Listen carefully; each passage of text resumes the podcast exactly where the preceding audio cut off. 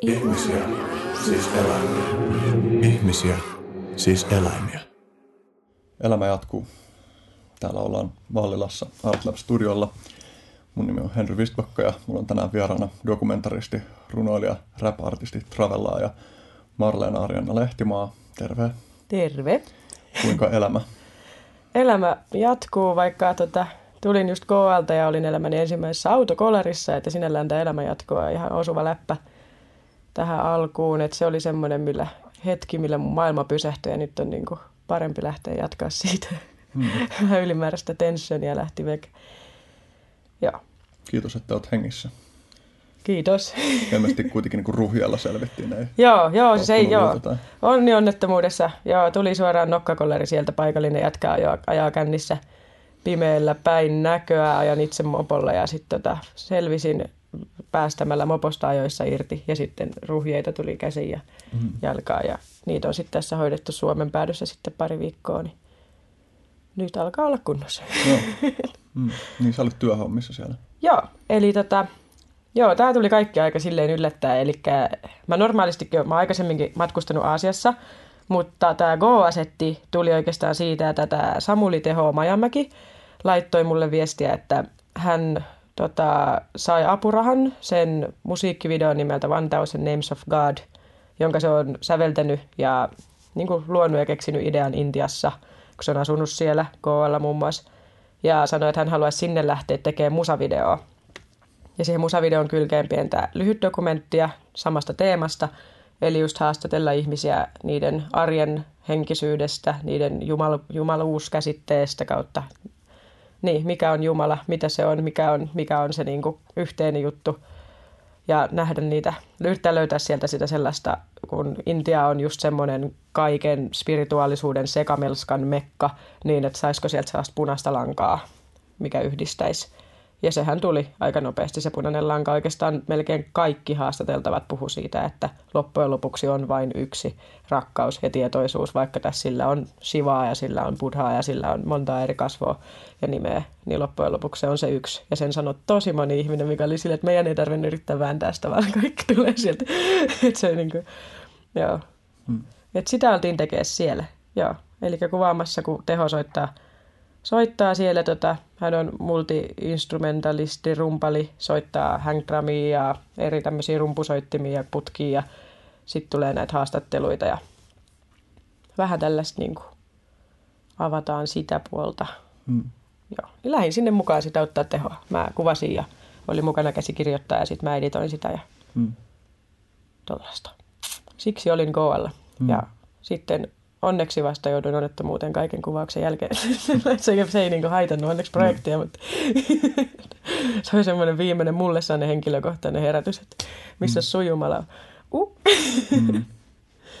Se on kyllä, kun kuulee, mä en ole ikinä ollut tuolla päin maailmaa, kuulee niitä storeja, että miten jengi ajaa kaksipyörisyys siellä, niin se kyllä kuulostaa sellaiselta. Siis, mm. siis siinä ei ole mitään, siis se on ihan täydellinen vastakohta Suomelle, ihan niin kuin täydellinen. Sen takia että täällä on sääntöjä, täällä valvotaan sääntöjä, täällä, on, niin kuin, täällä ollaan silleen hereillä ja siellä ei ole mitään muuta sääntöä kuin, että go with the flow. Mm. Ja se flow voi olla mitä vaan, mm. se voi joka päivä eri. Mulla tuli tää mieleen tämä tota, mä en tiedä, täällä joku yläkategoria, mutta siis kun on nyökytys ja päänpuhdistus, niin sitten tämä tällainen intialainen. Onko se joku nimi? En tiedä, se on, mutta se, mutta se vaan niin kuvaa kaiken. Joo. Kyllä jaa. Mm. se on niin sellainen jaa, mm. koska niin kaikki on vähän jaa siellä. Ja niille, jotka siis kuuntelee radio, radiomeiningillä tätä eikä katso kuvaa, niin siis tällainen pään vasemmalta oikealle heilutus oli tämä kyseinen. Niin, niin, vähän sellainen. Niin kuin, niin kuin olisi ei, mutta ei. Niin paitsi, että se eikin on siellä, tai se pudistus on siellä, joo. Joo, niin? jep. Joo, sellainen. Nyt se on mulla työn alla se, että me lähdetään editoimaan sitä seuraavaksi. Että se on nyt kuvattu. Siihen oli paljon haastatteluita. Siinä on muun muassa niin kuin, muutama suomalainenkin Starba päässyt joukkoon. Siinä on ollut Tunna Milonofi, Pelle Miljoona, Samuli Edelman, sitten noita Loirin poikia, Sampoja, Ukkoja, Stiina ja joo. Sitten tietenkin tehon oma oma haastis siihen, missä hän kertoo siitä tuota biisistä. Hmm. Katsotaan, mitä tulee. Minkälaisia juttuja painoi erityisesti mieleen tällä reissuun? Aika, aikamoinen sekamelska. Siis mm. silleen, mutta oikeastaan eniten niin kuin, niin, no riippuu. No projektissa oli se, että oli, niin kuin oli sellainen olo, että, että niin kuin mä oon vihdoin tekemässä sitä, mitä mä oon aina halunnut tehdä. Et kun mä oon media-alalla niin kuin ollut, mä oon niin medianomiksi valmistunut. Ja mulla oli hirveitä kriisejä silloin koulussa. Mulla oli semmoinen valtava in, intuitiivinen fiilis ylipäätään lähteä koko alalle, lähteä opiskelemaan sitä, kun mä mietin, että mitä mä lähden opiskelemaan. Ja sitten siinä oli radio TV. Ja mä en katso telkkaria enkä kuuntele radioa. Ja mä mietin siellä koulussa, että mitä helvettiä mä teen täällä. Että niin kuin, suurin osa ihmisistä tekee viihdettä ja niin kuin se, mä koin sen homman tosi hengettömäksi, tosi omalla tavallaan itselleni tylsäksi. Ja mä mietin, että miksi mä oon täällä koko alalla, että on älytöntä. Niin kuin, joo, että mä en, niin kuin, mä en tiedä tästä maailmasta niin kuin esimerkiksi jostain julkiksista, että mua ei kiinnosta, mä en tiedä. Ja sitten mä löysin niin kuin ton dokumentarismia ton, ja nyt kun mä olin tuolla KOalla, ja mä tajusin, että tämän takia mä oon tällä alalla, että mä voin niin kuin, käsitellä tällaisia teemoja, mitkä on oikeasti mulle niitä hengen asioita, niitä kivoja asioita. Ja nyt mulla on mahdollisuus tehdä sitä, niin mulla on semmoinen tosi outo olo siellä vaan, että vau, hmm. että miten mä päädyin tähän, mistä tämä vaan tipahti yhtäkkiä taivaasta mulle tämä chanssi, että yhtäkkiä mä oon tekemässä niin kuin, tällaista settiä. Mutta muuten nopeasti vaan niin semmoinen henkilökohtainen, mitä nyt kovasta jäi mieleen, niin oli, oli, se, oli tosi pahasti se kaos, hukassa olevat ihmiset, semmoinen tietynlainen että se oli mulle iso oppi siitä, että että ihmisi, että se, niin luottamuksesta, että kun mä oon suomalainen sinisilmäinen ihminen, mä tuun sinne ja mä saan sillä, siinä, että mä oon sinisilmäinen, niin sitten tulee aika nopeasti kyllä niin lärviä. Että se on niin karua, se on niin raadollista ja naisena vielä Intiassa, se on niin raadollista ihan pelkästään siinä, että se joku kysyy sulta, että excuse me, ja sä käy nyt kattoo, ja sä oot silleen, mitä, ja näin, niin se, voi, se, että sä vaan pelkästään vastaat, voi aiheuttaa sulle ihan valtavan määrä ongelmia, että joku tyyppi jää roikkumaan suus, alkaa seuraa sua, se alkaa jotain tämmöistä, että suora leikkaus siitä ihan alusta, kun mä olin se kiltti, että ai mitä, siihen, kun mä oon kahden kuukauden päästä Delhissä kaikkien vastoinkäymisten jälkeen, joku kysyy multa, että madam, mä vedän suoraan käden vaan naamalle, en kato päinkää. Mm. Sitten ne jättää mut rauhaa. Toi oli se, niin kuin, mikä, mikä kouli mut tavallaan niin kuin mm. sellaiseksi niin kuin, mikä on ihan hirveetä. Siis silleen, että kun mä mietin, että millaista maailmaa me luodaan, että me niin kuin, että ei kaikki ole sellaisia, ja tiedätkö, se, niin se individualistinen käsitys, mikä täällä on, että annetaan aina ihmiselle mahdollisuus, että, että sä voit tietää ikinä millainen tyyppi se on, että se voi vaan niin suorilta torjua sitä. Mutta jos sä niin pidät ton asenteen, niin sit sä oot ongelmissa ihan koko ajan siellä. Ja ne ongelmat on niin raskaita niin sen suhteen, että sit sua aletaan ahistelee ja kaikkea. Niin mä mieluummin sit otin sen linjan, että okei, että näin tämä menee täällä. Ja sitten mä pystyin niin kulkemaan siellä paljon muutemmin, kun mä opin sen tietynlaisen tylyyden, mm. mikä oli suomalaiselle aika aluksi vaikeaa. Jotenkin raju just teemaa, jota olet käsitellyt tosi paljon sun jutuissa, on se, että mm. tai siis köyhyys ja vähäosaisuus. Mm. Ja niin kuin tavallaan just, että joutuu käyttäytyy tylysti niin kuin navigoidakseen paikassa, jossa on ihmisiä, jotka elää ihan valtavassa puutteessa. Ja se on nälkä se on koko niin kuin, ajan joo. kaduilla, niin kuin ei pelkästään ruoan nälkä, vaan kaiken, mm. niin kuin kaikki hamuaa jotain. Mm. Kun on mm. niin paljon ihmisiä vaan pienessä paikassa, niin mm. se, se nälän tunne, sellainen yleinen, niin kuin, että kaikki haluaa sulta jotain, niin sitten kun sä oot valkoinen, niin sä oot niin kuin sellainen kävelevä lamppu, jota kaikki tulee kohti. Ja mm. sitten sä tulet Suomeen, niin oh, ihana, kukaan ei tule kohti, kukaan ei huomaa. Mm. Niin ja tuli mieleen, kun sanoit tuosta medianomi, medianomihommasta ja sen niin kuin paikan hakemisesta siinä, niin mä joskus siis parikymppisenä hain kanssa medianomiksi, mutta mm. mä päädyin lopulta sitten, itse asiassa nyt mun täytyy sanoa, niin kuin, että mä en ole ihan varma edes, että oliko se niin, että tuliko mä valituksi sinne vai, vai saanko mä vaan ennakkotehtävät, tai niin, saanko mä sen pohjalta kutsun eteenpäin. Mulla on semmoinen muistikuva, että mä ehkä tulin valituksina, mutta mä päädyin lopulta skippaa sen just mm. sen takia, että mulla etenkin siinä vaiheessa elämää tuntui niin selvästi sillä, että että en mä näe jotenkin sittenkään, että mun juttu on täällä. Vaikka mä tavallaan niin näen, että siellä olisi oppi, oppinut niitä taitoja, joita mä olisin halunnut oppia, niin sitten, niin sitten käytännössä tuntuu jotenkin, että mun polku oli muualla. Ja sittenhän mä lopulta en olekaan päätynyt opiskelemaan mitään.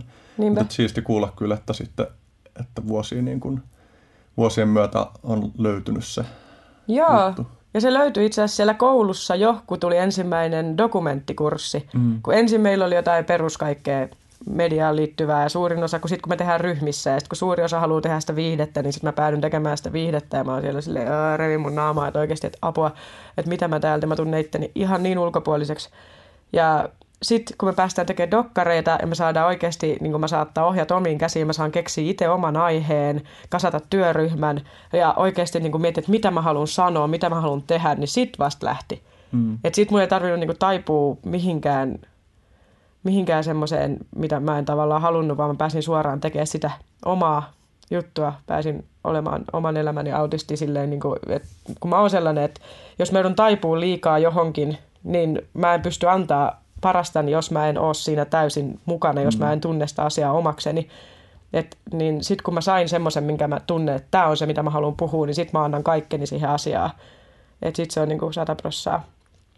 Ja sitten siitä lähtekin. Sitten mä vasta niinku tajusin, miksi mä oon sinne kouluun ylipäätään hakenut, koska mä, mulla on koko elämä ollut vähän sellaista intuition kautta kamppailua, että intuitio sanoo, että meet tonne ja te, että niinku meet tonne. Sitten mä kysyn, miksi se ei vastaa. Se on, eikö mene sinne. Sitten mä okei, okay. sitten mä menen sinne. Ja sitten mä oon että mik, mik, täh, miksi mä oon täällä? Sitten se on vaan, eikö oon nyt siellä.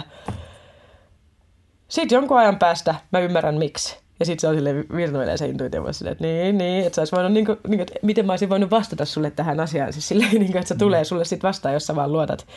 Niin tolleen mulle kävi. Niin kuin, että sitten kun se tuli, mä aivan, no niin. Tämän takia mä tulin tänne.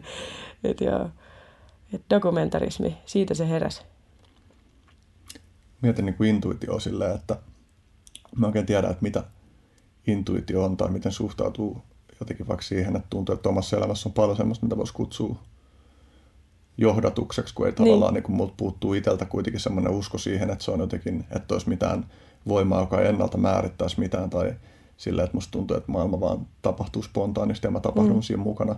Mutta sitten mä mietin, että, että jotenkin intuition seuraaminen on semmoinen – asenne-elämä, joka mahdollistaa tosi moni juttuja sen takia, että se tavallaan pointti on niin kuin siinä vaan, että pysyt tämän kanssa. Mm. Et, et mä oon miettinyt välillä, että onko se niin, että sille ei ole edes niin väliä, että mikä se juttu, jonka kanssa sä pysyt, on, mm. vaan se, että sä pysyt sen sijaan, että sä vaan rönsyilisit joka suuntaan. Niin. Vaikka sitten kyllä mä siis toisaalta täytyy väittää itselleni vastaan, koska kyllähän intuitio nyt on kuitenkin niin kuin, moniulotteisempi ilmiö ja, ja intuitio esimerkiksi, jos jollain ihmisellä on tosi hyvä perehtyneisyys johonkin asiaan, niin se pystyy tekemään silloin semmoisia niin kuin nopeita tulkintoja mm. niin kuin tilanteesta ja mahdollisuuksista, jotka mahdollistuu nimenomaan sen kautta, että silloin silloin joku vainu tai jotain hiljasta tietoa tai muuta. Joo, siis musta tuntuu, että intuitioon liittyy joku sellainen, että meillä on se arkijärki, joka yrittää järkeillä, että miksi mä oon täällä, mihin mä menen seuraavaksi. Niin mä oon mun elämän kokemusten kautta päätynyt siihen, että mä en luota siihen arkijärkeen enää niin paljon – että se tuntuu, että se ei pysty ottaa vasta niin kuin, huomioon kaikkia niitä muuttujia. Että sitten on joku syvempi osa meistä, joka tietää, mä en tiedä, onko se joku sellainen aistijärjestelmä, että me aistetaan jotain asioita ja sitten se ei vaan jostain syystä tuu meille silleen niin selkeäksi siihen arkijärkeen, että se arkijärke ei osaa perustella sitä, mutta se, se, se on tunne. Se on vaan tunne, mikä tulee se, että menet tonne. Ja sitten sä yrität mennä poispäin, niin se on vaan se, ei kun menet tonne.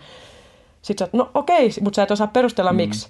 Mutta sitten myöhemmin sä ymmärrät, aivan. Ja sitten sä myöhemmin myös tajut sen, että, että hän saisi voinut osata perustella sitä. Että se, se on mysteeri. Mm. Se on outo mysteeri. niin kuin, mm. mit, miten se voi mennä. Niin, niin. Ja mulla on koko elämä oikeastaan mennyt niin kuin ton asian, niin kuin mä aina tota, tutkin tota, kaikessa, mitä mä teen. Niin kuin, ihan kaikessa. Ja siitä on muodostunutkin oikeastaan sellainen fiilis jonkinlaisesta johdatuksesta niin kuin aika pitkälle. Ja sitten niin kuin, mm, jotenkin tuntuu, mietin, jos mä puran sitä, että mitä se johdatus on, niin se jotenkin tuntuu olevan, että se on sellainen kokemus siitä, että, että mä oon siellä, missä mun kuuluukin, ja että mä oon hyvässä suhteessa asioihin, jotka tapahtuu. Mm. Niin. Se on kyllä, joo. Se on niin juttu, ja lähdenkö mä avaamaan, että, että mä uskon, että johdatuksessa on myös oikeasti niin kuin mun maailmankatsomuksella sitä, että siinä voi oikeasti olla jotain niin kuin, tavallaan maailmaa, mitä me ei nähdä, joka voi jeesata meitä niin kuin, voisi uskonnoissa vaikka rukoilla ja pyydetään apua, pyydetään näin, niin sitten joku, että joku oikeasti kuulee oikeasti niin kuin auttaa sua, niin se voi olla niinkin. Mm. Siellä on oikeasti joku, joka auttaa. En mä tiedä, joku yksi tai kaksi tai kolme, tai sitten täällä on hirveä posse ympärillä ja joku vie saa sua vähän sinne. I don't know. Niin, ainakin itse tuntuu siltä, että vähintäänkin on valtava määrä kaikkia erilaisia jotenkin liikemomentteja maailmassa, jotka kulkee erilaisiin suuntiin ja sitten niiden mukana voi kulkea tai niihin voi virittäytyä. Mm. Ja silleen. Mutta joo, oikeastaan niin kuin Joo, mä usein huomaan, että kun mä päädyn puhua tällaisista asioista, niin, niin kuin tulee semmoinen, että yksi ääni mussa alkaa sanoa, että älä vittu olla redusoimaan muiden ihmisten maailmankuvia johonkin omaan, omaan, niin kuin, omaan malliin. Mutta tavallaan niin se toi mm. jännä tasapainolla sen kanssa, että, to, että toisaalta haluaa niin ymmärtää tai kokeilla sovittaa, että saako niin. muiden maailmankuvan sovitettua omaan maailmankuvaan sellaisella tavalla, että tuntuu, että ei karsi sieltä mitään olennaista. Et, niin kuin, että toinen puoli siinä on niin kuin, että se on hyvän tahtoinen pyrkimys ja toinen puoli siinä on just se, että siinä saattaa jotenkin latistaa. Mm. Mutta mä toivottavasti en latista nyt, kun mä heitän näitä juttuja. Ei, siis mä oon, mä oon niin jotenkin tavallaan tottunut sille, että mä oon hengannut tosi ison osan mun elämästä niin kuin tosi ääripäisissä niin kuin ihmislaumoissa, että on se tosi ääripäinen niin kuin tiedeporukka, jotka ei usko mitään, ellei siitä ole jotain selkeästi niin kuin vaikka tieteellistä näyttöä. Sitten on toinen porukka, jolla on jotain ufosiepauskokemuksia, joita ne ei niin kuin edes niillä mitään tarvetta kellekään yrittää selittää sitä niin kuin millekään tieteellisesti, koska miten ne vois, miten ne vois todistaa sen tieteellisesti, mutta silti niitä, se on muodostanut niiden maailmankuvan. Ja niin kuin ihmisiä, jotka ö, on spirituaalisilla leveleillä eri, niin kuin, että mä oon, mulle se kaikki on niin kuin silleen ok, että mä oon käynyt niitä kaikkia keskusteluja niin monen eri ihmisen kanssa, ja se on se sama, mitä mä sanon aina reissussakin, joku kysyy multa, että, että että what is your religion? Ja sitten mä sanoin, että I have no religion. Ja sitten ne on heti se, että ajaa, sä oot joku ateisti, tiedetty. Mä ei, että, että mä oon spirituaalinen ihminen. Mä uskon niin kuin, tosi monen asian yhtä aikaa. Jotenkin, että mä niin kuin, mutta sitten se spirituaalisuus liittyy siihen, että, että mulla on kokemusta omassa elämässä siitä, että on jonkinnäköistä henkimaailman niin kuin, porukkaa, joita voi, joilta voi pyytää niin kuin jeesiä, joilta voi, joita, niin kuin, joilta voi pyytää apua, mitä mä tarkoitan johdatuksessa, että niin kuin vaikka ihmiskunnan yksi vanhimpia asioita, mitä ihmiskunta on tehnyt, on rukous ja rituaalit. Se on niin kuin yksi vanhimpia juttuja, mitä on kaikissa kulttuureissa ympäri maailman. Ja varsinkin kun on Aasiassa, se on siellä aivan itsestään selvää. Se ei ole siellä mikään sellainen niin kuin historiallinen juttu, niin kuin täällä Suomessa välillä tuntuu, että aa, ne rituaalit ja aa, se uskonnollisuus, se on joku sellainen vanhan ajan juttu, koska se menee jonnekin Aasiaan ja se on siellä joka päiväinen asia, joka päiväinen tehdään ne rituaalit ja rukous ja kaikki on niin kuin läsnä kaikessa ja siunauksien toivotukset ja kaikki, että se on niin kuin ihan, ihan niin kuin, se on elämää siellä, se on elämää niin kuin joka puolella, että kuinka me eletään niin kuin Suomi ja me eletään niin kuin oikeasti, me ollaan vähemmistö, kun meillä ei ole sitä – ja, me olla, ja se on myös hyvin uusi ilmiö ihmiskunnan historiassa silleen, että se on hyvin uusi juttu, että yhtäkkiä ollaankin jätetty se pois. Sitten meillä on ne omalaisemme rituaalit, joku jääkiekkojoukkueen pelit ja kaikki. Se voi kutsua myös omalaiseksi rituaaleiksi, mm, joku euroviisut ja mitä. ne on mm. niin kuin, uuden vuoden rakettijuhlat. Että ne on sellaisia omia rituaaleja, joulut, kaikki tällaiset. Mutta niin kuin, että, et, mm, et se, on, se pitää muistaa, että miten uusi, uusi tilanne se on, että me ei, ei, ei eletä sitä sellaista. Mm. Niin, kun, niin siksi se niin kun jotenkin, että vaikka mä en pystyisi jollain tavalla kellekään mitenkään tieteellisesti selittää, että siinä vaikka rukouksessa on voimaa, niin pelkästään se, että ihmiskunta on rukoillut aina, niin ei se tule tyhjästä. Että meillä on tarve puhua jollekin tyhjyydelle, jolle, niin pyytää nimenomaan niin mm. jollekin tyhjyydelle ja niin kuin niin, ja oli se sitten vaikka itsesukkestio, oli se mitä vaan, niin jos se auttaa, niin se on, se on kaunis mysteeri ja siinä on jotain, jotain tosi niin kuin mielenkiintoista. Ja mä itse käytän rukousta tosi usein ja se on välillä ihan hurjaa, miten mä huomaan, että se yhtäkkiä jollain tavalla, niin kuin sanoinkin, että niin kuin toikin reissu tuntui, että se tipahti vaan taivaalta just kun mä olin pyytänyt, että mä haluaisin niin kuin päästä mun oma alan pariin, tehdä jotain niin kuin sellaista, mikä on, että missä mä voin antaa parhaan ja paam yhtäkkiä, hei lähdekö Intiaan tekemään tämmöistä, mä aha, niin mm. siinä tulee vähän semmoinen, kun se tuli niin out of nowhere, niin kyllä se pistää kelaa, että, että okei, okay, kiitti. Mm. en mä osaa sen enempää siitä sanoa muuta, että välillä se toimii aivan uskomattomilla tavoilla. tai en tiedä, liittyykö se siihen.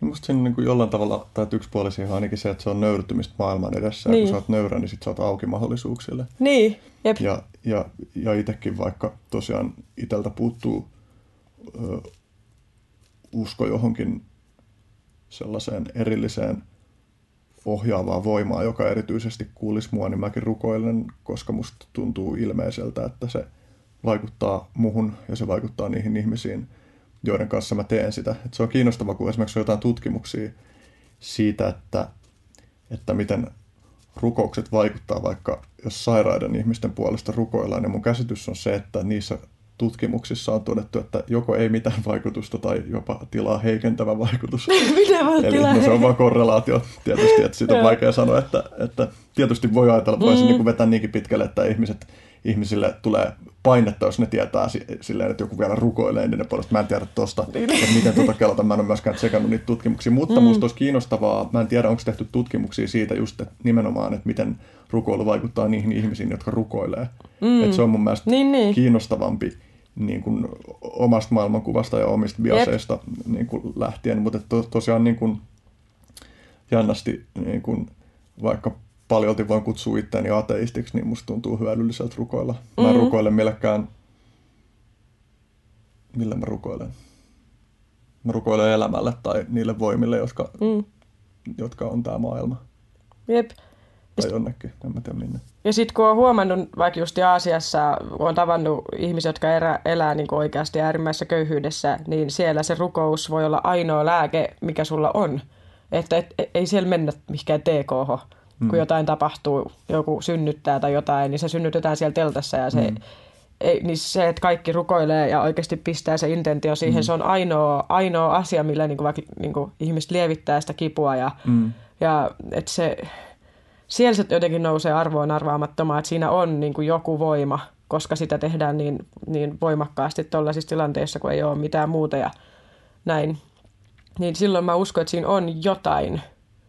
Ja sitten kun itselle on tullut sellainen, että on ollut semmoinen, niin kuin se mistä asti on ruvennut niin kuin huomannut, että se toi, toimii niin kuin itselle, niin on se, että on, jos on semmoinen olo, että on epätoivoinen tilanne, että on epätoivoinen, on joku masennus tai ahdistushetki tai joku tällainen, ja sitten kun sä rukoilet, sä kerrot rehellisesti ääneen kaikki sun ajatukset, sun pelot, sun kaikki, sit sä pyydät siihen apua, ja sitten kuitenkin lopuksi mä aina sanon, että mä en niinku vaadi, että mikäli, vaikka kaik, mikään näistä asioista, mitä mä pyysin, ei toteutuiskaan, että kaikki menee niin kuin kuuluu mennä, mä aina, niin kuin aina, aina vedän ton siihen loppuun, että mä en silleen teksiä odottaa, että anna mulle mersu, missä se mun mersu on? Siis silleen, että, niin kuin, että mä en vaadi, vaan mä niin kuin kerron, että mä toivoisin tällaista tähän, mutta okei, jos ei, niin ei. Ja näin. Niin sitten sen jälkeen se olo on, se on ihan niinku, huh, että niinku, mieluummin mä teen tolleen, kun kiskon jotain pameja. Siis oikeasti niinku, tuo auttaa mua for real. Niin siinä on joku, joku, oli se sitten itsesuggestio tai joku, mutta siinä on voimaa, Joo. helpottavaa voimaa. Tuo on oikeastaan yksi sellainen juttu, mikä mä toivoisin, että meidän kulttuurissa muuttuisi, että me ymmärrettäisiin se, että vaikka, vaikka me ei uskottaisi eikä kyettäisi uskoa niihin uskomusjärjestelmiin, mitä niin kuin, ö, ihmisillä, jotka rukoilee, niin voi olla niin, että, että me ymmärrettäisiin, että, että sillä on vähintäänkin se psykologinen vaikutus, mm. joka on, siis kyllähän se ymmärretään sillä tavalla, että, että tavallaan, että jos tämän ottaa tällä tavalla esille, niin ihmiset hiffaa, mutta että silti siihen, että ihmiset tekee sitä, niin liittyy semmoista ylenkatsetta tai halveksuntaa, niin kuin ainakin niin kuin joissain sellaisissa piireissä, joiden kanssa niin kuin itse on ollut tekemisissä, tai mm. niin on monenlaisissa piireissä, ei läheskään kaikissa niissä piireissä katsottu tuota mitenkään kierroa, mutta että se, että, että just, että jotenkin, että ihmisten tekemiset saattaa olla niin kuin ihan jostain rationaalisestakin näkökulmasta katsottuna ihmisten tekemiset saattaa olla hyvinkin viisaita niin kuin riippumatta siitä, että minkälaisia jotain ontologisia ajatuksia niihin liittyy tai, Mm. tai muuten. Tollain. Ehkä mä uskon, että se ruko, rukoukseen liittyvä ärsyttävä viba tulee siitä, että kun meidät on luterila, vaikka esimerkiksi Suomessa luterilaiskasvatuksessa meidät on niin pakotettu opettelemaan jotain mm. tiettyjä rukouksia, ja sitten meillä on vaan sanottu, että sun pitää vaan toistaa joku isä meidän, joka olet taivaassa, bla bla bla. Silleen, että sulla ei ole mitään tunnetta siinä mukana. Se on vaan semmoinen asia, että sun pitää vaan lausua joku ruokarukous tai joku nukkumaan menon rukous, koska mä koen, että rukousta ei kuulu opettaa silleen, koska niin kun, mit- niin kun, kun on ollut tekemisissä jonkun verran sellaisten ihmisten kanssa, jotka on lähtenyt oikeasti tosi syvästi semmoiselle henkisen harjoittamisen tielle, niin yksi semmoinen mulle iso tyyppi, jota mä oon kuunnellut monissa asioissa, kun sillä on niin, niin kuin viisaita loogis, loogisuuksia näihin liittyen. Se sanoi suoraan, että rukouksessa ei ole kyse sanoista, mitä sä sanot, vaan intentiosta, millä sä sanot ne sanat. Se on vähän niin kuin loitsu. Se, että sun pitää oikeasti ottaa se tila, sun pitää ladata se intentio ja ladata se sun mitä sä oikeasti siihen, että se ei ole vaan ne sanat, että sä ajattelet samaan aikaan että mitä mä syön illalla ja laust, vaan niin kuin, että se, se ei ole ne sanat, vaan se on nimenomaan se intentio, mikä on se voima, joka niin kuin, lähtee toteuttaa sitä asiaa, että se on niin kuin, tai, taikuutta tai silleen, että, että se, niin siksi, että meillä on opetettu jotain niin kuin rukousta, vaan niin kuin, että se on vain sanoja, mitkä meidän pitää vaan lausua ilman, että meillä on oikeasti mitään tunnetta siinä mukana, niin ei se ole rukous. Ei se ole, se, se, se on niin kuin loru. Niin, niin totta kai ihmiset tuo sellainen olo, että no mitä noista hyötyä noista loruista on, mm. ei niistä välttämättä ole. Koska mm. siihen liittyy just se, että sulla pitää olla se voima siinä, kun sä sanot ne asiat, ne sanat. Sun pitää olla läsnä, sun pitää oikeasti haluta, sun pitää oikeasti niin kuin uskoa siihen tai sille edes yrittää olla nöyrä. Joten, että siinä on se fiilis mukana. No jotenkin se nöyrtyminen maailmaan edessä on vaan parhaimmillaan niin terapeuttinen mm. juttu. Mä oon miettinyt myös sitä, että, että kun laittaa kädet ristiin, tai se on yksi sellaisista asennoista, että, että se jotenkin vaan tuntuu kehollisesti huojentavalta tai Jep. jotenkin sellaiselta. Ja sama joku jossain sikiöasent, niin kuin sikiöasentoon käpertyminen jossain, jossa on jotenkin mm. tosi hajottava olla, niin silläkin on omat vaikutuksensa, niin Jep. on jotenkin ollut sitä tajunnan rajoittavaa tajuta, että okei, että tässä on jotain ihan fysiologisia juttuja. Mm. Että en mä tiedä, onko tämä tiedätkö, vastaava tämä käsien ristin laittaminen, mm. kytkeytyykö se siihen tuntemukseen, että joku toinen ihminen pitää meistä kiinni tai paijaa vai mikä Tai joku, on? että meidän energia kiertää, että me suljetaan se, että se ei niinku tule ulos. Niin kuin se, jos miettii energiaa tai semmoista näkökulmasta, niin se, että se suljet sen, että se, se, niinku, se, se on läsnä sulla itsellä tässä, sit sä avaat se, koska muutenhan niinku, niin kuin vaikka reikehoidossa ja tämmöisessä energeettisessä maailmankuvassa, missä ajatellaan, että ihmisellä on niin kuin, että energia kulkee käsistä ja jaloista, niin se, että sä suljet ne kädet, niin sit sehän niin kuin on silloin tässä se sun voima. Et jotenkin mä koen sen silleen, hmm. se liittyy siihen jotenkin. Yksi juttu, jota mä kanssa mietin, niin tai tuli mieleen siitä, kun sä puhuit siitä, että, että kun teitte sitä tehon kanssa sitä dokkariin, niin että kaikilta ihmisiltä tuli se sama niin kuin ikään kuin, että ne nosti saman asian keskeiseksi, niin sit siitä tuli mieleen se, että kun mulla oli tuossa muutamia jaksoja sitten tämä uskontotieteilijä Matti Rautaniemi, joka on kirjoittanut joogan historiasta. Mm. Ja hän taas puhui siitä, niin kuin, että, tai mulla on oikeastaan sellainen ajatus, että olisi mahtavaa, jos mä saisin vaan niin zapattua Matin tähän näin väittää vastaan, koska hän oli voimakkaasti sitä mieltä, että, että, että niin kuin merkittävissä määrin eri uskonnoissa ei ole kyse samasta asiasta. Mm. Ja se olisi niin kuin mahtavaa saada hän niin kuin käymään aktiivisesti sitä, sitä keskustelua, joo, tähän, joo. koska niin kuin tällaisissa asioissa mulla tulee monesti semmoinen fiilis, että olisipa kivaa, jos on niin kuin kaksi ihmistä, joilla on vastakkaiset näkemykset, joo, niin, joo. niin kuin saada olla kärpäsenä katossa ja kuunnella vaan, miten ne lähtisi keskustelemaan. Miten se lähtee mylläitä. Mielen, mm. joo. Joo, siis meillä ne haastateltavat suurin osa vaan puhuu mm. niin kuin siitä, että, että, että, että se on vaan se on niin kuin voimaa. Mm. Ja että all is one tuli tosi monella että, että ne kaikki lähtee, niin kuin, vaikka ne hindulaisuudenkin sadat kautta tuhannet jumalat lähtee kuitenkin jostain samasta lähteestä. Mm. Että niin monet esimerkiksi sanoi sitten, mm. että niin kuin... Niin kyllä, niissä on nähtävissä tosi paljon yhtäläisiä puolia. Mm. Ehkä meitä kelaan silleen, että se on hyvä nähdä niin kuin sekä ne eroavuudet että yhtäläisyydet, että on niin kuin... Mm. Niin, mutta joo, en mä oikeastaan, en ehkä itse ole tuosta enempää. Mm. Tekisi mieli kysyä niin dokumentin teosta mm. yleisesti ottaen, että miten sä mielät, niin kuin, että mikä dokumenttielokuvien tekemisessä on se juttu, joka erottaa sen kaikista muista ilmaisutavoista? Tai...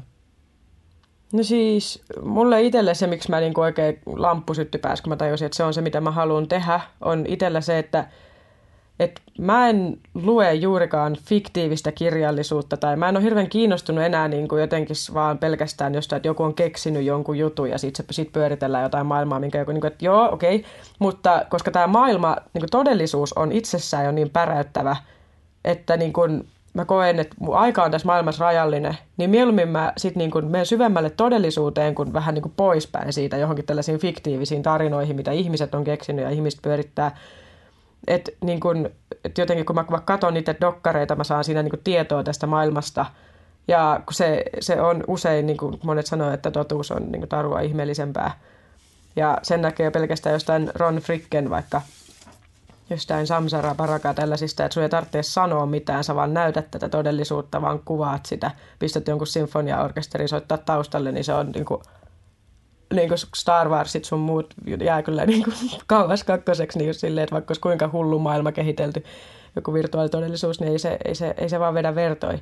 Ja sitten jotenkin mä koen siinä jotain sellaista ihan omanlaistaan pärinää, mikä on ihan semmoinen, tuntuu, että se on joku aivokemiallinenkin juttu, että kun sä saat todellisuudesta joku pärinä, että on oikeasti totta ja what? Niin kuin esimerkiksi mulla se, että mä sukellan, mä menen veden alle ja mä näen niin kuin jotain koralleja ja kaloja, mm. ja se on sellainen, että mitä hittoa, tämä maailma on tällainen, mm. what? Niin siinä on joku ihan uu, omanlaisensa pärinä, mm, mikä kyllä. tuntuu, että se ei semmoista tuu, vaikka mä katsoisin kuinka hienoa Taru Sormusta herrasta elokuva, että onpa hienot efektit tai hieno maailma mm. tai jotain, ei, se, ei, se ei pärise samassa kohdassa. Mm. että niin kuin, se on joku tällainen, mitä mä en osaa ton paremmin selittää, että siinä on ihan oma pärinänsä siinä todellisuuden niin kuin syvälle menemisessä.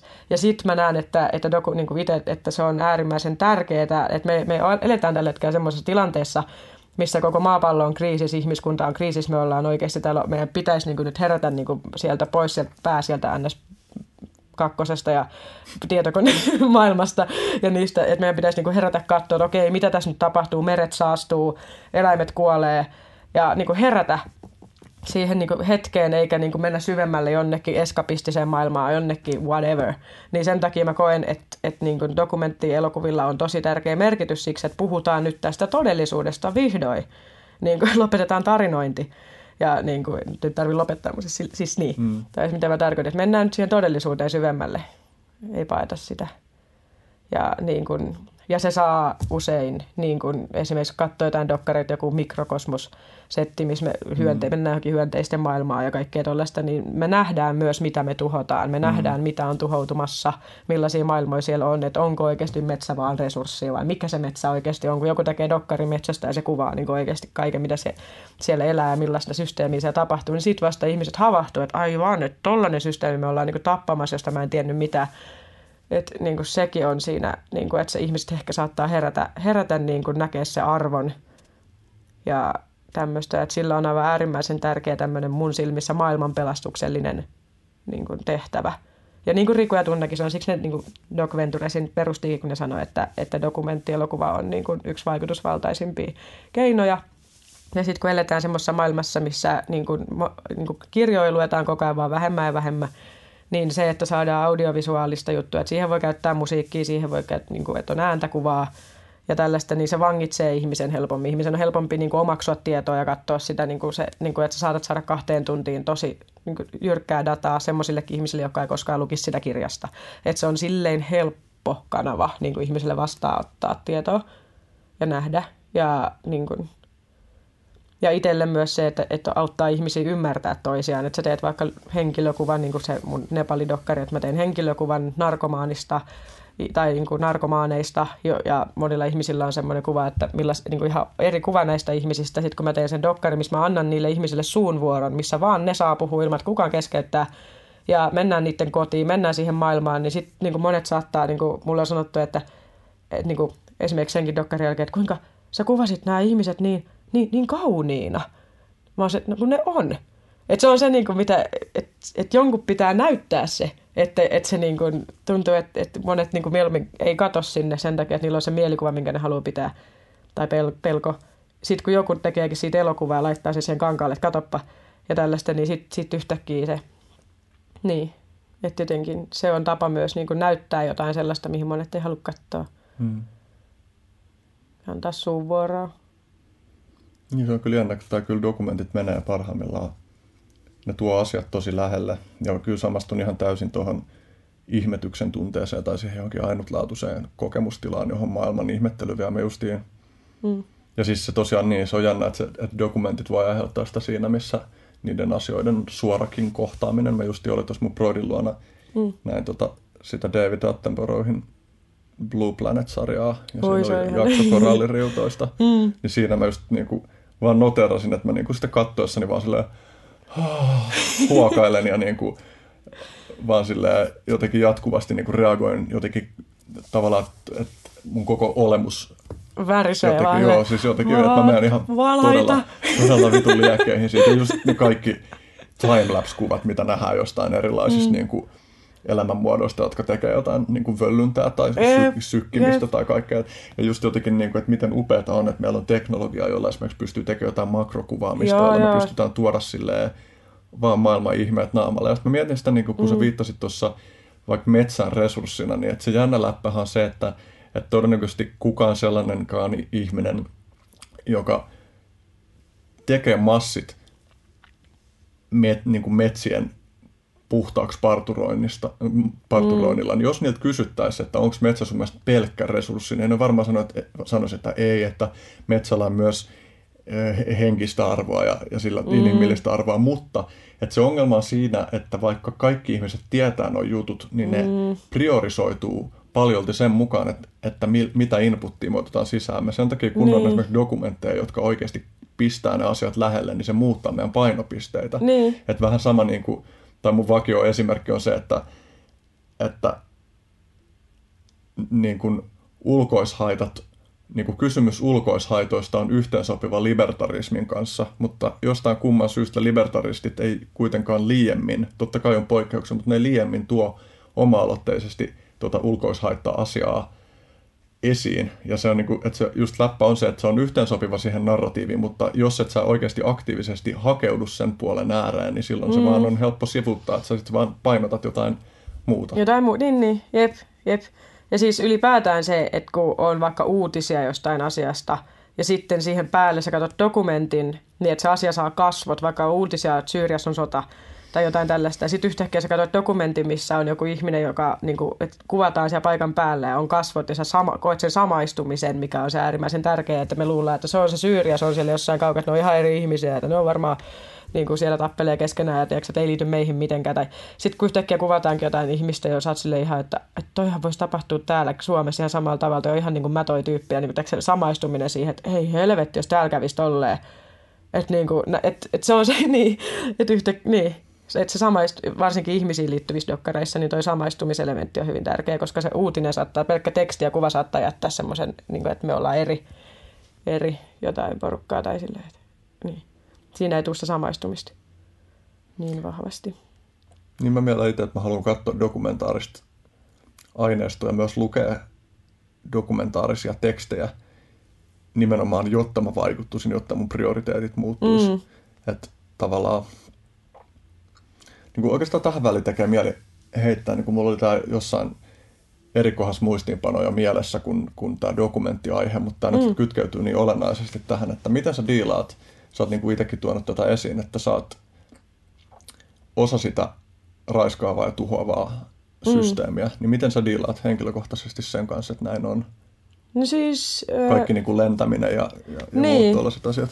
Siis mä oon miettinyt sitä itse niin kuin jotenkin, mä ennen no okei, mä, mul, no, mä voin sitten sen lyhyesti siitä myös, että mulla, olisi, mulla on runokirjaprojekti ollut, joka mä oon käynyt läpi semmoisia eri elämänvaiheita, missä mulla on ollut erilaisia tunnemylläköitä. Ja yksi tunnemylläkkä, mikä oli tuossa muutamia vuosia sitten, oli valtava maailmantuska, minkä mä kävin läpi, semmoinen, puristuin läpi sellaisesta, että mä vaan koin kaiken niin kuin tosi toivottomana ja itteni osana jotain tällaista niin kuin massiivista systeemiä, joka vaan tuhoaa ja semmoista syyllisyyden tunnetta ja kaikkea. Ja, ja sitten mä en tiedä oikein, mitä siinä tapahtui. Siinä niin kuin, Varmaan ehkä muutama sellainen reissu, missä mä jollain tavalla tulin tietoiseksi, niin kuin, ehkä muut, no, mä sanon suoraan, että muutama sellainen niin kuin ihan reissu tälleen maailmalla ja sitten sen lisäksi vielä muutama tämmöinen lääkekasvien avulla tehty matka sai mut ymmärtää jonkinnäköisen asteen jostain kao, kaosmagiasta, mikä täällä on meneillään. Ja se, että mä en niin kuin, silleen voi, tai että kaikki on niin kuin sen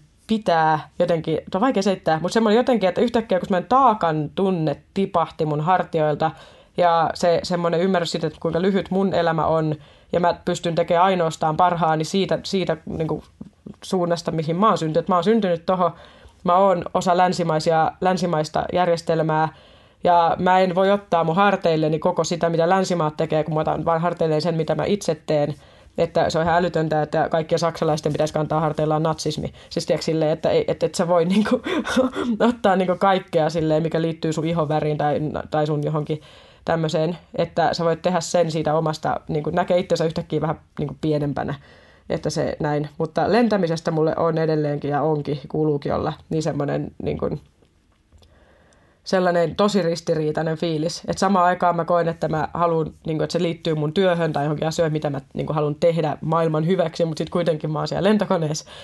Ja joo, se on tosi, tosi ihmeellinen niin kuin, jotenkin, mitenkä sitä niin kuin, vaan niin kuin, tekee parhaansa, mutta siitä ei kuitenkaan heittäydy ihan penttilinkolaksi. Mm. Että en mä missään metässä asu silleen tyyppisesti. Niin että, että mä arvostan jotain Linkolan kaltaisia ihmisiä, että ne pystyy tekemään niin, mutta kun mietin, että montako niitä on, joku Pentti Linkola. Siis sille, että oikeasti, että niitä ei ole monta, vaikka monet on huolissa ja ajattelee näitä asioita. Et se, on, se on mielenkiintoinen, miten me ollaan, ollaan henkisesti kuitenkin niin hedonistisia, että me niin kuin, katsotaan, että okei, lentokone lähtee tonne, se on täynnä porukkaa, mä hyppään siihen mukaan, niin mä pääsen samalla tonne tekemään jotain asiaa.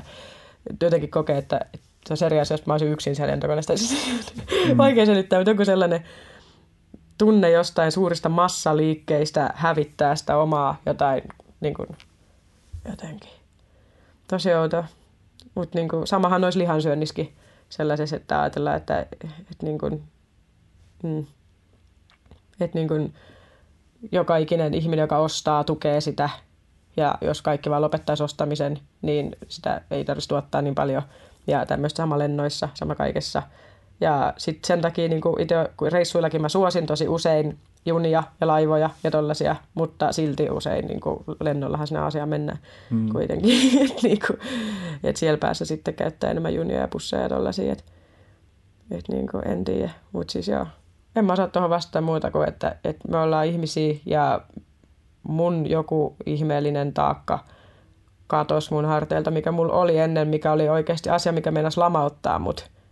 Ja mä koin, että ei siitäkään ole mitään hyötyä. Että sit mä lamaannun ja mä koin, että mä en niin kuin, voi tehdä oikein niin kuin mitään, koska kaikki mitä mä teen on jotenkin osana jotain tuhoavaa.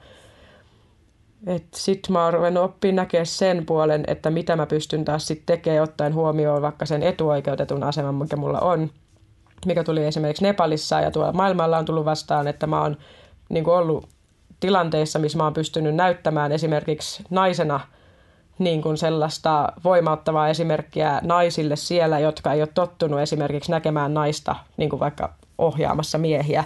Kun mä olin Nepalissa tekemässä dokkaria, missä mä olin ohjaajana, mulla oli nepalilaisia miehiä mun työryhmä, ja sitten kun mä ohjaan niitä äijiä siellä, niin naiset katsoo mua silleen ihan niin kuin, että mitä ihmettä, kun en ole tottunut näkemään tollasta.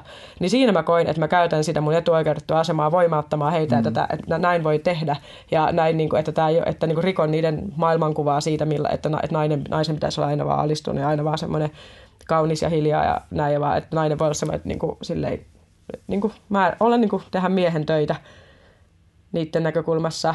Niin siinä mä oon nähnyt, että mä oon käyttänyt niin kuin, pieniä siemeniä pystynyt istuttaa sillä omalla työ, niin kuin läsnäolollani siellä niin kuin, siihen massaan, koska mulle tasa-arvokysymys itsessään on jo niin kuin yhdistettynä siihen, että miten maailmassa tulee käymään, koska niin kauan kuin mies ja nainen on epäbalanssissa, niin se liittyy suoraan siihen, miten me kohdellaan äitimaata. Ja mä näen, että se liittyy suoraan niin kuin kaikkeen niin kuin, mikä liittyy niin kuin maapallon tai koko homman tuhoutumiseen se, että on epätasapainossa niin kuin tasa-arvo. Sanoiko ne miehet suoraan siellä, että, tai ilmasko se jotenkin ihan täysin selkeästi, että se johtuu siitä, että sä oot nainen, että ne ei pysty? Oliko se jotenkin ilmeistä? Joo, siis äh, mulle sanottiin ihan suoraan, kun siis mä tein, äh, me tehtiin, se oli yhteistyöprojekti mikä oli Suomen ulkoministeriön rahoittama ja se oli Metropolia ammattikorkeakoulun ja nepalilaisen Oscar International Collegein yhteistyöprojekti, minkä ideana oli tehdä lyhytdokkareita naisten asemaan liittyvistä epäkohdista Nepalissa.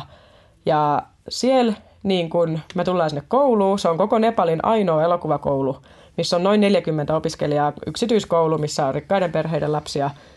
Ja siellä naisopiskelijoita oli ehkä 45 ja ne on kaikki näyttelijöitä yksi tyttö oli editoija ja se oli radikaali. Se, se näytti pojalta ja se oli oikeasti sille, että sen piti niin kuin olla niin mies, koska hän on editoija ja se oli wow sille, että, että nainen tekee jotain tuosta teknistä tietokoneen kanssa.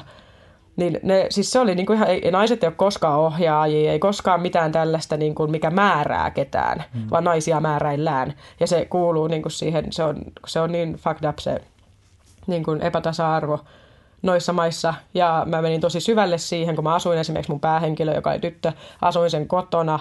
Ja menin tosi syvälle siihen epätasa-arvoon, miten se näkyy ihan arjessa ja kaikessa, niin kuin, että näin.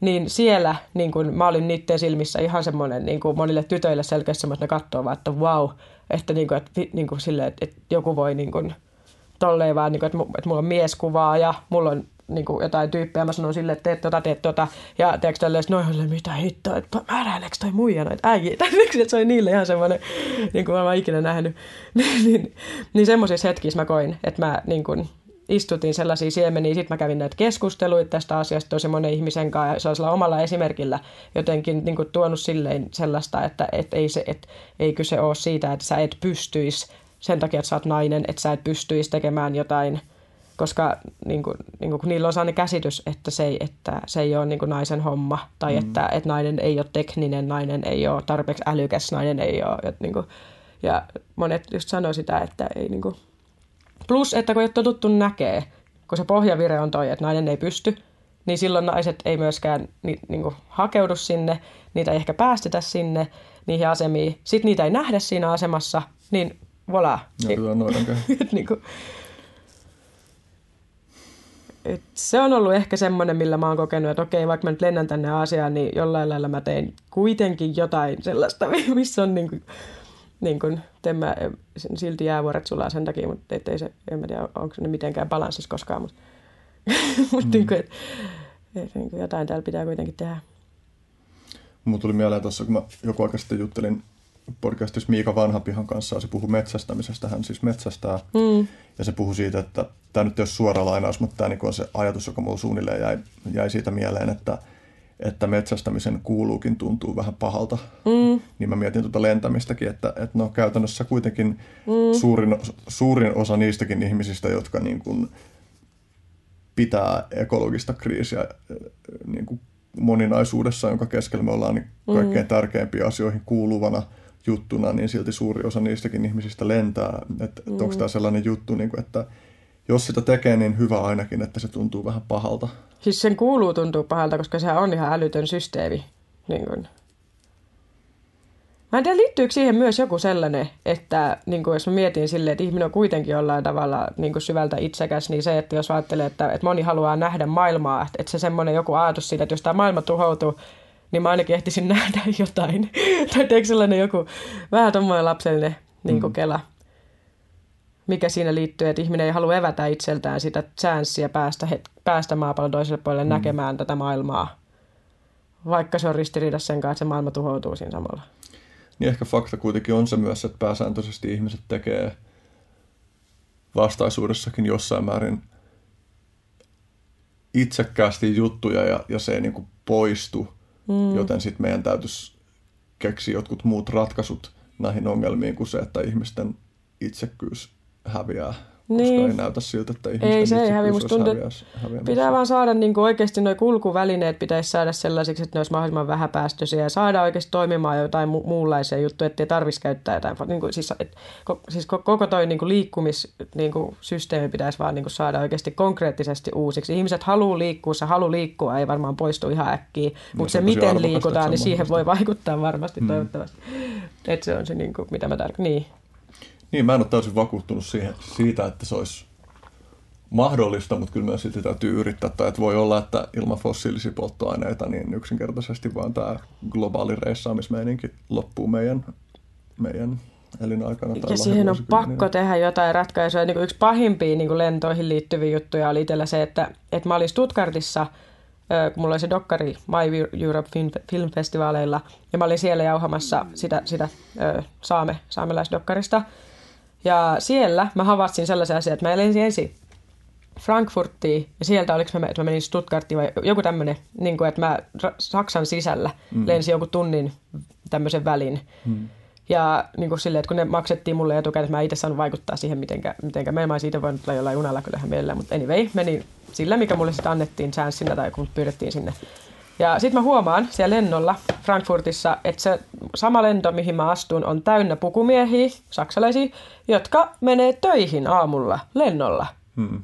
Et mä tajusin, että ei jumala, tämä niinku tunnin niinku mittaisia lentoja niinku menee teoks tälleen, ja jengi kulkee töihin hmm. lentokoneella joka päivä. Hmm. Niin se oli jo aika oikeasti sellaista, että ei tämä nyt, ei tää nyt olisi, niin saisi olla ok siis silleen, että helppo mun osa, mä itse siellä mukana, mutta siis silleen, että, että jotkut käyttää joka päivä lentoa hmm. kulkeakseen töihin. Niin se oli aika semmoinen okei. Ja se ratkaisu ei löydy sieltä, että me syyllistetään tätä jengiä. Niin, ei, Vaan se vaan se, ratkaisu- toi pitäisi muuttaa toi, että toi olisi mahdollista. Jotenkin niin kuin, olisi sitten jotkut metrot tai jotain, mikä kulkisi silleen, että ei olisi pakko käyttää tota lentoa. Mm. Joku muu, mikä kulkisi niin kuin nopeasti silleen. Niin, ettei toi, olisi se, toi, toi ei olisi se väline, Mm. Mihin joudutaan turvautumaan. Se, jotenkin mä päädyn usein näitä juttuja pohtiessani.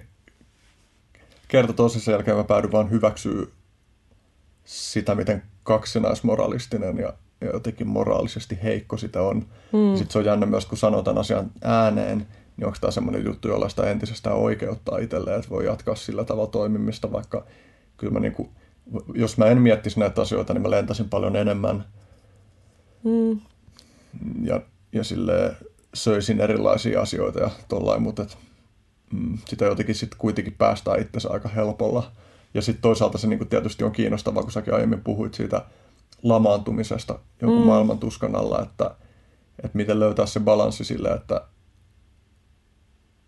uhraa riittävästi, mutta ei uhraa liikaa. Niin, sitähän tässä haetaan koko ajan. Et, joo, ainakin itsellä. Siis silleen, että et sitä mä näen, että se on semmoinen elämänmittainen niin kuin story. Mulla ainakin itsellä kulkee silleen koko ajan kohti sellaista, että et etsii semmoisen elämäntyylin, mikä koko ajan vaan löytää parempia ja parempia ratkaisuja ja kestävämpiä ja kestävämpiä ratkaisuja.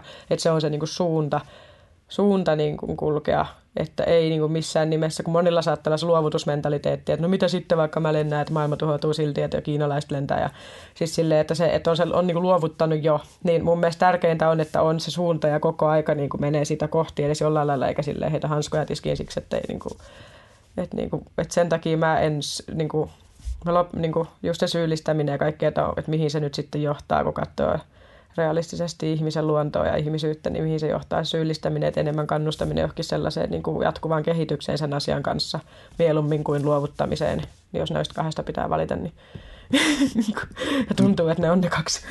niin kuin, Niin ihanaa on myös se, että, että muiden syyllistämisen sijaan voi keskittyä myös siihen, että on hyvässä suhteessa omaan syyllisyyteen. Mm. Ja, ja niin kuin mun mielestä syyllisyys on tosi hyväkin asia. Tai silleen, että, Se että on. siinä määrin, kun se ei ole lamauttavaa ja se mm. ei johda siihen, että, että on jatkuvasti jotenkin moralisoimassa muiden tekemisiä. Ei siksi, että ei saisi moralisoida, vaan sen Mm. takia, että moralisointi tuppaa olla aika haitallista niiden tavoitteiden kannalta. mm, Niin, niin, mutta sitten se, että, niin, että mulla on ainakin aika syvä suhde mun syyllisyyteen ja, ja jollain tavalla niin kuin I celebrate it. Että jotenkin, että Mm. et musta mun kuuluu olla jonkin verran syyllinen ja, ja, ja musta tuntuu, että, että se jotenkin muokkaa ja rakentaa mua, että, että mulla on Mm. avoin suhde mun syyllisyyteen. ei varjo minä perisynti. Mm. se, on, se, on, se on sielläkin jo silleen heti, että, että sen mukaan pitää olla niin sinut. Että se just se sanoin, että voiko tätä asiaa sanoa ääneen, niin mä näen hiljaisuuden ja vaikenemisen ja peittelyn vielä pahempana kuin sen, että ei sano ääneen mm. noita asioita, että me ollaan sellaisia. niin jotenkin just, niin, miten me niin kuin navigoidaan. Musta tuntuu, niin kuin, että sellainen mahdollisuus just on, että kun on jotenkin enemmän ihmisiä, jotka on tekemisissä hyvässä suhteessa siihen omaan pimeäseen puoleensa, niin silloin se tekee mm. muillekin mahdollisemmaksi tutkia niitä juttuja meissä. Jep. Että tavallaan, että, että jos se jotenkin voi siirtyä siitä, että syyllistetään muita, niin siihen, että me katsotaan oikeasti sisällä olevaa pimeyttä itsessämme Jep. ja, ja keskenämme niiden ihmisten kanssa, jotka haluaa tehdä sitä, niin että voiko se tavallaan sisältäpäin muuttaa sitä, että minkälaisia asioita me valitaan tässä maailmassa. Ja, ja, mutta että kyllä mä näen myös, että tässä tarvitaan niin kuin markkinavetoisia ratkaisuja ja, ja niin kuin mm. teknologiavetoisia ratkaisuja, jotka niin kuin, että, että yksinkertaisesti, että sen kestävämmän elämäntavan täytyisi näyttäytyy houkuttelevampana. Jep. Et siis, siis mä oon jotenkin tietyllä tavalla siinä mielessä niin freudilainen jotenkin, että mä niin aina mietin siltä, siitä näkökulmasta, että jos ihminen olisi autiolla saarella, miksi se tekisi niin jotain tiettyjä asioita, hommaisiko se sinne Ferrari? Ei, koska ei sillä ole ketään, kelle lesoilla sillä Ferrarilla. Että ihminen niin haluaa olla aina seksikäs, se haluaa olla haluttu, se haluaa olla kaikkea tällaista, niin sitä, että, että niin ohjailtaisiin tota energiaa siihen, että ne tietyt asiat ei enää ole seksikkäitä ja siihenhän se on mm. menossa. Että, niin kuin, että joku tällaiset pröystäilijät sun muut, niin, niin ne okei okay, vielä suuret massat jossain maailmalla, joo, pitää sitä vielä upeana ja tämmöistä, mutta mä näen sen kehityksen niin kuin just hyvänä, että se on menossa kohti sitä, että, että semmoinen tietynlainen kerskakultus ja pröystäily ja semmoinen niin kuin liekkeihin pensaa sataa, pistetään mestat palaa meininki, niin että se, että se jossain vaiheessa ei enää olekaan niin seksikästä, vaan siinä tulee enemmänkin sellainen, niin kuin, että vähän se on myötähäpeä tai sellainen, että se, että se on, ne on niitä isoja niin kuin, jotenkin mun mielestä energioita, mikä voi niin kuin, alkaa mm. tekemään suurta muutosta, että me saadaan tyyppejä, jotka on niin kuin, roolimalleja ja jotka niin kuin, on kuuleja siinä asiassa, niin kuin, että ne tekee, että et, et, niin, et, et, koska ihmiset, ei, ei, mietin nyt, minkä takia monet niin kuin, hakeutuu johonkin ylipäätäänkin ammattiin, miksi ne ostaa jotain tiettyjä tuotteita, miksi ne, ost, niin kuin, miksi ne asuu jollain tietyllä alueella, kaikki on just sitä, että mitä se näyttää ulkopuolelle ja mikä, mikä se oma status on, niin jos saadaan sieltä niin kuin, niin kuin jotenkin käärästyä se niin kuin twisti toisinpäin, että ne sellaiset asiat, mitkä on kuluttavia, ei enää olekaan niin kuin, kenenkään silmissä niin, kuin, niin silleen hienoja tai semmoisia niin kunnioitettavia – niin sitten aika moni alkaa luopua niistä, koska ei ne niitä asioita tee sen niitä asioiden takia, vaan just sen kunnioituksen ja sen haluttavuuden takia. Se on jännä, että... niin kuin, mm, että kuinka moni tekee asiaa itse asian takia, vaan, vaikka vaan sen takia, mikä se efekti on sun sosiaalisessa statuksessa. Mm, mikä on tosi todellinen efekti tietysti mm. ja tosi ymmärrettävä. Niin se niin kuin, joo, mä mietin itsekin tuota seksikkääksi tekemisjuttua paljon, mm. että miten me voitaisiin tehdä semmoista, miten me voitaisiin tehdä seksikästä esimerkiksi siitä, että ihmiset sanoo, että mä en tiedä, siitä, että ihmiset kysyy. Mm. Miten me voitaisiin tehdä niin coolia siitä, mm. että erimieliset ihmiset tulee toisiaan vastaan mm. ja pyrkii aidosti niin kuin, ymmärtämään.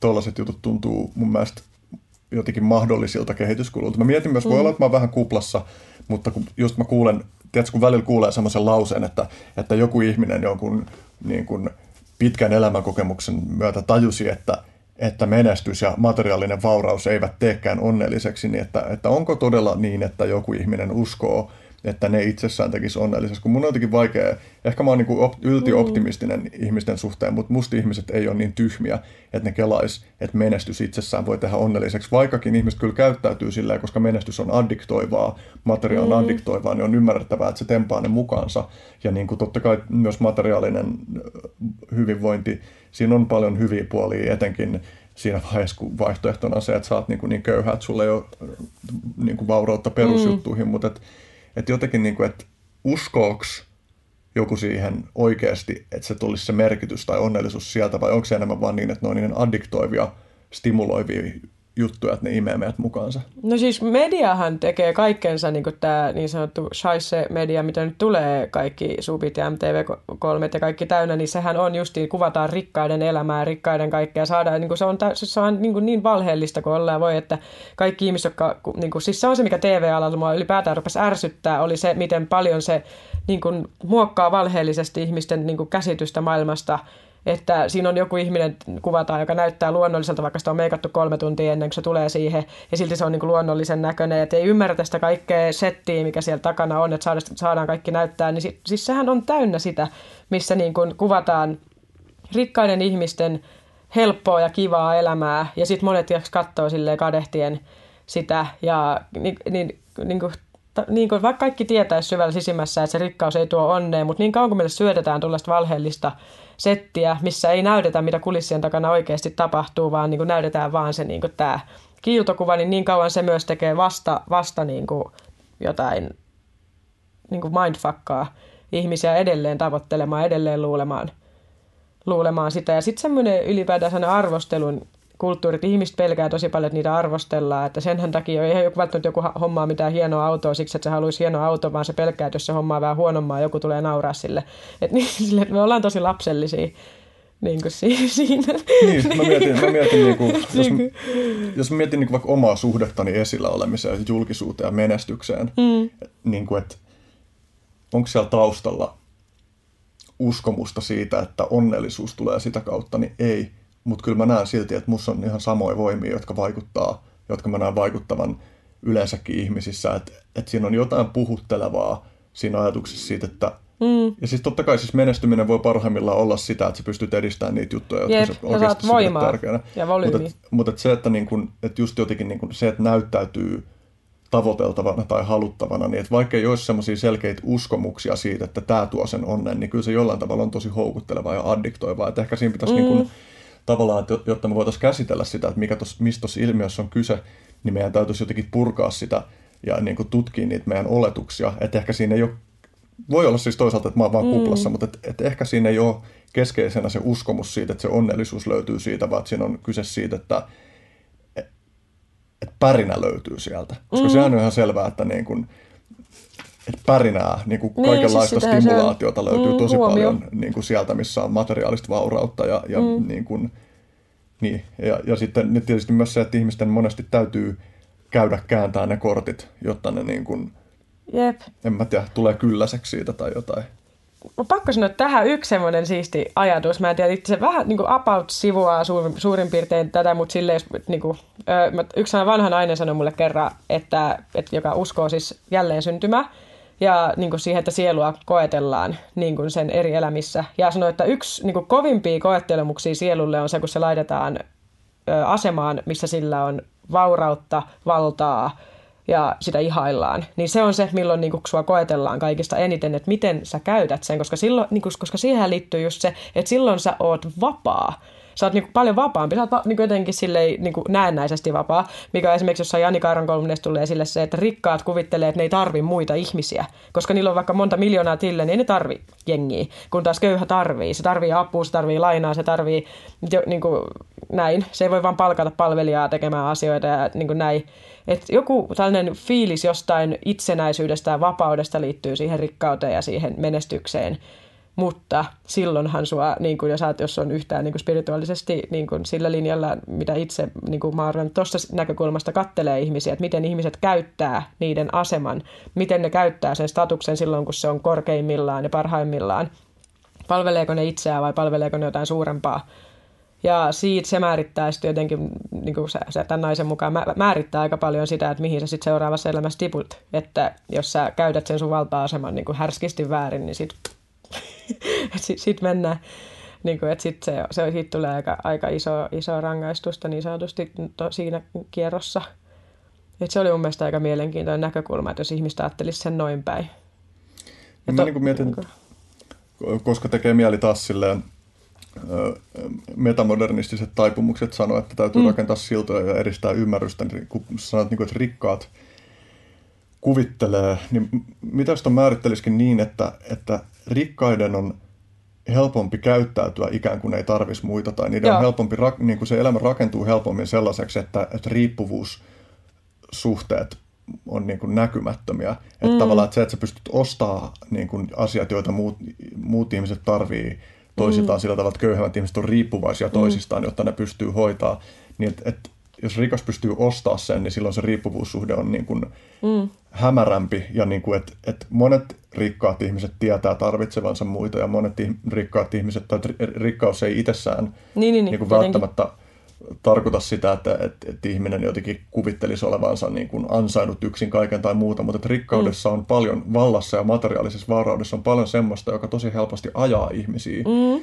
niin kuin tuohon suuntaan. Ja sitten mä mietin niin kuin valtaa just tota kautta, että, että, että on vaikea kuvitella, että kukaan ihminen, joka oikeasti olisi miettinyt valtaa, mm. niin kuin sitä, että niin kuin moni, monipuolisesti miettinyt sitä, että, että mitä valta tekee meissä, niin, niin voisi kuvitella, että mitä paremmin sä ymmärrät sen, niin sitä niin kuin pidemmin hampain sä otat sitä vastaan. Tai tavallaan, että musta tuntuu, että valtaa voi ottaa silleen niin. tietoisesti, että tämä on ihan vitun kuvottavaa. Jep, mutta tai silleen niin jotta... olla hereillä, että mitä mulle tapahtuu niin. nyt niin tässä niin. asiassa. Tai, tai, tai se, että, että, että nimenomaan, että jos ottaa valtaa, niin tekee sen niin kuin nimenomaan uhrauksena, mm. eikä silleen niin kuin, niin, niin, ihanaa niin. valtaa. Vaikka siis totta kai siis nimenomaan mm. valta on ihan helvetin päihdyttävää ja, mm. ja se on niin kuin, monessa mielessä niin kuin ihan vitun siisti tunne, kun mm. on valtaa jossain. Jep.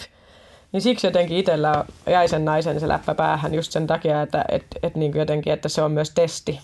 Niin se on mun mielestä, se on mun mielestä hyvä semmoinen siemen, mikä istuu mm. mun päähän silleen, että mun on se, niin kuin jos, jos ikinä itse rupeisi saamaan valtaa tällaista, niin se mulle tulee heti sanoa, että nyt mä testataan. Mm. silleen, että se on heti semmoinen, kää, niin kuin mm. vaan niin kuin heti tulee enemmän semmoinen, että okei, okay, että nyt oot hereillä. mm. enemmän niin päin. Että niin kuin, Mm.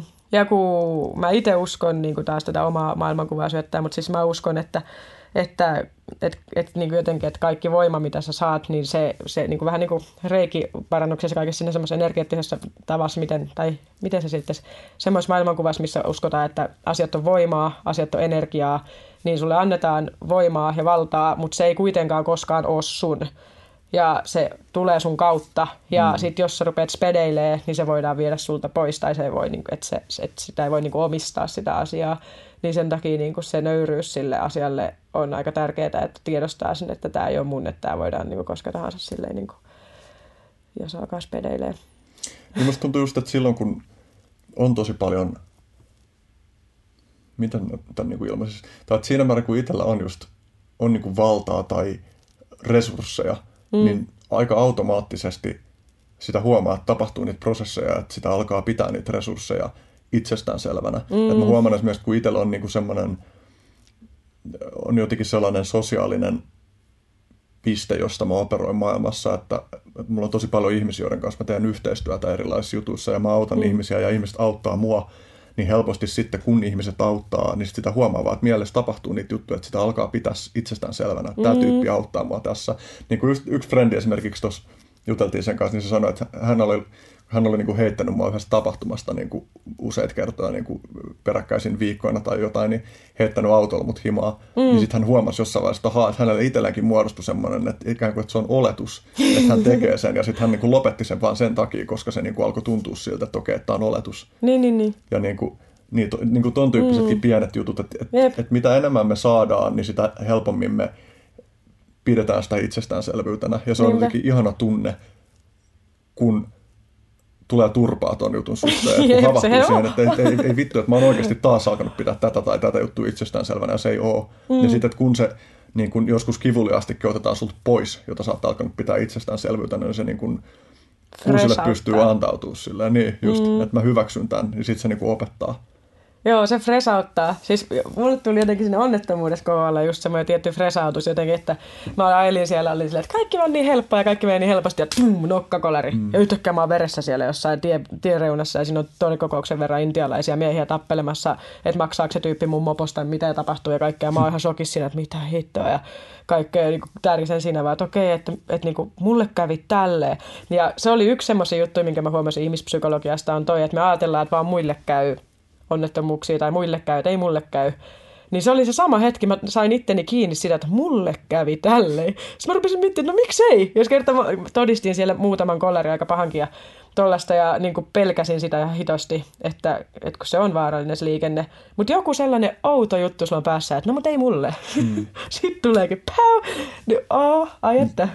se on varmaan semmoinen yksi mielenterveyttä ylläpitävä voima, joka saa meitä ajattelemaan tolleen. Joo, joo, ja siis sitten toisaalta niin kuin, Tästä tulee taas mieleen ne jotkut tutkimukset, joissa on tutkittu ihmisiä, jotka pelaa monopolia, niin, niin kun, mm. vaikka se peli, peli olisi täysin rigattu sillä tavalla, että oikeasti niiden valinnat ei vaikuta mitenkään, niin ne ihmiset, jotka voittaa siinä pelissä, niin olettaa enemmän, että se oli niiden ansiota. Jep, ja se oli hyvin kuvattu, miten niiden eleetkin alkoi muuttua, että aletaan nojailee taaksepäin, ja Aha, alkoi okay. tulla niitä sellaisia, siis, että, niin kuin, että mitä ihmettä, että tuossa on oikeasti semmoinen ohjelma, mikä käynnistyy mm. silloin, kun ihminen alkaa menestymään ja se ego alkaa niin tulee sieltä, niin Siis siinä, se, se tuo mukanaan tietynlaiset eleet ja kaikki se on oikeasti sellainen ohjelma, joka vaan... Piu. Joo, ja se ei ole niin kuin, että se on joku tietty jengi, jossa tapahtuu noin, vaan että me, niin, me ollaan se, se jengi, kenessä tapahtuu noin. Apina.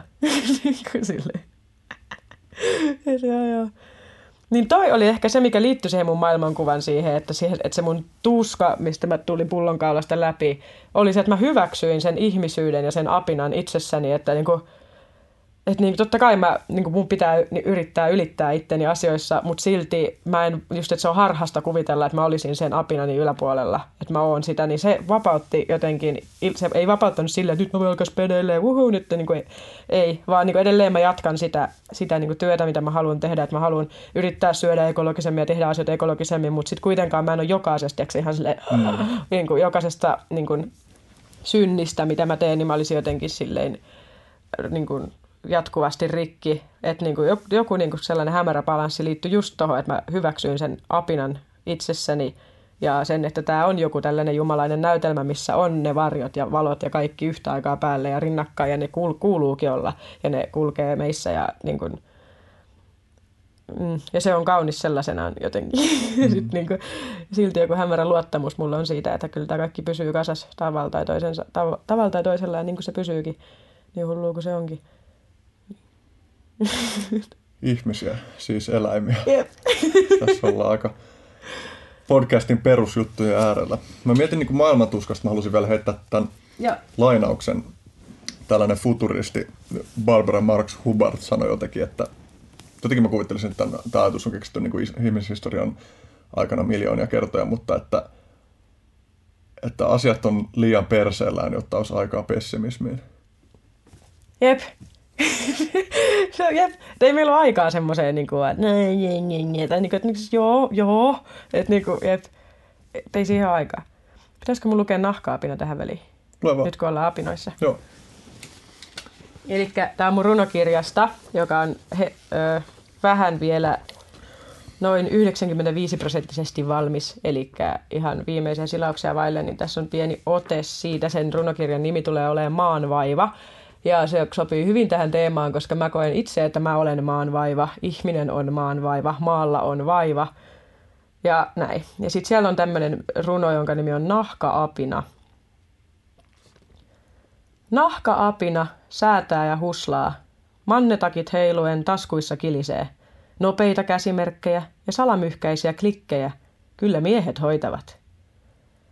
Me emme näe metsää puilta, emmekä ainuttakaan puuta kaataessamme metsän. Teemme suuria päätöksiä lyhytnäköisesti, luottaen tuntemattomaan pelastukseen, lempipäiväämme huomiseen. Ja väsymme juuri silloin, kun on toiminnan aika.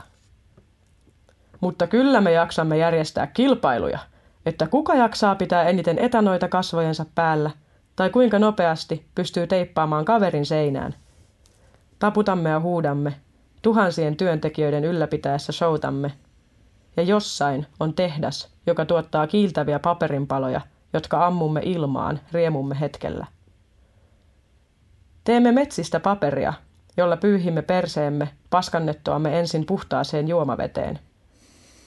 Pesemme hiuksemme kemikaaleilla, jotka tekevät niistä likaisemmat, jotta saisimme pestä ne uudelleen, jotteivät ne likaantuisi. Hyväksymme ahneuden luonnonlakina, mutta vihaamme homoja ja välttelemme vammaisia. Otamme maasta ruuan, mutta säilömme ulosteemme myl- myrkkyaltaisiin, vaikka muut eläimet palauttavat energiansa takaisin kiertoon. Taomme sudesta koiran, vierellemme heikomman version. Sitten tapamme sudet sukupuuttoon, rankaistaksemme petoja helposta saalista. Halkaisemme atomin, saadaksemme energiaa, vaikka meillä on aurinko. Poraamme kallioihin ydinjätettä, jonka puoliintumisaika on satoja tuhansia vuosia, ja sanomme sen olevan saasteetonta. Poraamme öljyn merenpohjasta, valmistaaksemme kahden desin juomapulloja, joiden maatuminen kestää tuhat vuotta. Sillä nahka-apinan käytännöllisyys ei lue luonnonlakeja. Jonotamme kuukausia saadaksemme apua ja jätämme monet ilman, vaikka meillä on miljoonia toimettomina roikkuvia käsiä, miljoonia kuulevia korvia ja loputtomasti rakkauteen kykeneviä sydämiä, ilman papereita käyttää niitä. Aseistamme molempia osapuolia ja ihmettelemme, kun joku varastaa aseemme, vaikka sodassa ei ole sääntöjä. Olemme valmiit antamaan henkemme, jotta emme joutuisi osaksi toista valtiota, jossa vertaisemme jatkavat eloaan. Pelkäämme kävellä metsässä, mutta emme puolitajuttomina asfalttilapyrintissä tuhansia kiloja painavien, kilometrien tuntinopeudella kiitävien leivänpahdinten seassa. Rakennamme aavekaupunkeja, joissa kellään ei ole varaa asua, mutta pysyköön tyypit teltoissaan, koska elintasosurffaus on itsekästä tuhlausta. Perustelemme epäreilua peliä sen säännöillä, joita voittajat rikkovat joka puolella. Syömme halvalla puolikasta ravintoa, mutta juomme kalliita liuottimia. Ja häpeämme kaikkea muuta paitsi järjettömyyttämme. Maailman tuskaa oikein niin kuin paperin kahden verran. Mm. että ton kaiken mä hyväksyin osaksi myös itseäni. Se on ollut aika hetki. Musta tuntuu, että pelkästään tuon runon pohjalta voisi niinku tehdä koko tämän podcastin. Tuossa on niin, kuin niin monta teemaa, johon voisi lähteä. lähteä. Tuosta saisi pitkän keskustelun. Mun suosikkikohta on kyllä toi, ehkä sä voit lukea vielä sen tota, toilettikohan uudelleen. Joo. Kerroinkin tuossa, kun aluksi juteltiin, että mä sen erityisesti kirjasin ylös sieltä. Se oli niin hieno kiteytys. Teemme metsistä paperia, jolla pyyhimme perseemme paskannettuamme ensin puhtaaseen juomaveteen. Eikö se ole älykästä? Toi jotenkin kyllä niin kuin kiteyttää sitä, että... tai siis niin kuin, tää on jotenkin niin överi etuoikeutettu tämä meidän tilanne täällä. Ja, ja sitten jotenkin niin kuin, tuntuu tärkeää löytää hyvä balanssi siinä, että samanaikaisesti tuntee niin kuin kivasti syyllisyyttä, mutta ei kuitenkaan liikaa sille, että kivasti syyllisyyttä, mutta sitten pysyy riittävän hyvässä kontaktissa kuitenkin iloa tuoviin ja nautintoa tuoviin asioihin, jotta jaksaa työskennellä sen eteen, että nuo asiat vois muuttua. Jep. Ja niin kuin, jotenkin just se, että se on mun mielestä niin vapauttavaa ja, ja sä, oot, sä oot myös sivunut tätä teemaa paljon, että, että se kysymys ei ole niin kuin se, että, että miten me saadaan muiden ihmisten käytös muuttuu, vaan se, että miten me saadaan yhdessä meidän mm. käytös muuttuu. Miten me saadaan yhdessä meidän teknologia, meidän arvot, meidän painopisteet muuttuu. Jep. Ja kun, en mä tiedä. Mulla on joku ihmeellinen sellainen, niin kuin kaiken sen, kun on nähnyt niin paljon kaikkea sellaista. Esimerkiksi oli Aasiassa, mä olin maailman suurimmalla, ei maailman suurimmalla, vaan siis Kaakkois-Aasian suurimmalla kaatopaikalla, missä oli käytännössä suuria jätevuoria. Ja siis ihan vuoria, mitkä on vaan jätettä. Ja sitten siellä on semmoinen 247 niin kuin jono, mistä tulee rek- rekkalasteittain vaan lisää, lisää, lisää. Niin kuin silleen, että sä menet yöllä katsomaan, me yötä siellä yhdessä semmoisessa organisaatiossa. Ja sitten katoin sitä niin kuin päivällä, aamulla, yöllä. Se jono on vaan 247, tulee vaan lisää paskaa ja vuoret kasvaa. Niin kun on niin kuin nähnyt tällaisia juttuja, siinä tulee sellainen olo, että tämä ei vaan voi jatkuu näin ihan, niin kuin, ihan oikeasti, oikeasti, oikeasti, tämä ei voi jatkuu näin. Ja sitten sukelta, että niin kuin nähnyt, miten meret saastuu ja kaikki, niin siinä, se vetää sellaiseen aika, niin kuin, siinä tulee aika sellainen tutiseva fiilis, että, että niin kuin mitä tässä tapahtuu, niin se on ollut mulle kaikkinen aika henkinen kokemus se, kun sen on pystynyt jonkun pienen reijän sieltä löytää ja tajunnut sen, että silti mä uskon jollain lailla tähän kaikkeen, vaikka sä näet tollaisia juttuja, mikä vaan niin kuin suoraan silleen alamäkeen. Mutta sitten kuitenkin niin kuin jotain täällä on, se ihme, minkä takia meissä ollaan olemassa. Ja siihen mä oon löytänyt paljon voimaa niin kuin sitten taas niin kuin lääkekasvia ja kaikkea tuollaista avulla niin kuin jotain, jotta täällä on joku mysteeri, joka kuitenkin pitää sen valon ja jonkun, jonkun jutun, mikä täällä kaiken pitää pystyssä, niin se on se joku, mihin mä oon niin kuin luottanut. Että, että, että se ei ole vaihtoehto, että murtuu sen kaiken edessä. Se ei vaan, niin kuin, mitä hyötyy siitä on. Että niin kuin, niin kuin, mitä hyötyy siitä on mm. sortua niin kuin, tu, niin kuin itse asiassa Ailuvallellakin, että niillä on yksi biisi, että, että on turha tuhoutua. Että se on oikeasti täysin turhaa, niin kuin silleen, että sä niin kuin kyllä. Ailuvallella, tämä saamelaisrapperi, oh. niin, niin hänellä oli just, että, tai Niilaksen kanssa yhteistyöbiisi, missä oli just se, se dusse, dusse, dusse, mä en muista, mitä on kanssa laususteltu oikein, mutta silleen, että on täysin turha tuhoutua. Että niin kuin, just tämä, niin kuin, että ei ole aikaa olla pessimistinen, ei ole, ei ole niin kuin, sitä mitään hyötyä. mm. Mutta silti nämä asiat pitää, niin kuin, ei pidä paitakaan. Et ne kulkee siinä kauniisti rinnakkain, mutta sen kanssa nimenomaan kulkee, eikä tuhoudu sen edessä. Niin, niin kuin yksi suuri kysymys on se, että miten me autetaan toisiamme kulkea tämän kaiken paskan kanssa. Mm. Jotenkin, että miten niin kuin kohdata paskaa niin, että ei hautaudu sinne paskaan. Ja niin kuin miten käsitellä syyllisyyttä sellaisella tavalla, että se syyllisyys ei nielase sua, mutta sä kuitenkin annat sen tulla sisässä. Että jotenkin, että musta meidän tarvii oikeasti surra mm. aktiivisesti. Jep. Ja siis totta kai helvetissä meidän tarvii myös iloita.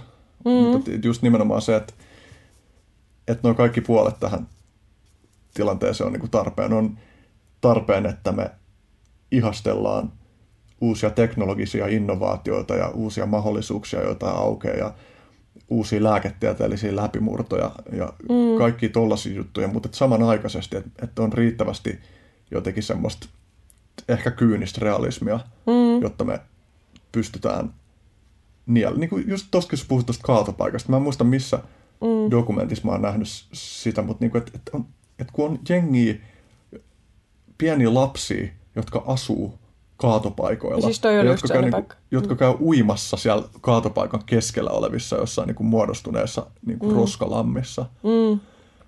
Niin kuin, Joo, siis se, tuolla itse asiassa just se kauneus näkyykin tietyllä tavalla, kun me tehtiin just yhteistyöbiisi sit näiden lasten kanssa. Siellä on Pantarkepang niminen alue. Ja se on niin kuin, se kaatopaikka, siellä asuu noin 3000 perhettä ja ne elää niistä niin kuin roskista.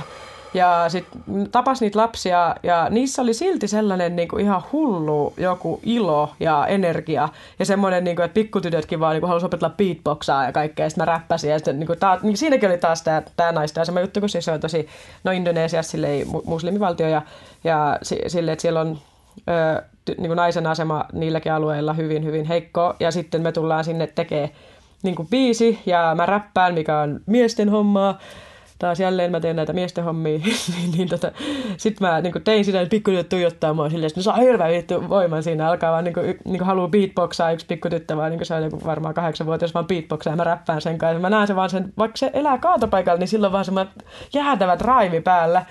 Niin se oli jotenkin, siis että siinä tuli just kanssa se sellainen olo, kun ne lapset ne leikki siellä kaatopaikalla. Se oli niille sellainen valtava leikkikenttä, että ne heittelee jotain roskia siellä vaan vuorelta mm. alas ja spedeilee. Ja sitten katsoo se, että ei hoho, että niinku, et toi on se niinku joku elämän valo, elämän voima, joka tulee puskee sieltä alta ja tällaista, että niin kuin se, että joka, joka päivä nousee se uusi aamu, että jotenkin, että siinä on, se on, se on tosi, mä osaan selittää, mutta siellä, siellä niin kuin mulle tuli sellainen olo, että jos nämä ihmiset selviää täällä, niin, oh, niin kuin, että kuinka niin kuin me su- suomalaiset eletään niin kuin oikeasti niin kuin eri planeetalta ja täällä ollaan ihan paniikissa, puhutaan jostain, mä oon niin köyhä, sitten sille, älä viitti.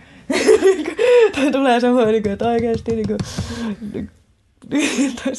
se myös, se myös toisessa, toisessa tekstissä, tekstissä, jonka mä linkkaan kuuntelijoille sitten tämän jakson tietoihin, oliko se nyt vuoden mikä se oli nimeltään, vuoden mm.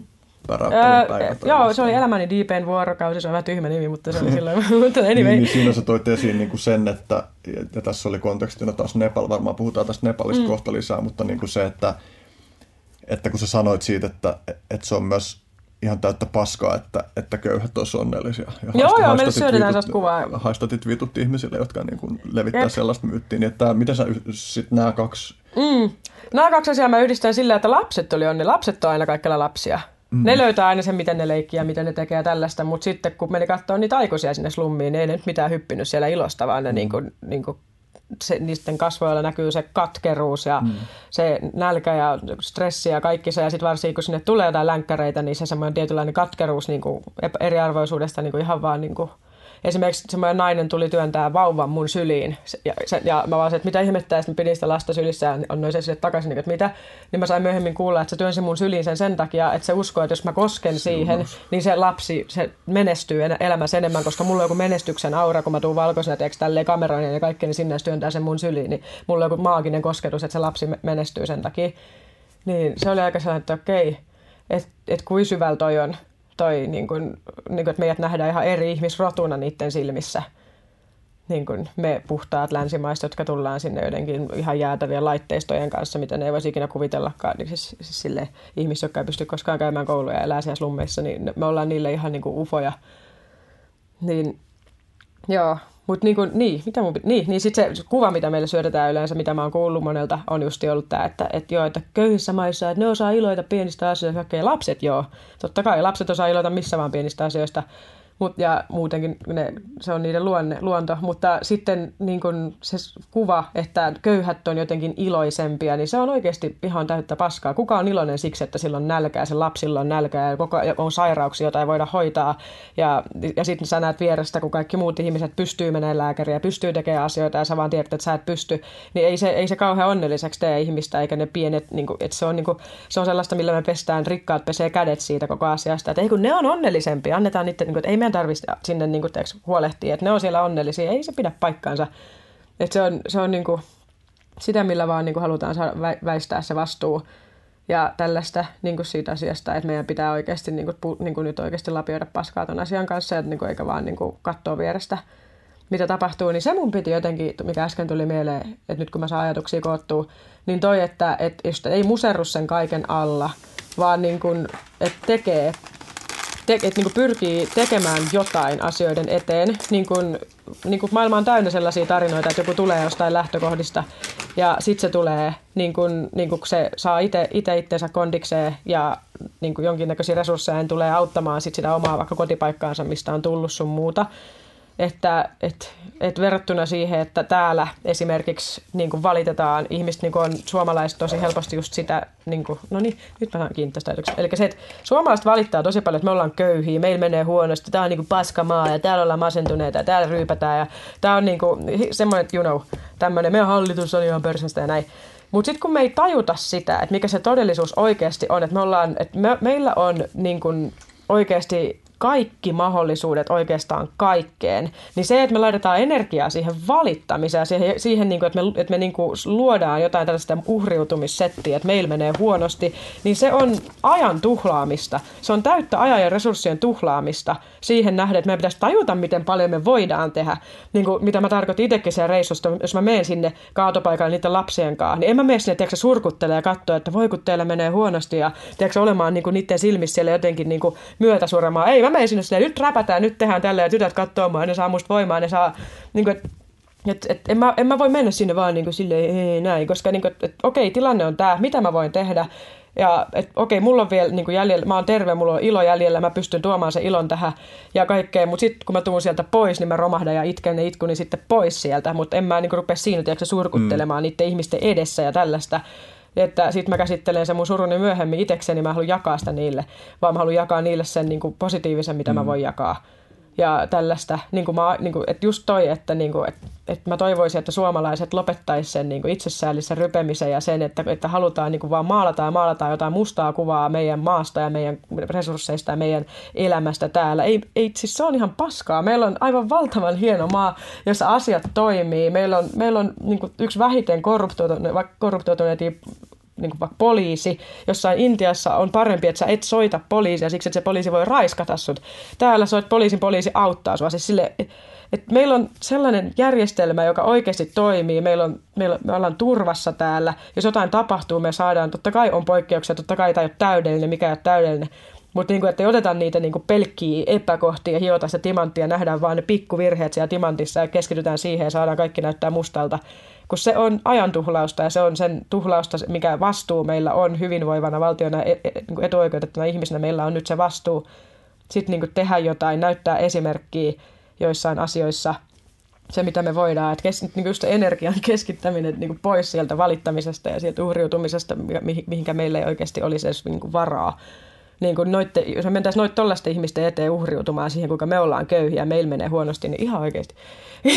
Toisaalta sinä ja minä, mä niin kokemuksen tasolla jaan ton, mutta sinä ja minä ollaan myös Suomen mittakaavassa ihan vitun etuoikeutettuja. Me ei varmaan olla niin kuin mm, taloudellisesti Suomen, Suomen niin kuin, tai varmaan me ollaan niin kuin taloudellisesti enemmän siellä niin kuin köyhällä suunnalla kuin rikkaalla suunnalla, Joo. mutta me ei olla missään tapauksessa niin köyhiä, mm. että me jouduttaisiin mm. jatkuvasti hajoilemaan sen kanssa, että mistä me saadaan Jep. seuraavat saftat, tai millä, me maksetaan, tai millä me maksetaan laskut, että me ollaan ihan vitun etuoikeutettuja mm. ja Suomessa on moni ihmisiä, vaikka niin kuin se tilanne varmasti jossain niin kuin intialaisella kaatopaikalla on niin kuin ihan niin kuin mm. huomattavan paljon järkyttävämpi, mutta että Suomessa on mm. ihmisiä, joiden tilanne ja, ja mahdollisuudet käytännössä niin kuin mm. on todella huonot. Ja se totta kai vaikuttaa myös, että, että meidän mahdollisuudet kytkeytyy siihen, että ketä me tunnetaan, minkälaisissa mm. sosiaalisissa piireissä me ollaan ja tollain, että että kyllä mä niin kuin ymmärrän sen, miksi mm. monet ihmiset valittaa ja on ihan vitun vihasia. Ja et, et koska myös niin kuin köyhyys osittain on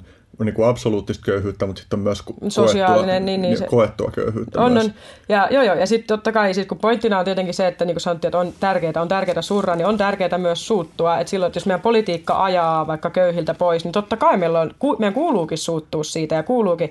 Että sitä mä en tarkoita, että, että sen takia, että Intiassa voidaan huonosti, niin me voidaan antaa täällä niin kuin, tiedätkö, hallituksen tehdä mitä haluaa, eli riistää köyhiltä ja siirtää rikkaille. Että edelleen meidän täytyy taistella koko ajan niin kuin niiden vähempiosasten puolesta, ja se on ihan itsestäänselvää, että me ei voida niin kuin täällä alkaa tiputtaa tavallaan asioita sen takia, että muualla voidaan huonosti, että, että näin. Mutta mut sellainen yleinen uhriutumismentaliteetti, mä en jaksa kuunnella sitä suomalaisissa vaan enää sitä sellaista jotain, että Suomi on niin paskamaa, ja Mitä jos, mitä jos moni niistä ihmisistä, jotka tuntee tarvetta avautua tolleen, mm. niin mitä jos moni niistä ihmisistä kaipaisi sitä, että joku kuuntelee sitä ilman, että yrittää niin. ratkoa sitä tai argumentoida sitä pois. Mm. Ja sitten toisaalta, Niinpä. miten nuo narratiivit, jotka pohjautuu vitutukseen, niin mm. miten ni, niitä saisi niin kuin rakennettua sellaiseen suuntaan, että, että alkaisi löytyä ratkaisuja. Mm. Mulla tuli niin kuin mieleen jotenkin se, että, mm. että jos miettii Suomen kapasiteettia auttaa niin kuin muita maita maailmassa, mm. niin se niin kuin resurssi, resurssien osalta ja tietämyksen osalta, taitojen Että osalta se on ihan valtava. kulttuuri, niin tällaista, mikä on Se hyvin. on, se on ihan valtava, mutta mitä enemmän meillä on ihmisiä, jotka ei koe elämäänsä merkitykselliseksi ja jotka kokee olevansa kaltoinkohdeltuja mm. ja jotka kokee olevansa umpikujassa, niin sitä vähemmän me käytetään meidän resursseja niin kuin valtiona mm.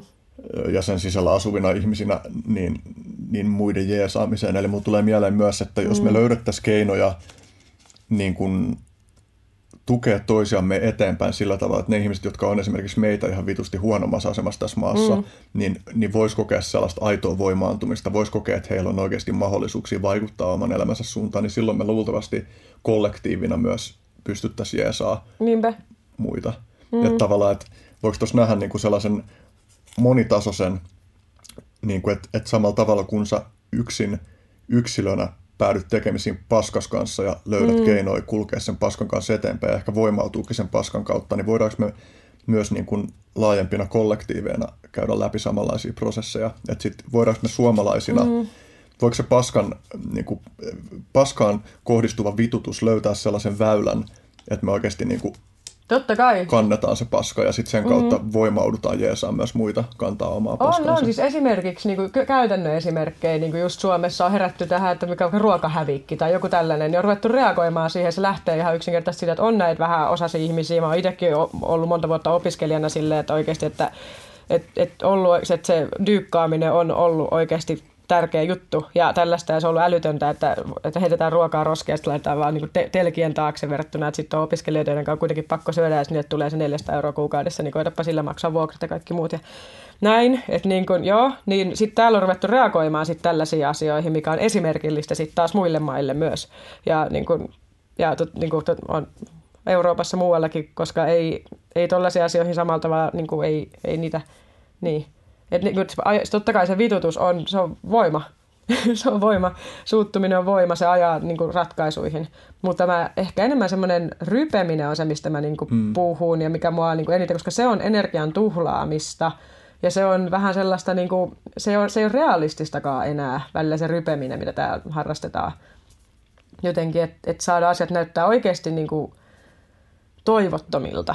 Vaikka pitäisi nähdä, niin kuin, nähdä niitä niin kuin, mahdollisuuksien määrä. No, esimerkiksi mä kerron vaikka oman, oman elämän kautta silleen, että mä olin kans ryvin siinä jossain vaiheessa siinä sellaisessa, että, että on just elänyt köyhyysrajan alapuolella niin kauan aikaa niin Suomen mittakaavassa ja, ja tuollaista just opiskelijana ja näin. Ja sitten ollut sitä, että ei ole niin kuin, ei voi tehdä oikein mitään, koska ei ole rahaa mihinkään, että asuu vaikka kaupungissa opiskelijana, ja kaupungissa on kaikki, mitä sä voit haluta, mutta sä et voi tehdä niistä mitään, koska sulla on rahaa, kaikkea tarvitaan rahaa, niin semmoinen joku, totta kai se on ihan hirveä, hirveä fiilis, tässä on ympärillä kaikkea, mihin sä et voi osallistua silleen.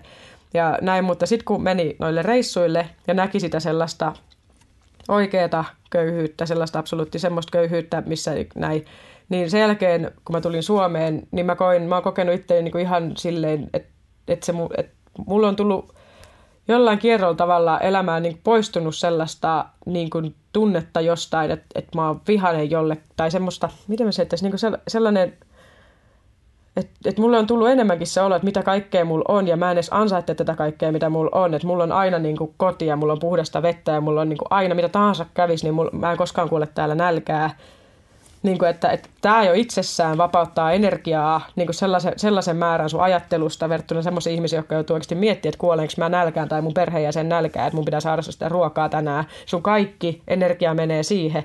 Niin täällä sun ei tarvitse koskaan kelata siis tollaisia asioita, niin kuin, että, että joku kuolee nälkään. Se, se ei vaan niin kuin, kuulu suomalaiseen niin kuin meidän juttuun, koska aina kuitenkin on joku sossu tai joku, joku, joku leipäjono, joku, mistä sä saat ne perustarpeet, niin se vapauttaa kaistaa päässä tosi paljon tollaiset asiat, niin sen oivaltaminen oli mulle se, että mä tajusin, miten isot voimavarat mulla on oikeasti käytössä sen takia, että mulla ei mene ne voimavarat johonkin tällaiseen selviytymiseen.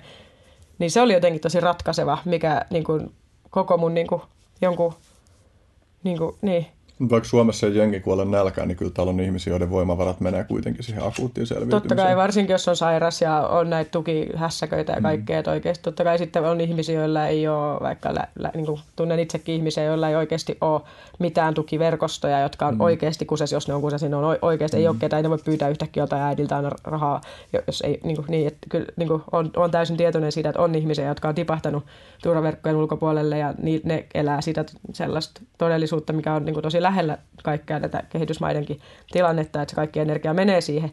Mutta yleisesti, niin kuin sille oikeasti, niin kuin jos miettii yleisesti yleisesti, niin, niin kuin ettei aina mieti sen tavallaan pienen prosentin kautta, vaan sen, mikä se yleinen meininki täällä on, niin täällä on oikeasti asiat paremmin kuin monessakaan muussa paikassa. Tämä on ihan uskomaton paikka. Että on ihan niin kuin muumilaakso pelkästään turvallisuudenkin takia se, että sä voit naisena kulkea tuolla yksin kadulla pimeällä, mikä ei ole monissakaan paikoissa on heti silleen, kun aurinko lähtee laskemaan niin sisälle.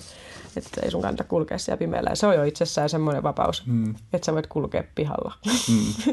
niin mä mietin niin itseäni, että mä kuljen niin välillä joku läppäri kädessä kadulla niin kuin yöllä, missä on päihtyneitä ihmisiä ja niin kuin periaatteessa. Mm. Mutta kyllä täälläkin voi tapahtua asioita, mutta se, että se niin kuin mm. lähtökohtaisesti tuntuu turvalliselta, niin, niin Mun tekisi mieli myös lukea sun kirjoituksesta pätkä, koska tämä niinku istuu niin hyvin tähän, niinku, että jotenkin tänne köyhyyden suhteellistamisesta. Niin tämä oli siitä sun tekstistä, jonka mä aiemmin mainitsin. Ja, ja kuulijoille tiedoksi, että tässä on, ö, saat tällaisen sun paikallisen, paikallista niin kuin, todella köyhiä realiteetteja esittelevää. Joo, mä olin slummissa Nepalissa yötä. Joo. Joo. Ja tota, Drom on kaverin nimi. Niin Drom näyttää minulle naisten suihkun, joka on käytännössä neliömetrin kokoinen muovinriakalainen koppi, jonka sisällä on metrin korkeudella pieni pohjavesipumppu, jota on siis, oliko sadolle vai tuhansille ihmisille ainoa suihku? 900 ihmistä. Ja vesi on filtteröimätöntä, eli likaista ja kylmää. Kysyn, että miten näin kylmällä kukaan voi mennä tuonne. Drom pysähtyy ja katsoo minua. That's why poor people don't go to shower. Only rich people can be pure and clean. Do you understand? Mm. Vaivun pienen häpeään. Puhtaus on rikkaiden etuoikeus. Ei saatana, rikkailla ihmisillä Drom tarkoittaa kaikkia niitä, jotka ovat ylipäätään mukana raharallissa. Eli kaikkia niitä, joilla on koti ja ruokaa ja voivat kulkea kadulla puhtaat vaatteet päällään. Ja minä olen ekstra superrikas. Mm. Tuo oli niin vitu hyvin kiteytetty, hienosti Jep. kerrottu, että mä haluaisin lukea sen tähän. Jep, tota mä tarkoitin sitä, millä se maailmankuva muuttui. Silleen, että kun mä näin sen, että on ihmisiä, jotka ei edes, niin kuin, että niille pelkkä hygienia on jo sellainen asia, mikä ei ole itsestään selvä. Ja näin. Niin se, se, se niin kuin käänsi koko sen maailmankuvan sen jälkeen, kun mä tuun johonkin Suomeen ja mulla on puhdasta vettä, kaikki tämä, niin kun mä tiedän, kun on koko ajan takaraivossa se maailma, missä ne elää koko ajan, missä elää satoja kautta tuhansia ihmisiä, kun tämä tarina, tämä siis tarina kertoo ihan oikeasta ihmisryhmästä, joka elää, no esimerkiksi niin kuin, no Aasian alueella justiin tämä, eli Intiassa on kodittomia ollut aivan hiton kauan. Intia on yksi maailman vanhimpia paikkoja ja maailman väkirikkaimpia alueita. Ja siellä on sellaisia valtavia kodittomien massoja, jotka tota, niin on sukupolvi sukupolvelta syntynyt telttoihin, ei, ei ole lukutaitoa, ei ole kirjoitustaitoa, ei minkäännäköistä chanssiä päästä kouluun. Ne on täysin yhteiskunnan niin kuin, hylkiöitä ulkopuolella.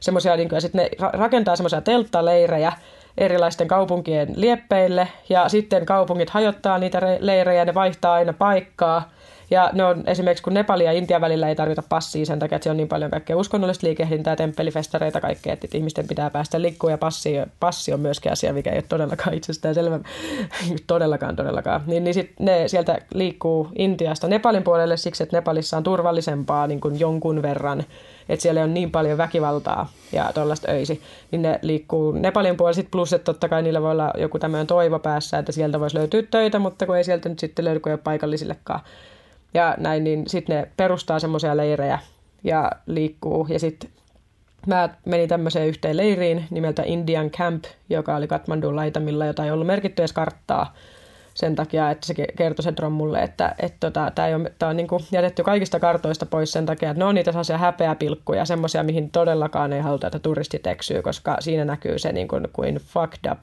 se tilanne on ja näin niin, niin sitten mä nimenomaan halusin nähdä sen puolen. Ja kun se sanoi, kysyikin multa heti niin tämän tarinan alussa, että do you wanna see real Nepal? Että, miten, että mikä on se niin kuin todellisuus, miten täällä on, että ei se ole tämä, niin kuin, missä on nämä hienot kaupat ja temppelit ja kaikki näitä, vaikka sielläkin on sitä köyhyyttä ja lapsia mm. ja kaikki kaduilla ja kaikkea. Niin kuin, et, mutta että, niin kuin, että täällä on vielä diipimpi meininki sen suhteen, missä, miten ihmiset elää, niin kuin ihan paikalliset ihmiset elää. Ja sitten se vei mut sinne, sinne slummiin ja sitten tota, mä kävin, vein mut kierrokselle sinne, mä valokuvasin ja otin ylös siltä kaikki, niin kuin halusin tehdä jutun, jutun siitä slummista ja siitä tyypistä ja sellainen, kun, se sanoi, kun mä kerroin silleen, että mä oon tekemässä dokkaria ja mä oon niin journalisti, niin se oli silleen, että okei, että no sitten on jotain, mitä sun pitäisi nähdä. Mm. niin kuin, että, että tänne tulee paljon journalisteja kuvaamaan kaikkea muuta, mutta niin kuin, että hän toivoisi, että joku tekisi jutun tästä. Mm se oli myös aika pysäyttävä, kun sä kuvailit sitä, että oliko se hänen siskonsa, joka jotenkin ilmaisi, että hän näkee sut sellaisena jumalattarena, että sä oot vaalea ja hyvä, hyvät hampaat. Ja Joo, niin siis kuin... mä tulin sinne sen tota, siskojen itten telttaan, missä se sisko on raskaana ja silloin kolme lasta siinä, ja, ei kaksi lasta, ja sitten se siskon mies ja tota, kolmas tulossa. Niin, niin se sanoi, että niin kun mä tulin sinne, niin se, ne tuijotti mua silleen silmät pyöreinä ja se pikkulapsi alkoi heti itkeä. Kouluikäinen poika alkaa vaan ihan hulluna itkeä, kun se tuijottaa mua. Ja sitten mä kysyin, niin kuin, että, mitä, ja sanoin, että, että kun se on nähnyt valkoista ihmistä aikaisemmin, että se, mä näytän niin kuin kuolleelta, koska mä oon valkoinen. Ja sitten niin että, että se on sille niin pelottava näkö. Ja sitten mä oivalsin, että aivan, että vitsi, että miltä se nyt huhu. Ja sitten se sisko taas oli nähnyt tietenkin, kun se oli vanhempi. Ja se niin kuin sitten sanoi, että niin kuin, kun se ei osannut puhua englantia, se sanoi sille Tromille, että, että, että sen mielestä mä näytin jumalattareilta sen takia, että mulla on puhdas iho ja puhtaat hampaat.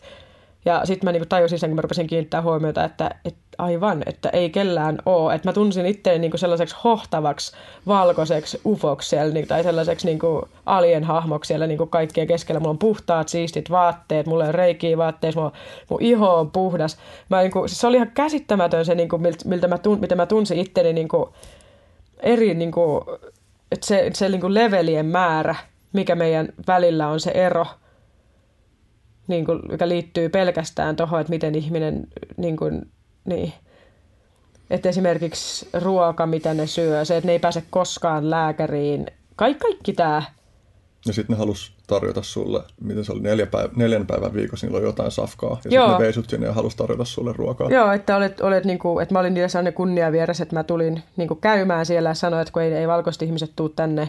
Ja sitten ne halusi tarjota mulle ruokaa, mä että en mä kehtaa niin kuin syödä teidän, jos ne oli aivan sille, että täällä nyt viitti, että kyllä me nyt ollaan totuttu tähän hommaan. Ja, että se on niin kuin, että et se tuntui loukkaukselta tyylin kieltäytyä, niin sitten, mutta en mä pystynyt kunnolla syömään sitä soihin tulista. Mm. ja sillä tulisuudella yleensä estetään sitä, että se, on niin, se ruoka on tosi niin kuin, huono tasosta, niin, niin, niin tota, sitten sit siinä se oli kyllä aika, joo, että se on vähän sitä tahnaa ja sitten semmoisia leip, leip, lättyjä tavallaan, miten teki suoraan, niillä on teltas semmoinen uuni, mikä on niin kuin vaan siihen maahan, maahan niin kuin saveen tehty vaan suoraan kiinni, tai sille, siinä niin kuin, se, niin kuin savesta valettu semmoinen uuni ja sitten niin kuin, se oli vaan semmoinen hito iso telttaleiri, mikä on tehty, niin kuin, että on revitty mainosmuovei ja pampukeppejä, keppejä, niistä kyhätty vaan sellaisia telttoja, ja niistä muodostuu semmoinen leiri.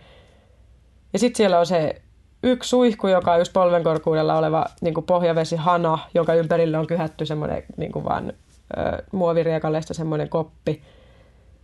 ja sitten neljä vessaa, mitkä oli selkeästi jonkun raunioituneen rakennuksen tai jonkun jotain jämävessoi. Ja niitä on neljä siinä 900 ihmiselle. Ja niin kuin varsinkin naisia, se että on niin kuin joka aamu noin 200 metrin jonot niin kuin naisia sinne ja tollasta. Ja sitten justiin niin, saniteettitilojen puute. Ka- kaikki toi, mikä on meille täysin itsestään selvää. Niin kuin kaikki, niin kuin ihan siis alkaen aisteista, hajut, kaikki, mikä meille on se, että me ollaan, ei me ole siihen, että, että täällä haisee ihmisulosta joka suunnassa. Hmm. Ja JNE, siis silleen... Miten me sitten esimerkiksi kuukautisten kanssa tuolla? Jaa, siis siitä, siitä mä en tota, tiedä suoraan tosta, mutta toinen juttu, minkä mä kuulin kuukautisista on se, että, että noissa Nepalissa niin kuin monissa naista syy, niin kuin syyllistetään mm. siitä, kun nainen saa ensimmäiset kuukautiset, niin sitä syyllistetään siitä, että saatetaan pahimmassa tapauksessa niin kuin laittaa johonkin navettaan eläinten ja niin kuin sikoja ja tuollaisten kanssa niin kuin sille, että, sen, että sinne ei anta pestä itseensä, vaan sen pitää niin kuin kantaa se naisena olemisen synti jotenkin, että sitä niin kuin nöyryytetään. Ja sitten niin kuin just se, että et kun, tässä on aika mielenkiintoinen. Mä olin se mun päähenkilön luona yötä. Ja, niin se do, dokkari. Joo, tämän joo. Nepali tota, dokkaripäähenkilö, joka on siis tota, asuköyhällä alueella, mutta ei kuitenkaan missään tämmöisessä slummissa. Tämmöinen tyttö, joka löytyy tota areenasta, tämä dokkari nimellä Kiehuvan Laakson sisar. Ja siellä on tämmöinen mun päähenkilö Suti, joka tuli just, just näistä tuli kertoa, että hän ei voi mennä keittiöön hakemaan mulle mitään vettä tai ruokaa tai mitään, että jos mä haluan, niin kysy isältä, koska hänellä on kuukautiset, koska siellä on jumalapatsas, niin hän ei saa astua sitä lähelle, että se on niin kuin saastainen. Että se niin kuin suhde naiseuteen oli niin kuin pohjas siihen, että nainen on saastainen. Niin se oli niin kuin se, kun mä puhuin tästä, tästä, tästä niin kuin setistä. Ja sitten kun mä, niin kuin just tämä, että miten me voidaan vaikuttaa, mikä, mitä, mikä meidän esimerkki länsimaissa, mä väitän, että meidän pitäisi syöttää heille mitä meidän maailmankuvaa, mutta kun toi setti, mikä kehitysmaissa liittyy vaikka nyt tuohon epätasa-arvoon, pohjaa oikeasti ihan t- niin kuin tosi nonsens, nonsens-settiin. Se, että okei, naisella valuu verta, niin sä oot saastainen. Ja sitten niin sit, kun, sit, kun mä yritin kysyä enemmän, että miksi, että mihin se perustuu, miltä tavalla saastainen, no en mä tiedä, tämä on vaan se, mitä meille on opetettu sukupolvelle sukupolvelle. Ja sitten kun mä kerron, että okei, että mä en halua syöttää sulle mitään tieteellistä maailmankuvaa, mutta jos ajatellaan niin kuin siitä, miten mä tiedän tämän asian, että niin kuin, kun mä selitin, että tiedätkö mihin kuukautiset perustuu, niin kuin, että mitä, ne, mitä siinä niin kuin tapahtuu, ja hän ei tiennyt. Ja mä kerroin, että mitä kuukautiset on, että sieltä lähtee munasolu, ja sitten se osuu seinämään, ja sitten kun se hedelmöity, se valuu alas, ja sen takia se niin kuin tekee kuukaudessa semmoista kierrettä, ja jos naisella vaikka jotain ongelmia kuukaudisissa saattaa tarkoittaa lapsettomuutta, eli käytännössä jos ajatellaan, niin se on aika pyhä asia – niin kuukautiset. Että jos naisella, että kun ne on kunnossa, niin se on hedelmällisyyttä ja jos naisilla ei olisi kuukautisia, täällä ei olisi ketään meistä, niin kuin, että se liittyy elämän ylläpitoon ja kiertoon ja tämmöiseen, niin se tuijotti mua vaan ihan silleen niin kuin leukalattiassa. Se sanoi mulle, että kukaan ei ole koskaan saanut noin kauniisti asiasta, mikä hänelle on opetettu lapsesta asti, että se on saastasta. Ja sitten kun mä sanoinkin, että, että, että käytännössä it's like a holy thing, että se on niin kuin part of the circle – ja kaikkea se, näin, niin sitten niin, niin kuin tollaisia juttuja mä koen, että niin kuin meidän wow. pitäisi tehdä enemmän. Niin kuin,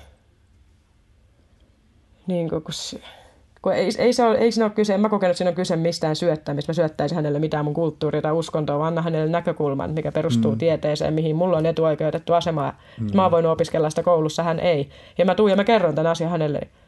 What? Niin, niin sitten se niin antoi sille voimaa ymmärtää, että hänessä ei ole mitään likasta.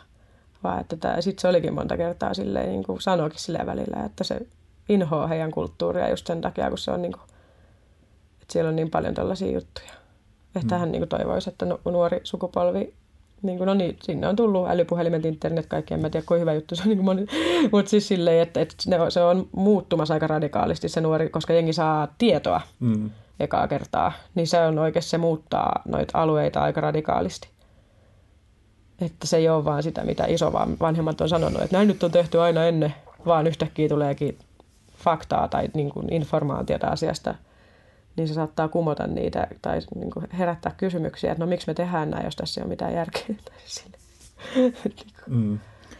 Yksi niin kuin, mun mielestä hyvä kiteytys vähän näihin teemoihin liittyen on se, että maailman typistämättä nyt mitenkään, että olisi, tai tarkoitan tässä nyt resurssia sellaisella rikkaalla tavalla tulkittuna niin, että maailman haaskatuin resurssi on köyhät ja naiset, tai Jep. kaksi ryhmää, Jep.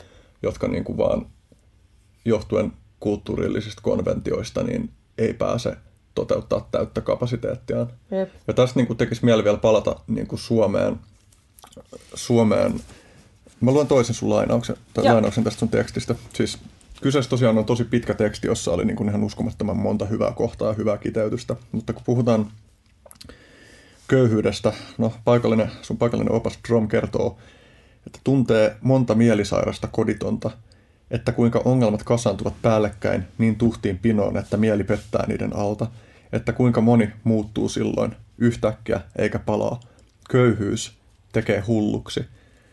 Ja mä mietin tätä niin kuin myös Suomen kontekstissa, koska mielenterveys on myös sosiaalinen asia. Jep. Ihminen on hyvinvoima, voiva, No ihminen voi olla hyvinvoiva ilman, että ympärillä on muita ihmisiä, jos ihminen elää vaikka niin kuin muun luonnon keskellä sellaisessa ko- kontaktissa, että on hyvä olla, niin, niin mikä siinä, mutta että, että siinä määrin kun ihminen on sosiaalisissa, niin kuin ihmis, ihmissosiaalisissa puitteissa, niin se on merkittävä tekijä siinä mielenterveydessä. Kun mä mietin, kun sä puhut siitä, niin kuin, ö, märähtiminen ei ollut se sana, jota sä käytit, mutta niin kuin se vellominen siinä omassa jotenkin mm. epätoivossa, mm. niin että, että onhan sekin nähtävissä nimenomaan niin kuin mielenterveyden ongelmana. Mm. Ja, ja nimenomaan mielenterveyden ongelmana sillä tavalla, että se ei ole yksilössä oleva mielenterveysongelma, vaan mm. se on yksilön ja ympäristön vuorovaikutussuhteessa oleva mielenterveysongelma. Et, et kun mä mietin sitä, että, että ne ihmiset Suomessa, jotka valittaa tilanteestaan ja jotka on kyynisiä ja katkeroituneita, niin että jos me mm. mietitään sitä niin kuin juurta, että mistä nämä ihmiset on peräisin, niin sehän ei ole vaan silleen, että he yksilönä on valinnut, että,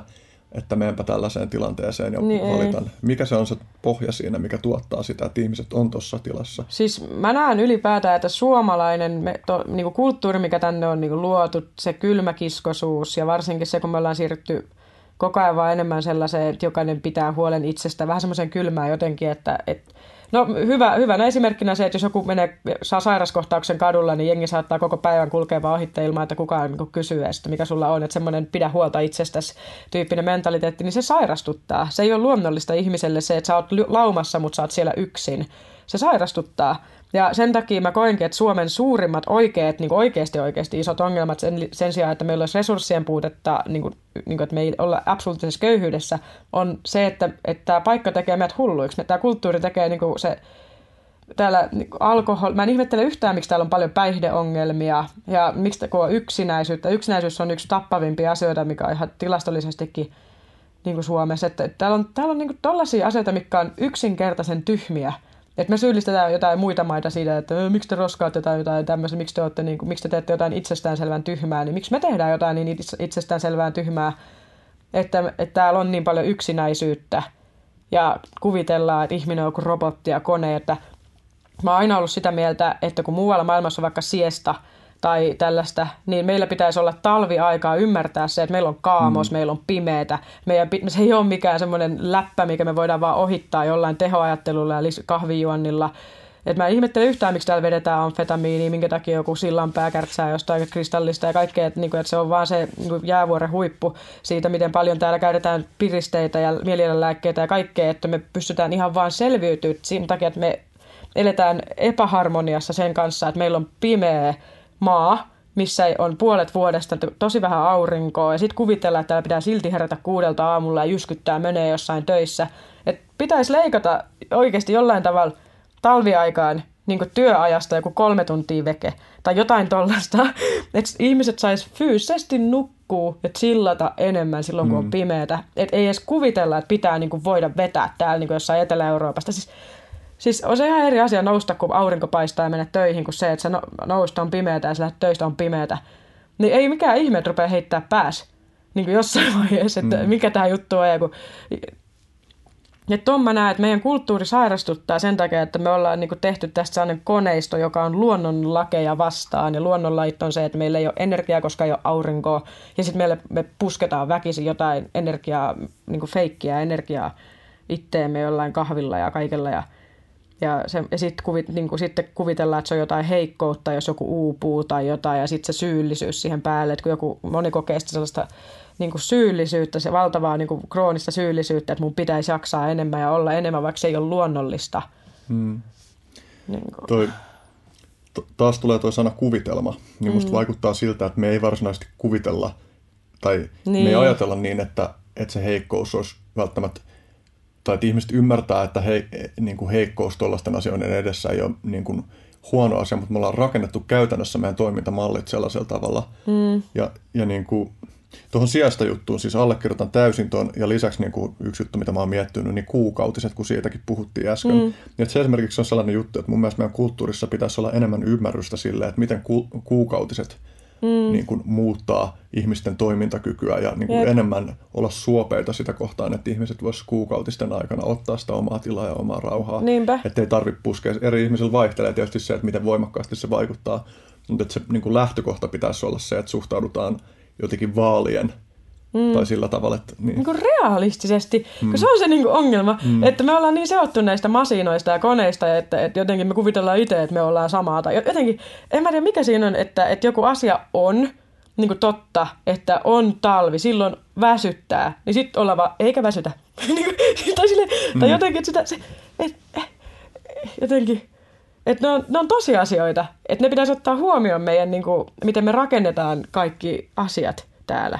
Koska jos me ei oteta niitä huomioon, me toimitaan, toimitaan luonnonvastaisesti, siitä aiheutuu ongelmia, siitä aiheutuu erilaisia oireita, joita sitten lääkitään väärillä tavoilla, vaikka alkoholilla tai just överillä kahvion tai jollain, mikä aiheuttaa sitten taas uniongelmia tai lääkeralleja ja kaiken maailman. Niin kuin.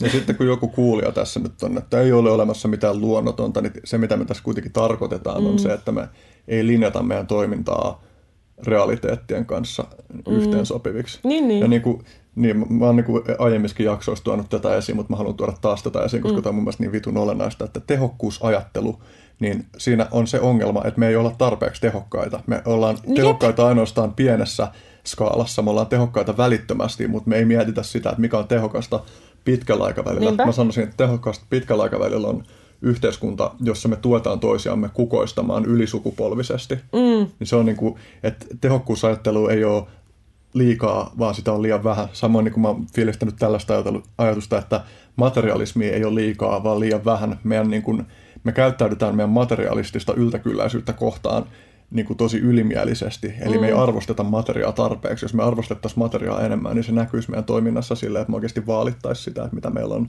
Mm käytettävissä. Siis kun sehän on ihan älytöntä, että me kuvitellaan, että jos me leikataan jostakin mielenterveydestä, ne, mielenterveyspalveluista tai jostain tällaisesta, sitten kuvitellaan, että se, sillä me saadaan jotain tehokkuutta tai jotain niin kuin vaurautta jotenkin valtiolle, mikä on mun mielestä just niin kuin esimerkiksi Sipilä on sanonut, että, että valtio on niin kuin yritys – että, että jos jostain pitää, niin kuin, että sit vaan niin leikata. Mun mielestä siinä älyttävintä on niin se niin ajatus, että mikä yritys on sellainen, mihin kuuluu lapset, sairaat, vammaiset, mielenterveyspotilaat, kaikki nämä, joita sä et voi vaan niin potkia pihalle. Et yrityksestä sä voit vaan sille, että toi tyyppi on huono työntekijä, niin sä potkaset sen pihalle ja sitten pidät vaan ne parhaat siellä. Ja sitten se yritys kukoistaa. Niin, Mutta valtio, et sä voi potkia ketään pihalle. Ne kaikki on siellä. Sitten sit jos me ajetaan jengi siihen, että jengi sairastuu enenevissä väärin, mitä kaikkia lieveilmiöitä se aiheuttaa, rikollisuutta, itsemurhia, kaikkea, mikä taas sitten lisää, lisää, lisää. Et niinku, et Muukalaisvihaa. Niin, kaikkea, kaikkea, mikä vie sitten taas rahaa, niiden korjaaminen tai niihin reagoiminen sitten taas vie rahaa. Niinku, et, et ei me voiteta todellisuudessa siinä yhtään mitään. Niin toi olisi niinku se sama, sitä teho, että, niinku, että me ei olla oikeasti tehokkaita. Että jos me oltaisiin oikeasti tehokkaita, niin me pidettäisiin systeemi niin, että, me, että, jos, että meillä olisi hyvät palvelut sillä tavalla, että jos jollekin alkaa niin kuin, tulla oireita, se pääsee nopeasti hoitoon, se saa itsensä nopeasti kuntoon, jollekin se pääsee takaisin jatkamaan niin kuin, olemistaan yhteiskunnassa, eikä niin, että se joutuu jonottaa siellä monta vuotta ja menee vaan paskemmaksi, paskemmaksi ja paskemmaksi, sitten hajota, ja sitten sillä kestääkin viisi vuotta palautuu. Et, et, niin kuin, Ihmisessä on vaan niin vitun hillitön, niin Ihmisessä on niin vitun hillitön potentiaali, joka niin kuin, olisi mahdollista päästä toteutuu, mm. jos me vaan valittaisiin. Mutta okei, okay, meidän mm. yhteiskunta on monessa mielessä hullu. Mm. Ei täysin, meillä on moni juttu, jotka on tosi hyvin, moni juttu, jotka on tosi terveesti, mutta se on kuitenkin jossain määrin hullu, ja sinä mm. ja myö, minä myös ollaan jossain määrin hulluja. Yep. Niin miksi me ollaan toimintakykyisiä, sinä ja minä? Toimintakykyisiä. Mä uskon, että mä oon toimintakykyinen sen takia, että on edelleen kuitenkin asioita, mistä saa jonkinnäköisiä kiksejä. Niinku, että et tekee jotain, että on, että on elämässä asioita. Jos mä mietin ihmistä, joka ei ole toimintakykyinen, niin siltä on kadonnut niin kuin elämän ilo, elämän halu. Ja niin kuin, että ei ole enää asioita, mitkä voimauttaa sua. niin kuin, jotka antaa sulle voimaa. Ja siitä itse asiassa Jani Kaarokin kirjoitti, että, että jotkut tällaiset isot, niin kuin, isot elämykset voimauttaa meitä, ylevöittää meitä. Että, että ihmisen pitäisi niin kuin, ymmärtää se niin kuin, arvo sillä, että, että, niin kuin, että jollekin vaikka joku metsään meneminen tai jollekin hyville festareille meneminen tai joku tämmöinen voi olla niin voimauttava kokemus, että se niin kuin, mä siitä, siis silleen, että, että jos ne puuttuu ne voimauttavat kokemukset, niin mistä sä lataat sen voiman, mikä sulta on vähän niin kuin mennyt?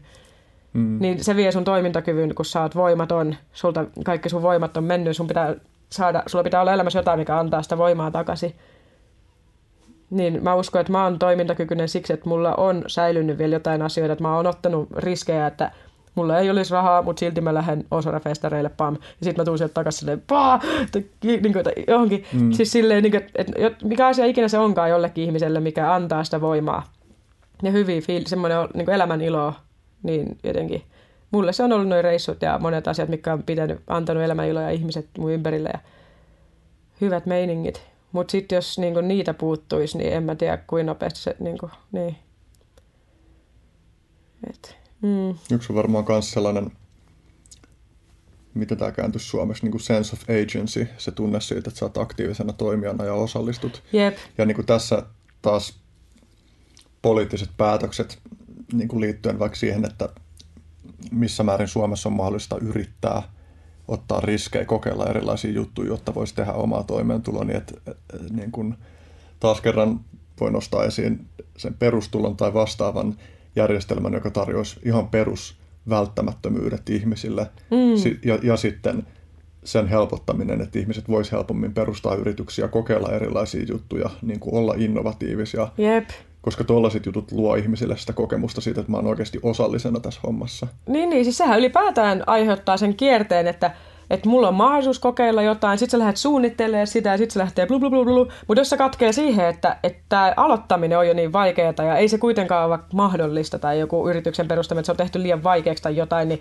sit se ei laukaise sitä, sitä positiivista niin kuin luovuuden kierrettä, mikä lähtee siitä, että sä voit mm. oikeasti alkaa yhtäkkiä. Että jos on yhtäkkiä, sulle annetaankin chanssi, että no okei, sä voit mennä tonne myymään jotain koruja, niin sitten rupeat miettimään, että okei, minkälaisia koruja mä haluan tehdä, ja sitten rupeat tekemään koruja, koska sitten niin siis, sit se ruokkii sitä sun sellaista, tapaat muita ihmisiä, jotka tekee, sä solmit niiden kanssa yhteistyöhommia ja kaikkea tällaista, se laukaisee sen luovuuden semmoisen jutun, mutta jos se on heti alkuun silleen, että et sä voi mihinkään mennä mitään koruja myymään, kun sun pitää maksaa ensin ja näin paljon, mihin sulle ei ole varaa, ja sit sä et pysty ostamaan mitään materiaalia. Et sille, että se tehdään heti alkuun niin vaikeaksi, että, että siinä tulee sellainen, aha, okei. Okay.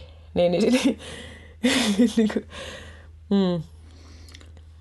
Tästä tuli mieleen myös tällainen Janna Jenga, että sitten kun Suomessa tietty porukka näkee merkittäviä uhkakuvia, että muualta tulee jengiä tänne, mm. ja, ja se on poliittisesti aika iso juttu, että ilmaistaan, että nyt otetaan kovat otteet näitä ihmisiä kohtaan. Mä oon miettinyt paljon sitä kysymystä, kun mä oon esimerkiksi mm.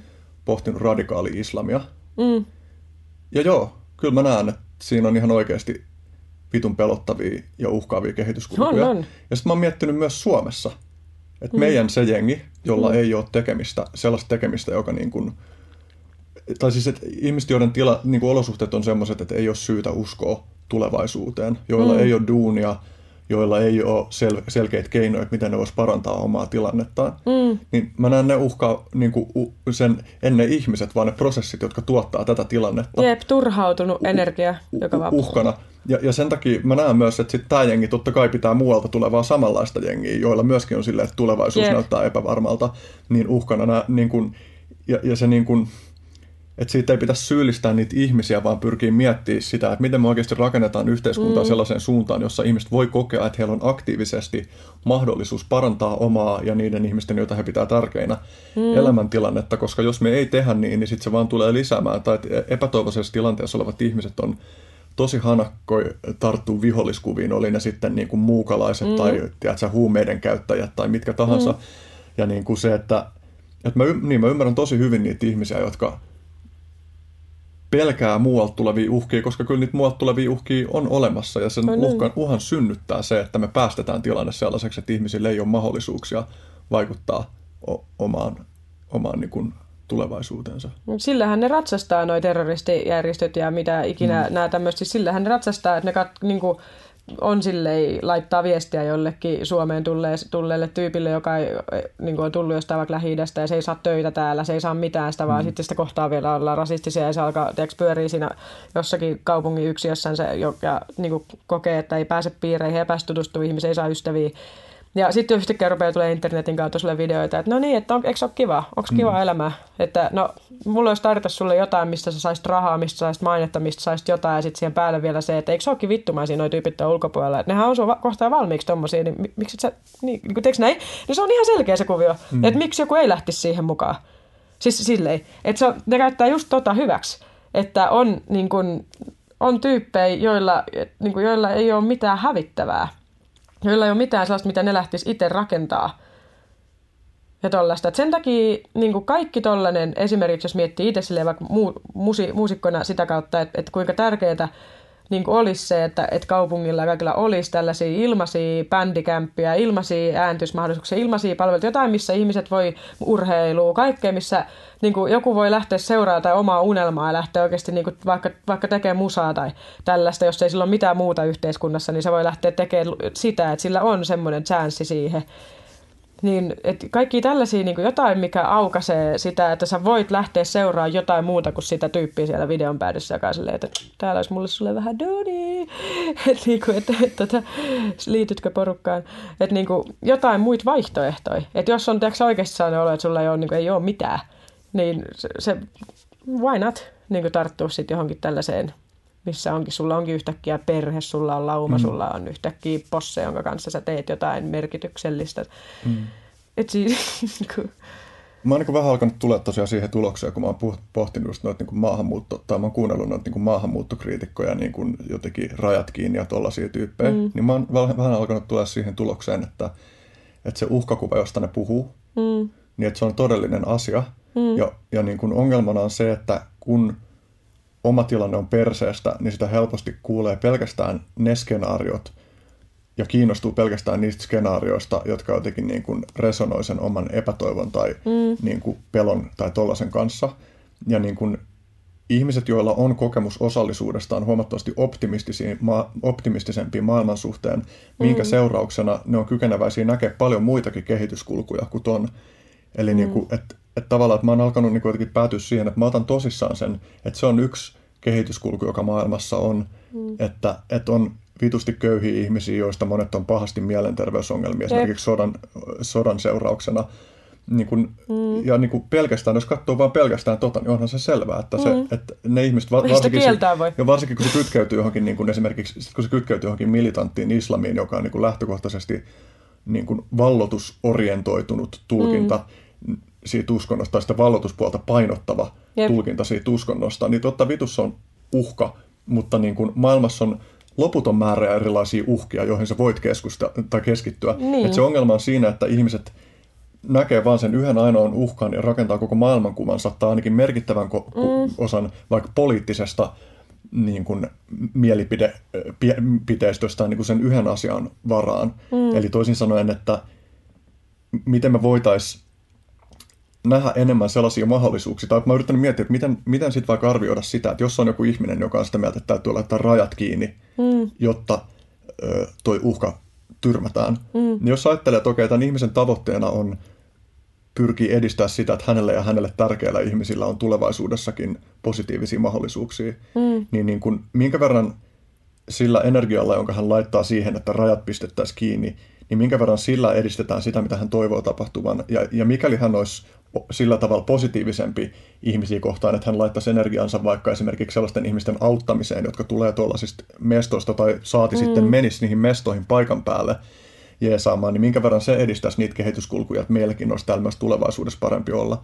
Ja toi on niin sellainen, että miten mm. sä arvioit sitä, että kumpi noista tuottaa enemmän sitä, mitä ihmiset kaipaa, eli turvallisuutta. Musta tuntuu, että tosi paljon ihmiset gravitoituu noiden viholliskuva skenaarioiden suuntaan ja painottaa niitä niin kuin liittyen just niin, siihen niin kuin omassa elämässä olevaan hätään. Joo, kun tuosta asiasta niin kun liikkuu niin paljon sellaisia aika mielenkiintoisia skenaarioita, että esimerkiksi jos mietitään silleen, että minkä takia Breivikki teki sen, mitä se teki, niin sehän teki nimenomaan niin tuodakseen esille tätä tulevaa muslimisaatiojuttua, eli siitä, että on joku tällainen niin kuin suunnitelma, että tullaan tänne ja käytetään hyväkseen niitä niin kuin turvapaikkajuttuja ja sitten niin kuin verkosto tai silleen järjestäydytään niin ne, jotka haluaa ne rajat kiinni, niin usein, useimmilla on niin kuin tästä asiasta kaikenlaisia versioita, mitkä tulee erilaisista medioista, mitkä osa ei, ei niin luotettavia, tai siis kun ei, se on semmoinen valtava soppa, että niin kuin joku valtamedia, ei valtamedia, siellä löytyy kaiken näköisiä storeja, salaliittoteorioita ja kaikkea sitä asioita myös, mikä on vaan tottakin ja kaikkea. Niin monilla, mitä mä oon tavannut tämmöisiä ihmisiä, niin se ei olekaan niin pelkästään vaan niin, että mä menetän itse jotain, vaan ne haluaa estää jonkun tällaisen suuren sodan tai suuren suunnitelman niin toteutumisen. Mm. Että se on se, niin kuin, miten mä oon enemmän nähnyt sen, että, niin kuin, että, että he on silleen, että valtamedia ei kerro, että tässä on tämmöinen suunnitelma tai tämmöinen niin salaliitto tämän kaiken takana, joka niin kuin, tämä muslimisaatio salaliitto, että ne tulee tänne ja sitten ne vallottaa tämä alue ja joku, että se, että se lukee jossain, jossain niin kuin, että se on joku tämmöinen suunnitelma. Niin tämä on se, mitä mä oon taas kuullut tosi paljon ja siitä on paljon videoita netissä ja kaikkea, niin, niin, et siinä on, niin se on vähän ehkä eri kysymys kuin se, että ne, että ne yksittäiset ihmiset, että haluaisiko ne auttaa niitä täällä, koska jos ne kokee, että ne kuuluu johonkin tällaiseen, tiiäksä, ryhmään, jo, mm, jotka niin kuin on järjestäytyneitä, joilla on joku tällainen suunnitelma. Niin kyllä mä oikeastaan niin kuin miellän, että mä puhuin oikeastaan samasta mm. asiasta. Niin, niin, niin. Ja siis, niin siis jännähän niin, se, niin, että se, se jos sala... että miten sellaista, niin kuin, niin, kuin, niin se on vitsi. Mm niin, niin kuin mä näkisin, että se, ei, että se ei ole tosiaan salaliitto, vaan että on, on niin kuin radikaali uskovaisia ihmisiä, jotka mm-hmm. ihan selkeästi suoraan sanoo sen, että heidän tavoitteensa on alistaa Jep. Niin kuin länsimainen sivilisaatio Jep. tämän alle. Mutta se niin kuin, ehkä se niin kuin suht, siis se, että tätä uhkaa ei suhteuteta, se on mm. niin kuin merkittävä ongelma, että tavallaan, että, että nähdään esimerkiksi, että kaikki muslimit automaattisesti olisi jotenkin erityisen alttiita mm. niin kuin menee tuohon narratiiviin mukaan. Tai kaikki vaikka, kuuluisi johonkin tällaiseen. Niin, että, että, kyllä, mä näen, siis kyllä mä näen myös, niin kuin, mä oon lukenut Korania ja niin kuin, mä näen mm. paljon, että, niin kuin, että siellä on paljonkin semmoista tekstiä siinä kirjassa, mm. joka ö, kehottaa esimerkiksi niin kuin alistamaan. Ja taistelemaan niin kuin verellä ja miekalla Mutta niin kuin niinku se, puolesta. Se, että miten noi painottuu, niin mä veikkaan, että aika suuri osa maailman muslimeista haluaisi elää sitä vitun omaa elämäänsä rauhassa kyeten, Jep. kyeten niin kuin, ö, edistämään niin kuin itselleen tärkeiden, asio- tärke- tärkeiden mm. ihmisten asioita ihan samalla tavalla kuin Suomessakin mm. ihmiset. Että se niin kuin mikä, mikä niin kuin mun tulkinta on, että mikä noissa narratiiveissa kusee, niin ei ole se, että ne niin kuin pelottaa, että sellais, ettäkö sellaisia liike, liikemomentteja maailmassa ei olisi, mm. jotka menee tuohon suuntaan, vaan niin kuin se ongelma on siinä, että ei nähdä, että mitä kaikkia muitakin liikemomentteja siis maailmassa siis on. yksi liikemomentti liittyen tuohon, ja mistä ollaan puhuttukin, tai jälleen kerran päästään tähän naisten ja miesten välisen tasa-arvoon, niin, kuin, niin se tulee, on tullut tuossa esimerkiksi sille se, että että, että vaikka tullaan lähi vaikka, nyt, vaikka ajatellaan hypoteettisesti, että siellä tultaisiin sillä asenteella, että no niin, nyt mennään, soluttaudutaan tonne ja sitten tuhotaan koko länsimainen, niin kuin semmoinen, että, että oikeasti halveksutaan länsimaita ja ollaan niin kuin se on opetettu kaiken maailman kirjoissa ja isältä pojalle storeina, kuinka länsimaiset on vääräuskoisia ja ne on sikoja ja ne, pitää, ne pitäisi laittaa aisoihin ja näin. Sitten ne tulee tänne ja sitten kuitenkin, mitä mä oon lukenut artikkeleita, niin esimerkiksi on tullut vähän sellaista naisten ja miesten välistä kapinaa niin kuin muslimien keskuudessa siitä, kun naiset on nähnyt esimerkiksi, että miehet osallistuu täällä lastenhoitoon ja, ja niin kuin, se, niin kuin, niin kuin on nähnyt yhtäkkiä sen tasa-arvon eri silmin kuin mitä niille on ehkä opetettu sieltä siellä kotimaassa, että siellä ne vaan kaikki naiset on tällaisia epäpyhiä lutkia suomeksi sanottuna ja näin. Ja sitten ne tuleekin tänne ja näkeekin, että ei se ollutkaan ihan koko totuus ja että kuinka tavallaan joku asiat täällä ehkä toimiikin paremmin ja onkin ehkä, niin kuin ehkä niin kuin sille, että hei, että ei toi nyt ollutkaan niin kauhea juttu, tai niin kuin, että mikä tää, mik, miksi, miksi, miksi toi mies tuolla auttaa lastenhoidossa ja miksi meillä miehet ei auta lastenhoidosta, että, niin kuin, että se on tämmöisiä tekstejä, nyt tulee, mikä on myös sellainen niin kuin aika mielenkiintoinen juttu seurata, mitä haluaisin seurata enemmän, ne on just toi semmoinen, että et, et, niin kuin, et, et ehkä se kuva, mikä, niin, meistä on, niin saattaa ruveta säröilemään sitten, kun kohdataan. No mulla on ollut sitä, että mä oon kohdannut vaikka työssä, kun mä oon tehnyt asiakaspalvelutyötä,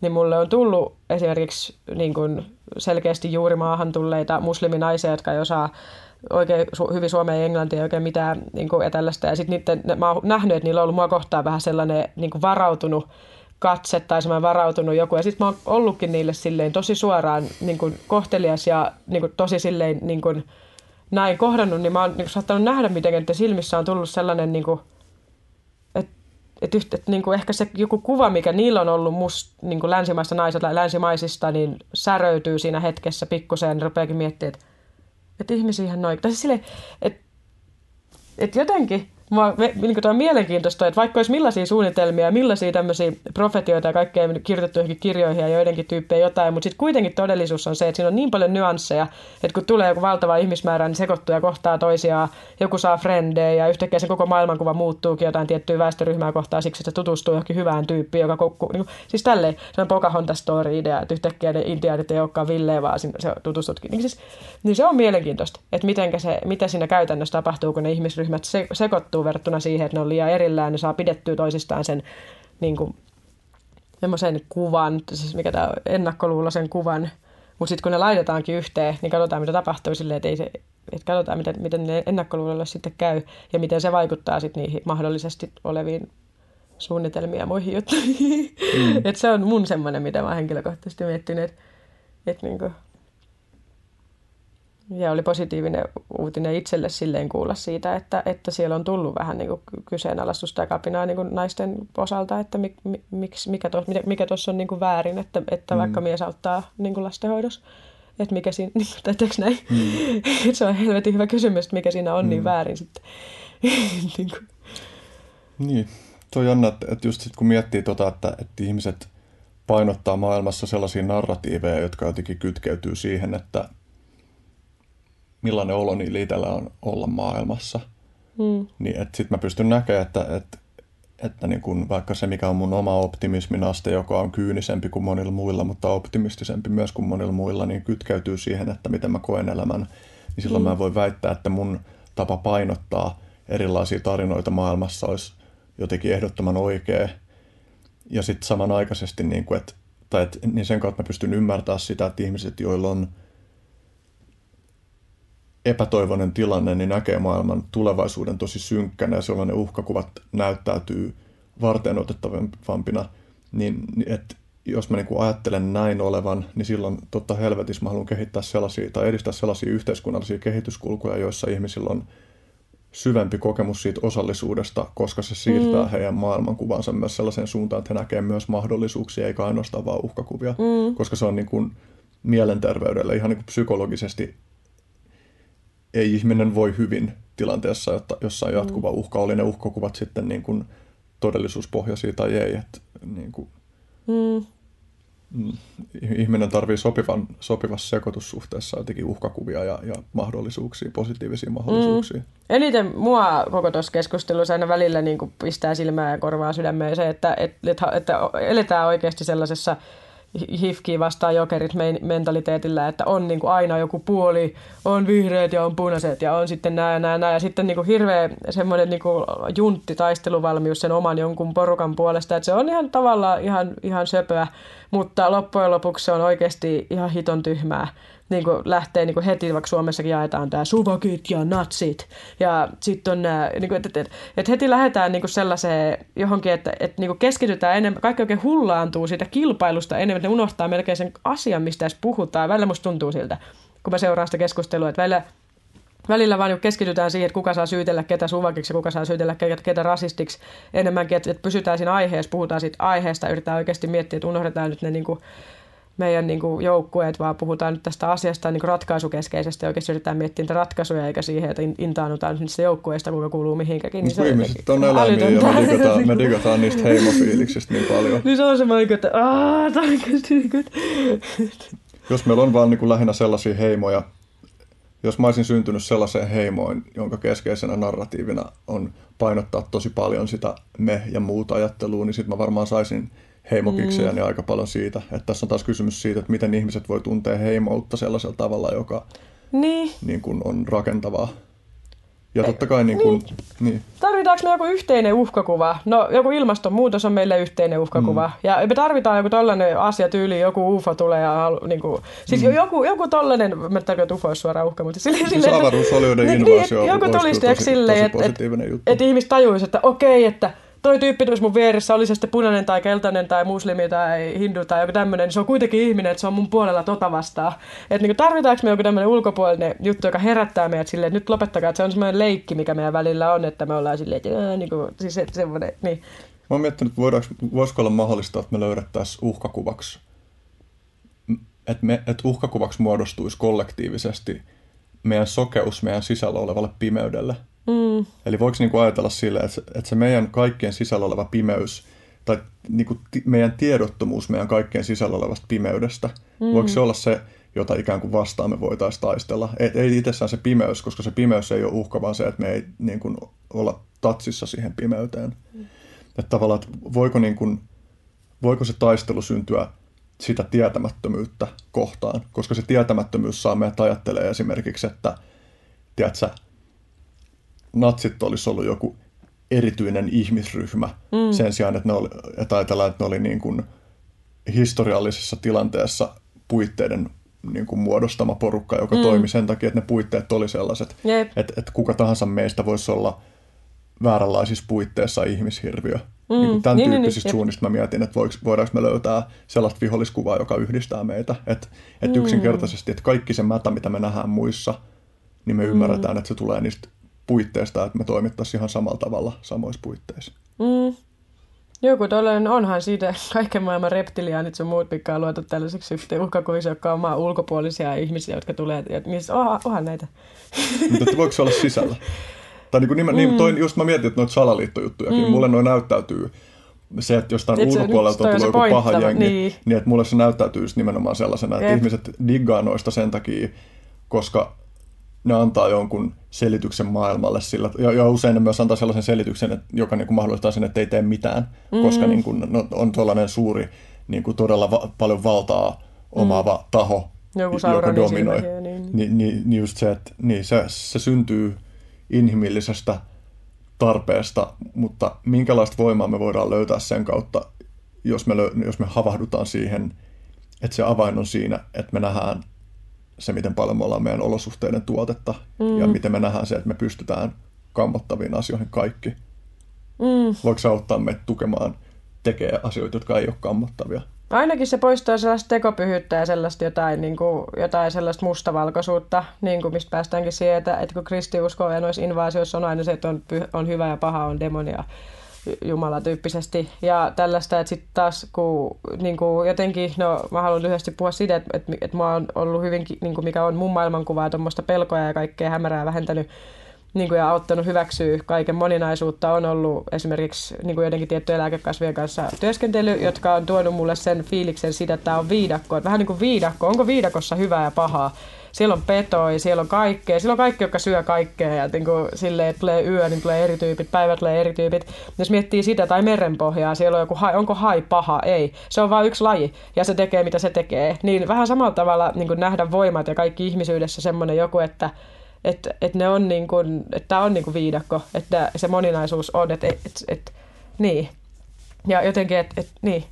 Tuo on tosi hämärä, koska ihminen kuitenkin toimii niin eri tavalla, mikä ihmisyydessä aina on ollut kaikista oudointa on se, että se toimii niin vitsi oudoilla tavalla verrattuna muihin eläimiin. Että ei muut eläimet niin kuin, jaksa nähdä niin paljon vaivaa semmoiseen skeidaan, mitä ihminen jaksaa. niin kuin, sille, että, mutta niin. Mutta joo, että se on ollut mulle semmoinen, joka on niinku jotenkin niinku auttanut näkeä kaiken sellaisena viidakkona, missä hyväksyy ne kaikki värit yhtä aikaa. Maailma ei ole musta eikä valkoinen, maailma on musta sekä valkoinen, että punainen, että vihreä, että kaikki niin kuin sille yhtä aikaa. Ja se on se meille, mikä on niin kuin vaikea jotenkin ajatella, kun me haluttaisiin niin kovaa valita joku juttu. Maailma on paha, maailma on tuhoutumassa. Maailma, me halutaan niin kuin valita joku, koska se on yksinkertaista ja se niin kuin saa sen kaiken jotenkin pakan pysyä kasas, kun niin kuin se on paljon vaikeampaa mukavaa antaa niin kuin tietoisuuden levitä silleen, että maailma on sitä kaikkea yhtä aikaa ja vielä kaikkea, mitä me ei voida tajutakaan. Ja sitten rentoutua sen edessä. No kuitenkin, lailla. kuitenkin meillä on kummallakin ihan valtava polte muuttaa asioita johonkin Totta suuntaan. kai. Se on se eteenpäin menevä voima, että täällä, täällä jotain täällä pitää tehdä. Että, että, vaikka niinku, että voiko sitä vaan tuijottaa, että jotain täällä kuitenkin pitää tehdä. Ja tämä on semmoinen jumalainen näytelmä, niin joku rooli, sun, sulla on se roolihahmo, jotain sun pitää sen roolihahmosi kanssa täällä tehdä. Ja... Miten sä niin ajattelet sen, että, että jos maailma on täynnä sävyjä, ja että meidän kaikkien sisältä löytyy ne kaikki sävyt, niin miksi kuitenkin täytyy tehdä sitä muutosta johonkin suuntaan. Eli ilmeisesti mm. ne kaikki asiat ei ole yhtä toivottavia tai yhtä ne johtaa eri lopputuloksiin. Me voidaan luoda taivasta, me voidaan luoda helvetti tai tällä hetkellä ollaan saas niin kuin siltä väliltä, että just että tietyt asiat on hedelmällisiä, tietyt asiat tuhoisia. Että niin kuin sille, että riippuu, halutaanko me löytää itsemme aavikolta vai halutaanko me löytää itsemme viidako tai sille, että meillä on niin kuin oikeasti. Että se on vähän niin kuin se, että mihin me halutaan päätyä. niin, no kai tässä voi niin kuin Tämä voi niin kuin palauttaa siihen, että ihmisillä on lajityypillisiä tarpeita ja niin kuin olisi kiva, jos me voitaisiin luoda sellaista maailmaa, jossa ne lajityypilliset tarpeet pystyisi mahdollisimman suurella osalla ihmisillä toteutuu, eli että me voitaisiin kes- elää kestävästi sillä tavalla, että me voidaan mm. pitää itsestämme ja toisistamme huolta ja meidän elinympäristöstä huolta. Että ne on niin kuin tavallaan sellaisia, mm. että, että ne palautuu subjektiivisen kosmisessa mittakaavassa, mm. sillä ei ehkä välttämättä ole merkitystä, mitä täällä tapahtuu, mutta meidän subjektiivisessa mm. mittakaavassa sillä on merkitystä. Jep. Ja ehkä kun sä oot viitannut nyt useat kertoi lääkekasveihin, niin ehkä sen voisi jotenkin avata, avata ihan vaikka niitä, ensin nyt niitä kuulijoita ajatellen, jotka ei ehkä tiedä, että mistä sä puhut, kun sä puhut lääkekasveista. Lääkekasveita, no niitä nyt on kaikenlaisia ihan yrteistä alkaen, teestä alkaen, mutta siis mä puhun itse käytännöllisesti psykedeelleistä kasveista, jotka tuottaa psykedeellisen kokemuksen ja matkan. Esimerkiksi sienistä, niitä kasvaa myös Suomessa, tai ajawaskasta, tai meskaliinista, kaktuksesta, eteläamerikkalaisista. Niin kuin, niin.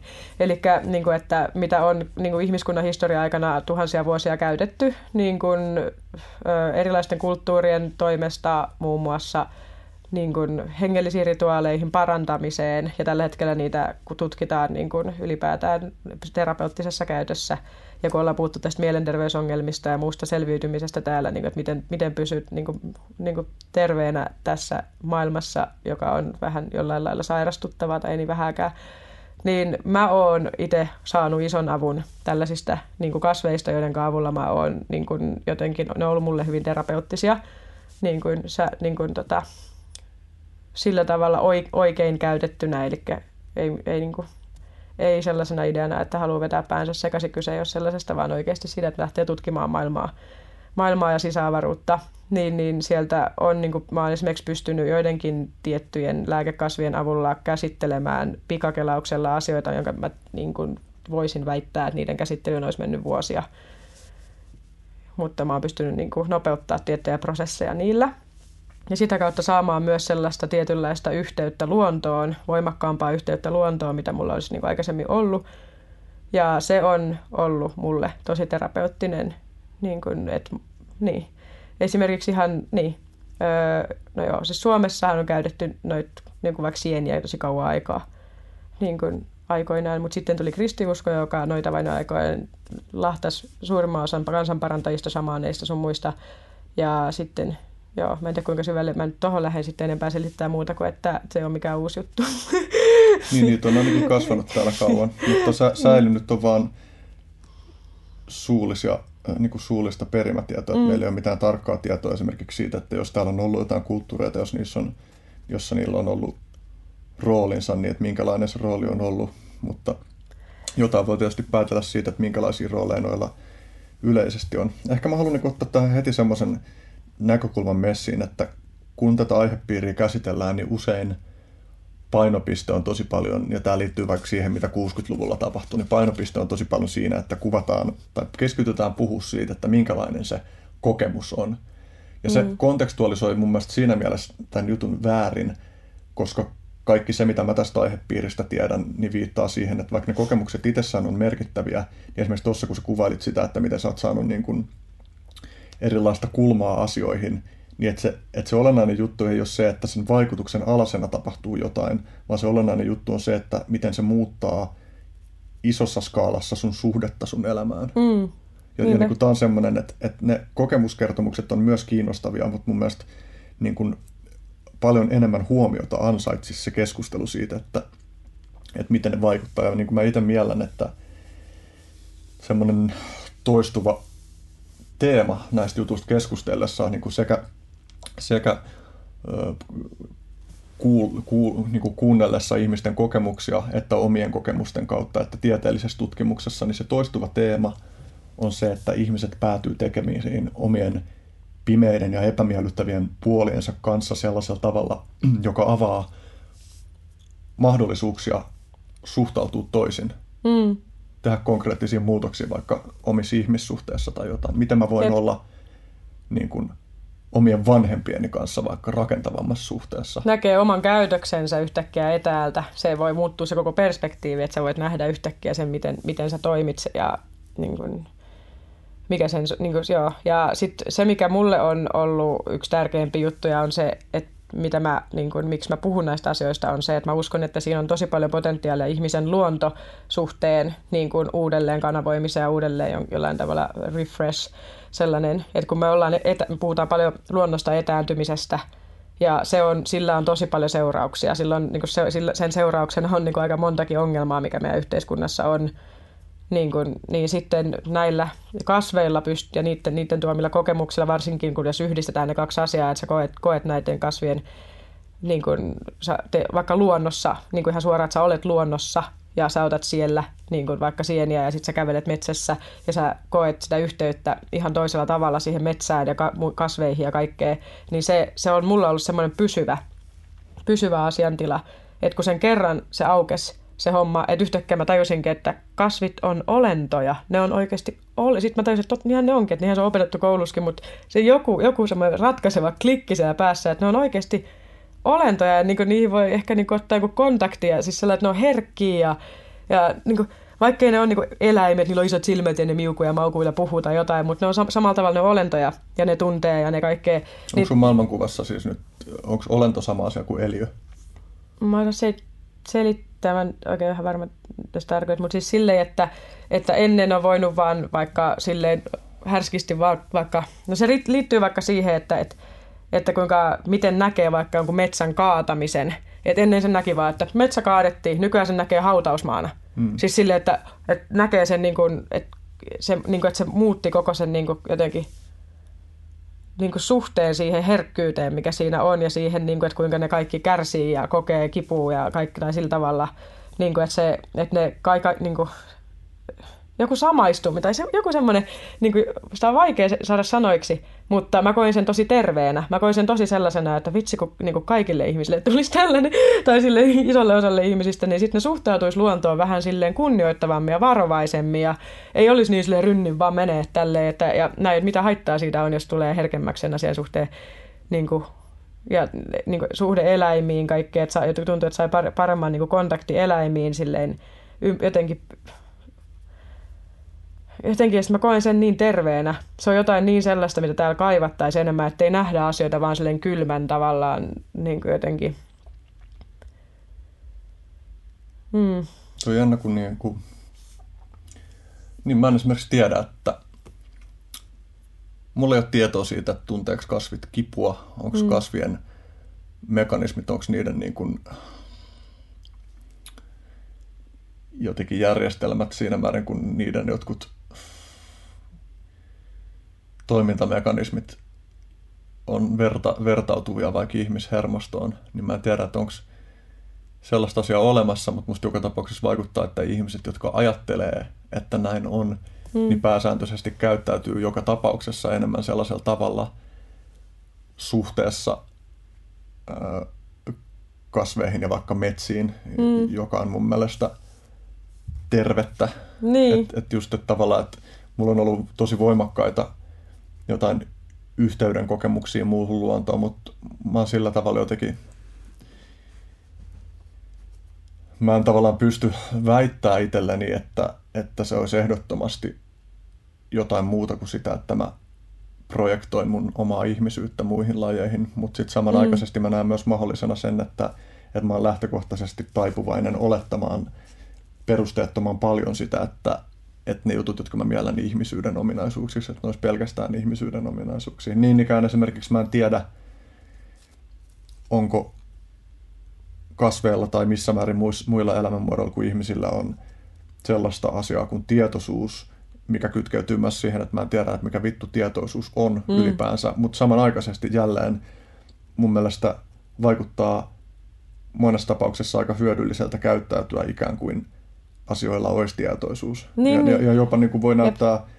Voi olla hyödyllistä käyttäytyä vaikka tuota lasia kohtaan ikään kuin sillä olisi tietoisuus, jos siitä seuraa se, että mä kohtelen kunnioittavammin Niin. sitä lasia, koska se, että mä kohtelen asioita kunnioittavasti, niin tarkoittaa sitä, että mä suhtaudun maailmaan lähtökohtaisesti kunnioittavasti. Ja toi on nimenomaan se avainkysymys, toi sana kunnia, kun miettii silleen vaikka luonnonkansoja, niin kuin esimerkiksi mikä Niilaskin sanoi siinä mun dokkarissa, ja sanoi suoraan, niin kuin mikä saamelaisilla on vähän sama kuin ö, natiivi tota, amerikkalaisilla, monilla muilla luonnonkansoilla, niin on nimenomaan se kunnia, mikä erottaa ne meidän niin kuin länsimaisesta ja monesta muusta tällaisesta nyky, nykyisestä niin kuin kehittyneestä sivilisaatiosta, niin erottaa just tämä kunnia suhtautuminen. Että oikeasti kun sä meet metsään, sä pyydät jonkun, sä saatat pyytää siltä metsältä ensin, että sä saat astua sinne, sä, oot, kun, sä koet, että, että metsä on pyhä paikka, sä meet sinne, sen jälkeen sä tota, pyydät jonkun eläimen, niin kuin se sana pyy, pyytäminenkin tulee siitä, että sä pyydät, että saanko. Mm niin kuin metsän hengiltä sä pyydät, saanko mä saada teeren tai jonkun kiinni.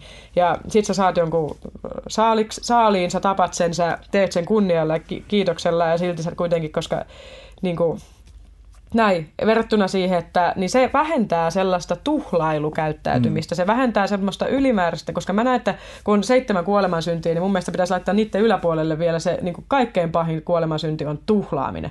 Semmoinen, mikä on johtanut meidän koko ihmiskunnan siihen pisteeseen, että se, että niin kuin, se on niin järjetöntä, se semmoinen just, että me ei kunnioiteta asioita, vaan me tuhlataan. Ja siitä syntyy roskalautat mereen, siitä syntyy kaikki toi, että me kaadetaan tupe, niin kuin eläinten massasukupuuttoaallot, kaikki. Että semmoista valtavaa, että mennään ampua jotain leijonia huvikseen vaan.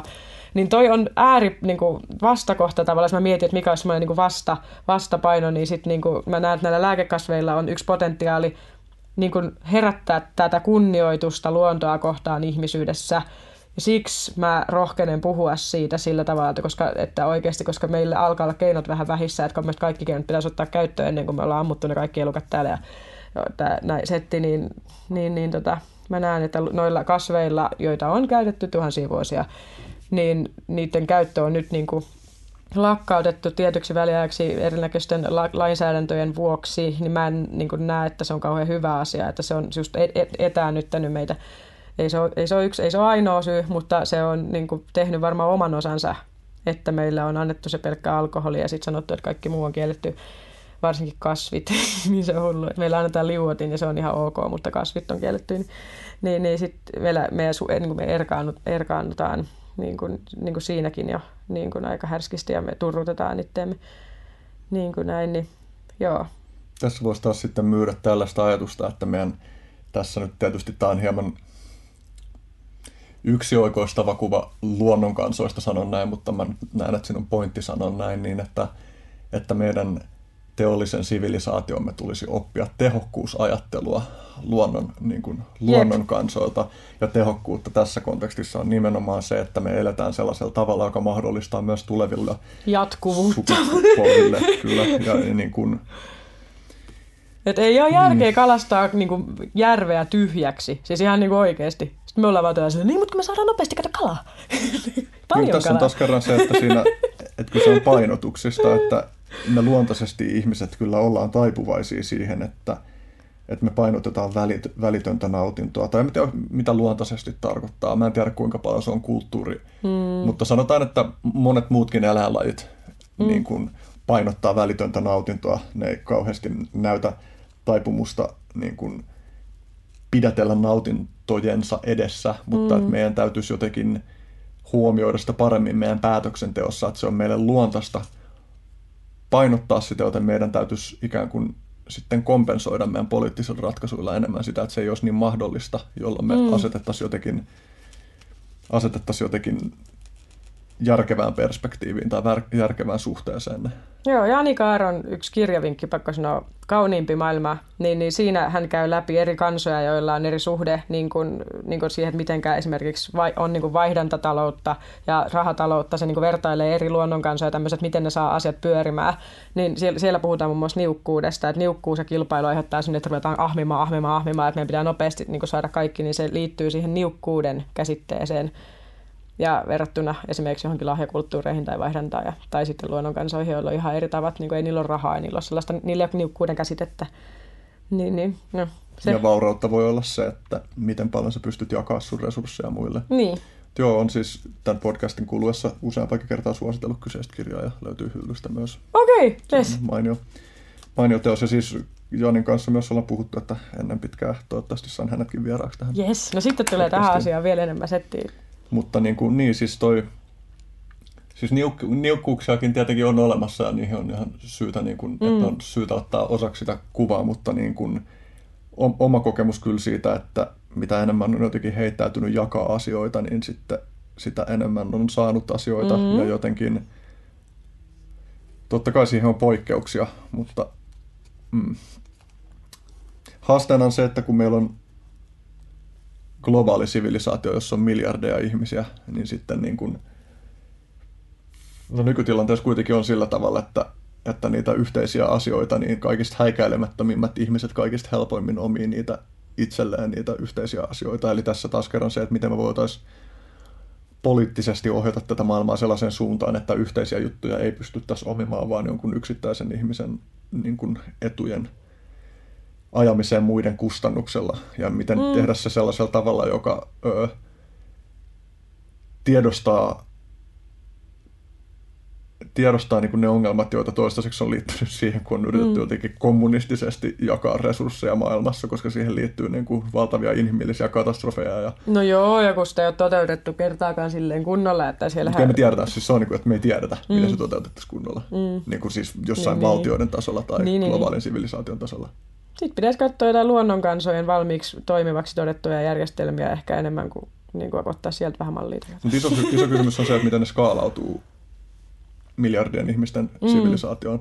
Että tavallaan jossain luonnonkansoissa, jossa on vaikka sata ihmistä heimassa, niin se on helpompaa sillä tavalla, että on ö, joku semmoinen pienen skaalan oikeusjärjestelmä, johon kaikki mm. ihmiset ottaa osaa, mutta me ei oikein tiedetä, että miten me tehtäisiin sen asian kanssa globaalissa sivilisaatiossa, koska niin kuin justiin on ihmisiä, jotka on häikäilemättömiä, jotka hyödyntää jossain kaikki resurssit, jotka ne saa yhdettyä irti ja sitten – jos tulee jotain ongelmia, niin sitten siirtyy toiselle tekemään samaa. Ja tietysti nyt tästä mm. tekee taas mieli niin miettiä sitä, että ne ihmiset, eli me ihmiset, mm, eli minä mm. tekisin sen, jos minä sattuisin olemaan niissä puitteissa kasvanut, niin kuin vastaavissa puitteissa kasvanut ihminen. Jos mulla olisi sattunut menee toisella tavalla mun elämän story, niin, niin mä olisin se ihminen, joka äh, niin kuin, rakentaisi jonkun sademetsän tilalle tehtaan mm. yhtääkseen sieltä jotain ylellisyyshyödykkeitä länsimaisille ihmisille. Ja mä siis myös osallistun siihen nyt jo tässä nykyisessäkin elämäntilanteessani, mm. koska mä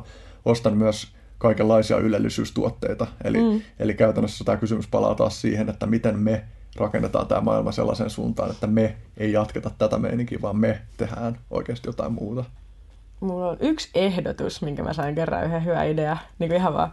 Siis että se, kaikessa se ongelma liittyy siihen omistamisen käsitteeseen. Se on se, mistä, mikä tuli alkuperäiskansoillekin heti ensimmäisenä, tämä, että maata ei voi omistaa, tämä omistamisen käsite.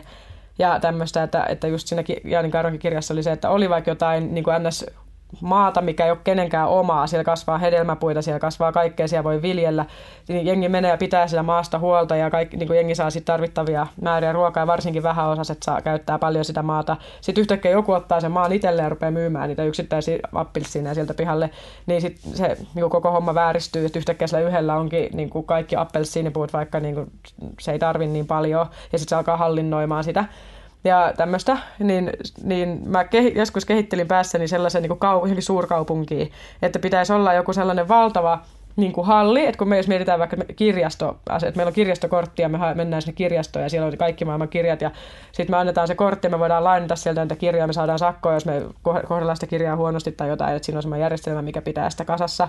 Ja jollakin yhteisellä verorahoilla siellä on ihmisiä töissä ja näin niin semmoinen yleishyö, kaikkien mahdollisten hyödykkeiden kirjasto, missä on niin kodinkodeista alkaen ihan kaikki. Sä voit tuoda sinne tavaraa, sä voit hakea sieltä tavaraa. Sitten kun ihmiset muuttaa ja tällaista, niin kuinka paljon menee niin tavaraa hukkaan vaikka että kaksi ihmistä muuttaa yhteen. Okei, meillä on kaksi imuria, okei, meillä on kaksi pyykinpesukonetta, meillä on kaksi kaikkea, heitetään roskiksi ja toi toinen. Että vaan sille, että, että saataisiin se hyödykkeet oikeasti jollain tavalla liikkumaan.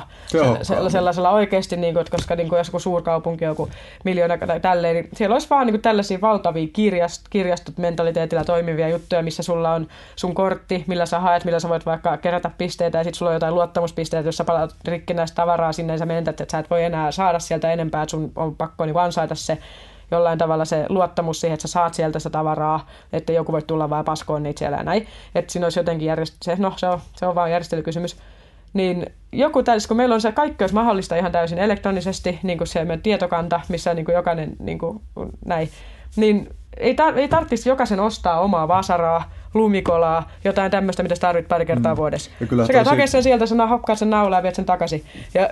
Niin, kyllä tällaisia projekteja on käynnissäkin, ja tätä pyritään, pyritään, pyritään kehittämään. Ja siis todellakin niin kun, siis omistajuus on itsessään sillä on niin paljon sellaisia sovelluksia, jotka mm. on ihan vaalimisen arvoisia, että kaiken ei tarvitse olla jaettu kaikille, mutta on paljon mm. asioita, Jota jotka, ei tur- niin, niin, jotka on ihan turha niin kuin omia kellekään. Musta on esimerkiksi kivaa vaikka, että mulla on mun oma läppäri, niin, joka no on mun niin. henkilökohtainen mm. työväline, jolla mä henkilökohtaisesti mm. teen asioita, mutta just kaikki niin kuin kodinkoneet, ton tyyppiset jutut. Joo, ja, ja, siis, ja sitten tosiaan se, että, että meillä on yhteisresursseja, niin mm. niin se on kyllä ihan niin kuin poliittinen päätös, että miten me suhtaudutaan meidän yhteisresursseihin ja se, että mm. meillä on nykytilanne, jossa yhteisresursseja on mahdollista omia muiden kustannuksella, niin liittyy siihen, että me ei olla vielä keksitty sitä, että miten me käytännössä pakotettaisiin kaikki niin kuin muille koituvat haitat tai tuhlaamisen ja muut mm. niin kuin sisällytettyä,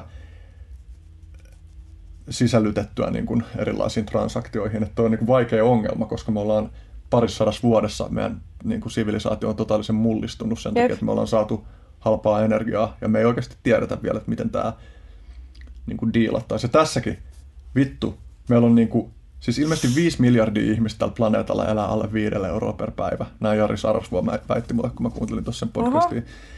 Niin kuin, ihan samasta, että jengi on ihan vitusti. Mitä mm. ne ihmiset tekis, jos niiden resurssit vapautus siihen, että voisi tehdä yhteiseksi hyväksi mm. asioita. Osa niistä varmasti ei tekisi mitään maailmaa mullistavaa, eikä kaikkien mm. ihmisten tarvitsekaan tehdä mitään maailmaa mullistavaa. Se niin kuin jotenkin ison mittakaavan perspektiivi, niin niin, ei se ei ole niin kuin kaikkien juttu, eikä sen tarvi olla Ei, kaikkien eikä juttu, niin kuin, ja mun mielestä meidän pitäisi vaan vähentää tuottamista ja vähentää työntekoa ja vähentää sitä settiä, kun meillä on niin kuin ihan liikaa liikennettä. Ei tarvitse, sit, sit me, siis, se on se pointti, että jos me saataisiin kaikki liikkumaan, sun ei tarvitse omistaa, sun ei tarvitse tehdä niin paljon töitä, että sä saat ostettua pöydän, vaan sä haet sen sieltä kirjastosta sen pöydän. Ja siis silleen, että jos me saataisiin se homma sillä tavalla, että ihmiset voi vähentää, vähentää liikkumista, tuhlaamista, kaikkea sellaista, että saadaan se niin kuin optimoituu se juttu oikeasti, eikä sille, että kaikki joutuu niin kuin jotenkin, koska siis niin kuin, mieti miten paljon vähemmän me niin kuin, ihan vaikka kaupungissa meet aamuruuhkaa, sä katsot, niin kuin, että siellä, mikä määrä saasteita tulee jostain aamuruuhkasta ja mieti semmoinen jossain Tokiosta tai jossain oikeasti isossa kaupungissa, niin jos siitä leikkaisi kaikilta ihmisiltä vaan työtunteja kaikki pois siltä tavalla, että sun ei tarvi haali, koska se omistajuus muuttuisi niin paljon, että sun ei tarvitsisi niin, niin paljon saada rahaa, koska sun ei, sun ei tarvitse ostaa niin paljon asioita, niin se, se niin kuin koko, kokonaiskulutus alkaisi niin kuin vähentyä. Siksi, mm. että sun ei ole pakko tehdä niin paljon töitä. Sun ei ole pakko aamulla olla kahdeksalta siellä. Sä voit olla kahtena päivänä töissä, ei joka päivä siellä aamuruuhkas. Niin kuin näin vaan. Niin kuin, no, niin niin kuin. Kiinnostaa kovasti myös se, että, että miten se muuttaisi meidän markkinoiden toimintaa niin kuin siis sillä tavalla, että koska musta on ihan positiivinen asia, että ihmisillä on sellaisiakin motivaattoreita, että jos haluaa lisää resursseja käyttöönsä, niin sitten on mahdollista tehdä töitä sen eteen. Mm, Mutta joku sellainen siinä olisi pakko olla, että joku, jos joku... Niin, niin tai silleen, niin kuin, että et, et jälleen kerran, niin kuin, että jonkun sortin sekajärjestelmähän se olisi. Eli mm, että tässä ei puhuta mistään mm. niin kuin, totaalisen kommunistisesta ei, systeemistä, missä kaikki se, mm. tasan, mutta että miten tehdä se sellaisella tavalla, että siinä olisi pohjana se, että, että kaikilla olisi perut, perusjutut kondiksessa mm. ja sitten, että se tehtäisiin, niin kuin, että resursseja käytettäisiin sellaisella tavalla, johon oikeasti sisäänrakennetusti, niin kuin, että, siinä, että siinä ei olisi mm. mahdollista kikkailla sen vastuun ohi, että minkälaisia niin. seuraamuksia sillä no, on. vähän sama kuin Hollannissa oli semmoinen, että, jos on, että siellä saa vallata taloja ilman, että jos sillä tyypillä, joka omistaa talon, jos sillä ei ole esittää siitä jotain viisivuotissuunnitelmaa tai jotain tiiäks, tällaista, että jos se vaan on tyhjänä siellä siksi, että sä oot vaan rikas ja sulla on kymmenen asuntoa tuolla, mitä sä et käytä, niin kuin, mikä tekee just näitä aavekaupunkeja, mistä mä puhuin, tai aaveosia keskustassa, mitä Unkarissa joka puolella, että on vaan rikkaat omistaa vaan niin hitosti niin kuin keskeisiltä alueilta paikkoja, mutta kun niille on, ne ei käytä niitä, niin sitten ne vaan näin, niin että sä et saisi tolla tavalla vaan niin kuin pitää jotain, jos sä et tee sillä mitään, että sun pitää esittää siihen joku suunnitelma tai joku tämmöinen, että just se tuhlaus saataisiin minimiin. Ja sitten taas, jos sulla on isot suunnitelmat, sä haluaisit luoda jotain isoa, niin sulla olisi siihen myös mahdollisuus. Mm. Mutta toi, että sä et vaan voi omistaa jotain hallia, linnaa tuolla ja sitten olla vaan se, että no ei kukaan saa mennä sinne, mutta en mä tee sillä mitään. Niin tämmöinen pitäisi saada niinku kitkettyä väke.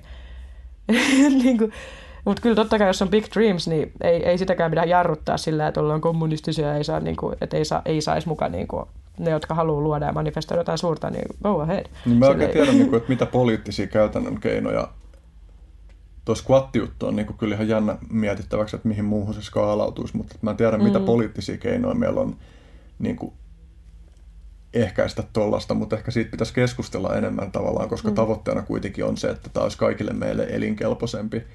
Ja, niin kuin, ja sitten yksi, mitä mä oon miettinyt myös viime aikoina, on se, että jotenkin se raha ja vallan kytkös, että miten me voitaisiin visioida sellainen järjestelmä, jossa rahalle ei olisi ihan niin suurta painoarvoa esimerkiksi ihmisten poliittisessa päätäntävallassa, mm. että vaikka niin kuin näennäisesti jokaisella on yksi ääni, mutta jos kuitenkin ihmisten mielipiteisiin vaikutetaan rahalla, niin, niin mutta mä en tiedä niin kuin, niin mä haluaisin, henkilökohtaisesti haluaisin mahdollisuuden kuunnella enemmän sellaisia ihmisiä, jotka on miettinyt noita juttuja pidemmälle mm. ja osaisi kertoa mulle jotain niin kuin hyviä kysymyksiä pohdittavaksi, joilla mä pääsisin eteenpäin tämän kanssa, koska mä en tiedä mm. niin kuin, tavallaan just, että mitä on lukenut taloudesta ja poliittisista järjestelmistä, niin on ne niin kuin helvetin monimutkaisia ja sitten suurin osa semmoisista helpoista ratkaisuista, mitkä, joita ihmiset esittää, niin, niin on niin kuin tosi puutteellisella pohjalla ja ainakin itsellä ehdottomasti on näin, että mä en ymmärrä tavallaan nykytilannetta tarpeeksi hyvin, jotta mä osaisin kauhean hyvin selittää, että miten mm. pitäisi siirtyä siitä eteenpäin. Mm, se pitäisi vaan hyödyntää sitä teknologiaa ja jotain tekoälyä ja tollaista oikeasti enemmän kuin niin kauan kuin siellä on vaan ihmisiä ja niiden jotain loppareita ja kaikkea muita, niin kauan se on vaan sellaista mikä ei niin kehity oikeasti. Että se pitäisi olla joku sellainen, meillä on teknologia, meillä on se setti, niin voisiko sitä niin kuin jollain tavalla tunkea siihen päätöksentekoonkin niin, että se joku tietokone laskee todennäköisyydet, mitä tapahtuu eri asioista ja kaikkea, ettei sillä ole vaan jotain se, mielipiteitä, vaan että joku on silleen, ei minun mielestä tuolta, ei kun minun mielestä tuolta, kukaan ei saa perustella, että miksi. Niin siis, no siis, tai silleen, että se on semmoista, että perusteluilla on niin kuin loppareita takana. Niin, myös niillä tekoälyteknologioilla on lobbareita takana niin, ja se, että mitä niihin jep, tekoälyihin jep. koodataan sisään, että mitä ne painottaa milläkin tavalla, niin sekin on niin kuin inhimillistä. Jep. Ja se, mitä me tulkitaan, mitä kysymyksiä me esitetään niille tekoälyille, niin vaikuttaa. Kuka luo ja ne? Sitten, ja sitten tietysti myös se, että, että yksi ongelma on myös se, että me ei myöskään sitten tiedetä nykytilanteessakaan käsittääkseni sitä, että mm. miten, neuroverkoissa, miten neuroverkot päätyy erilaisiin ratkaisuihin. Eli me saadaan mm. se lopputulos ulos sieltä, mutta ne ei osaa kertoa meille, että miksi ne valitsi jonkun jutun jonkun toisen sijaan. Mutta siis kyllähän toi, mitä sä kuvailit, niin mm. epäilemättä niin kuin poliittinen päätöksenteko on menossa tuohon suuntaan. Mm. Ja niin kuin siinä on... Joo, mm. en mä tiedä. Musta tuntuu, että tämä on semmoinen juttu, mistä voisi keskustella vaikka tuntikausi, mutta nyt meillä on ehkä viimeinen mm. puoli tuntia jäljellä tai, tai sinne päin, niin ehkä pitää jotenkin vähän yrittää sitoa, sitoa lankoja yhteen. Tosin, kun sä oot useampaa kertaa nyt tämän, ottanut esiin tässä sen sun dokumentin, jonka sä teit Niilas Holmbergin kanssa, niin ehkä mm. sä voisit hieman kertoa, että kuka hän on ja mistä dokumentissa oli kyse. Ja sanon tässä välissä heti alustukseksi kuulijoille, että se oli ihan helvetin hieno lyhyt dokumenttielokuva ja suosittelen lämpimästi sen katsomista. Mä laitan linkin sitten. Kiitos.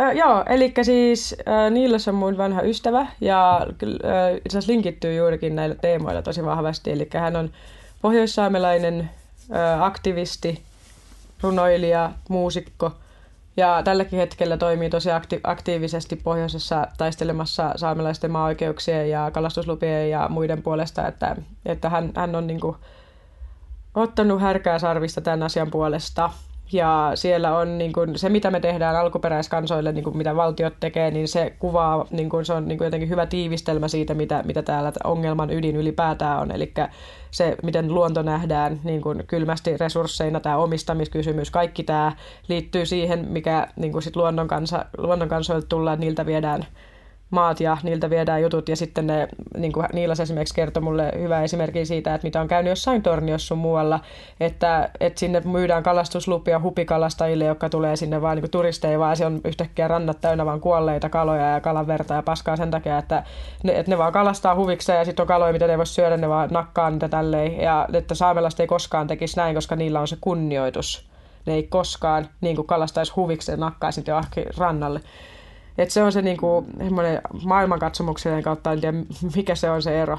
Yksi ajava juttu tässä on varmaan se, että mm. se turismi on aika iso elinkeino siellä. Joo, jep, mutta niinku se suhde siihen luontoon ja ympäristöön, että jos se on niinku noin suuri ero sille, että ne paikalliset ihmiset kunnioittaa sitä ympäristöä toista. Ei, vaikka onhan tietenkin, voisi sanoa, että kaikki saamelaiset mm. kunnioittaa, mm. ei tietenkään ei ole mikään yksi ryhmä, joka tekee mm. niin kaikki samalla tavalla, että kyllä sielläkin varmaan on kaiken maailman tyyppejä niin kaikissa meissä.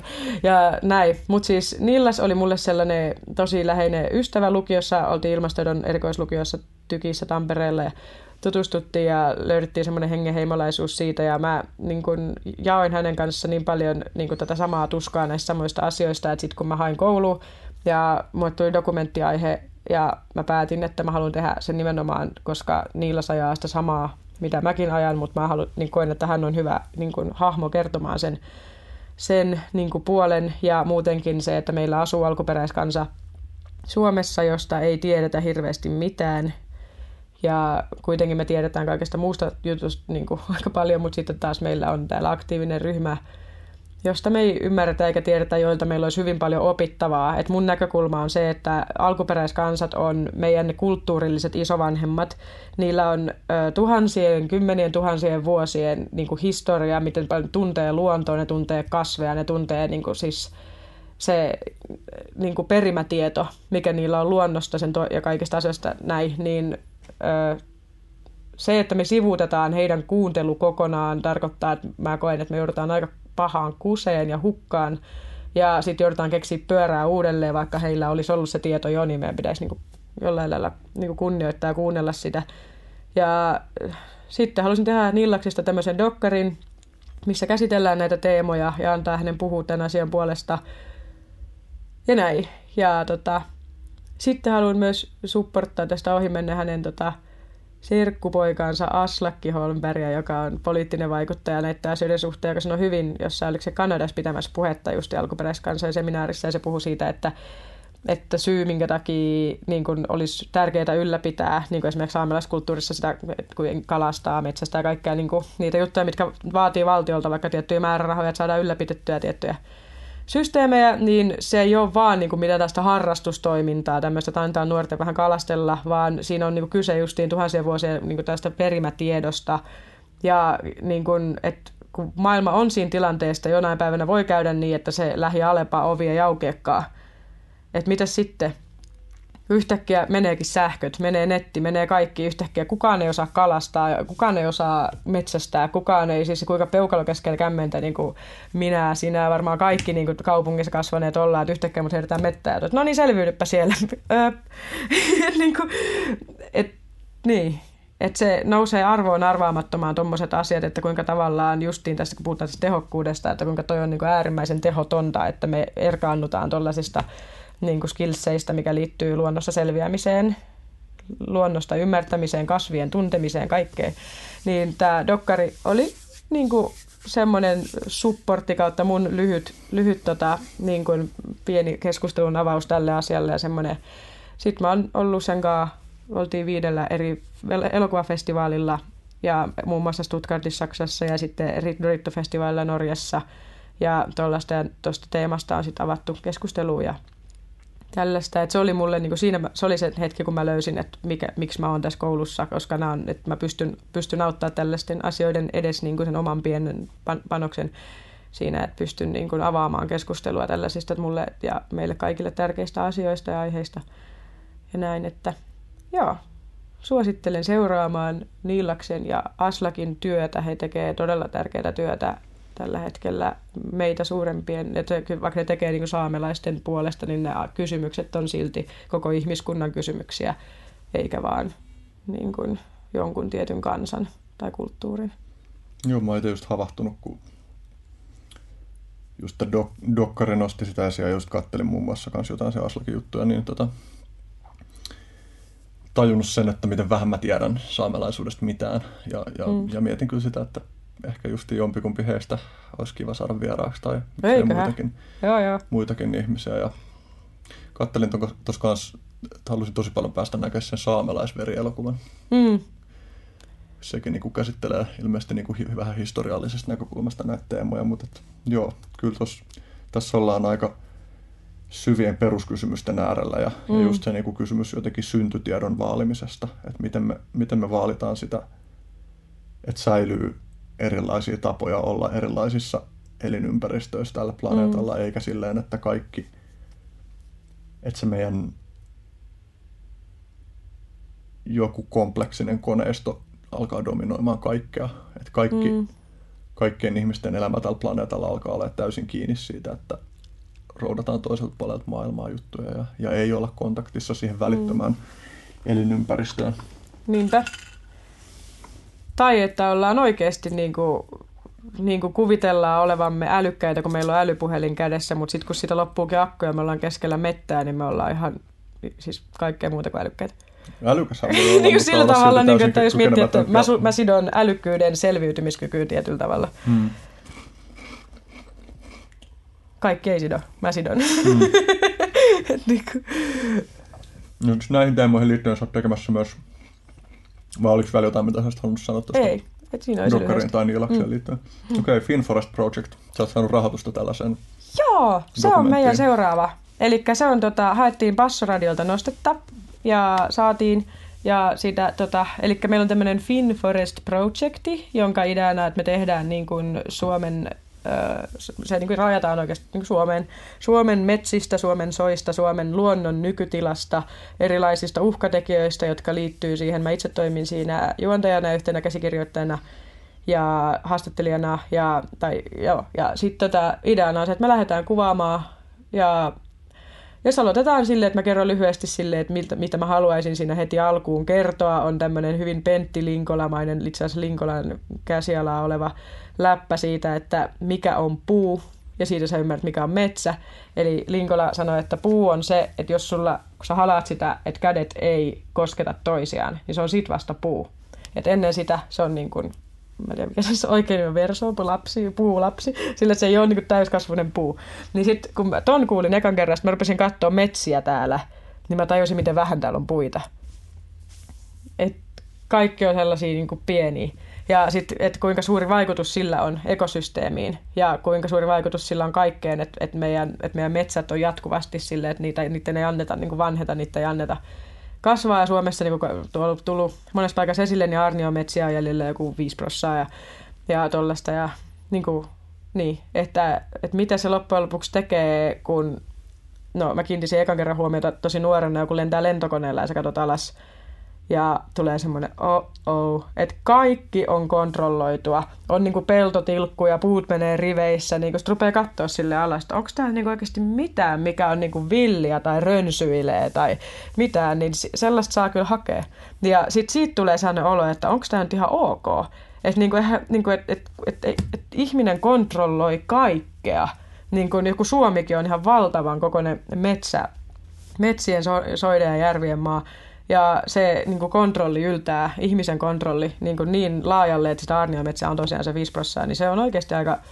Sitten tulee tämä kaivosteollisuus, läppää tai kaikki tämä, että meillä on pohjavedet vaarassa, myydään jotain, ka, niin kuin kaikki tämä, niin se meidän dokkari käsittelee niin kuin näitä teemoja, näitä kysymyksiä, haastatellaan eri firmojen niin kuin sit edustajia ja haastatellaan muun muassa ihmisiä, jotka tekee, pitää vaikka metsäterapiaa, että, että metsällä on muutakin niin kuin arvoa kuin vain niin kuin arvo, mikä ei ole ihmiselle mitattavissa, eli se, että jos sen jättää vaan rauhaan, niin tarviiko ihmisen aina mitata sitä, että mikä se arvo ihmiselle on, mutta sillä on myös ihan terapeuttinen arvo, mikä on nyt ihan tieteellisesti ollut tapetilla, että kuinka metsä laskee verenpainetta ja bla bla bla, että sillä, että sillä on oikeasti niin kuin metsi, että, että ihmisiä pitää niin kuin, se on mielenterveyden hoidossa voi olla myös hyvin tärkeä työkalu, niin kuin, että on metsiä ja paikkoja, mihin ihmisiä voi virkistykseen viedä ja tämmöistä, että mm, Joo, eli se on se, mitä me lähdetään nyt seuraavaksi tekemään ja koen tässä puhuvani itseäni niin paljon suuremmasta aiheesta, että taas jälleen kerran niin kuin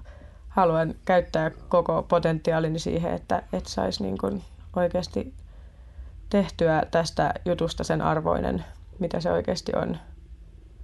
Et mä näen, että metsän lopullinen niin kuin arvo on mysteeri niin kuin, mitä ihminen ei voi selittää, kun se on vähän niin kuin terveys, että kun me menetetään se, niin sitten me vasta ymmärretään, mikä se on. Hmm. Että niin kauan kun se on siinä, niin me ei välttämättä tajuta ihan, mitä se, mikä sen oikea arvo niin hmm. Joo, tuo on kyllä tosi tärkeä teema. Jep. Itsekin ihan niin kuin omassa elinympäristössä Itä-Helsingissä on havainnoinut sitä, miten esimerkiksi yksi metsä, jossa mä nyt on pari vuotta käynyt kävelyllä, niin miten siitä just lähti iso viipale pois kerrostalon tieltä ja, ja niin kuin, niin meillä on kuitenkin tässä kaupungissa tyhjää toimistotilaa, mm. jotkut puhuu siitä, että olisi syytä rakentaa enemmän ylöspäin siellä, missä rakennetaan. Mm. Niin kuin oli poliittiset ratkaisut, mitä oli, niin tällä hetkellä tilanne kuitenkin mun mielestä näyttää olevan se, että me ei ihan tiedetä, miten me varmistettaisiin se, että, että tuo kehityskulku ei jatku sillä tavalla, että kohta meillä ei ole oikeasti pääkaupunkiseudulla esimerkiksi oikein mitään sellaisia metsiä, jotka olisi suurelle osalle ihmisistä tavoitettavissa muuten, mm. kuin, muuten kuin bensakäyttöisesti kulkien. Jep. Ehkä ne, joilla on paljon aikaa, niin voi mennä sykällä, mutta et pääosin mm. niin kuin julkisella tai autolla. Et se ei paljon lämmitä tavallaan Helsingissä, jos jossain Nuuksiossa on niin. metsä, vaikka kiva, että Nuuksiossakin niin, niin. on metsä. Siis kun lyhyesti sanottuna mä lisätä tähän vielä oman näkökulman siihen, että, että koska olenhan tällainen hörhö luonnon kanssa spiritualistinen persona, niin mä koen, että metsässä on jotain sellaista henkeä, mitä, minkä läsnäolon pois ajaminen tekee tilasta hengettömän. Ja siksi musta monet kaupungit tuntuu hengettömiltä, ne tuntuu kolkoilta, ne tuntuu, että siellä ei ole niin just sitä jotain henkeä. Niin siinä on vähän se, että Mm, et kun meillä on vanha kansa, joka on uskonut luonnonhenkiin, joka nimenomaan sitoutuu puihin, metsiin, kaikkiin tämmöisiin. Sitten me vaan tullaan raivata, aha, täällä mitä on. Sitten me ihmetellään, kun me ollaan siellä kaupungissa, että kylläpä on hengetön olo. Voisiko johtua jostain? Mm. Mä esitin tämän saman kysymyksen muutama jakso sitten Miika Vanhapihalle.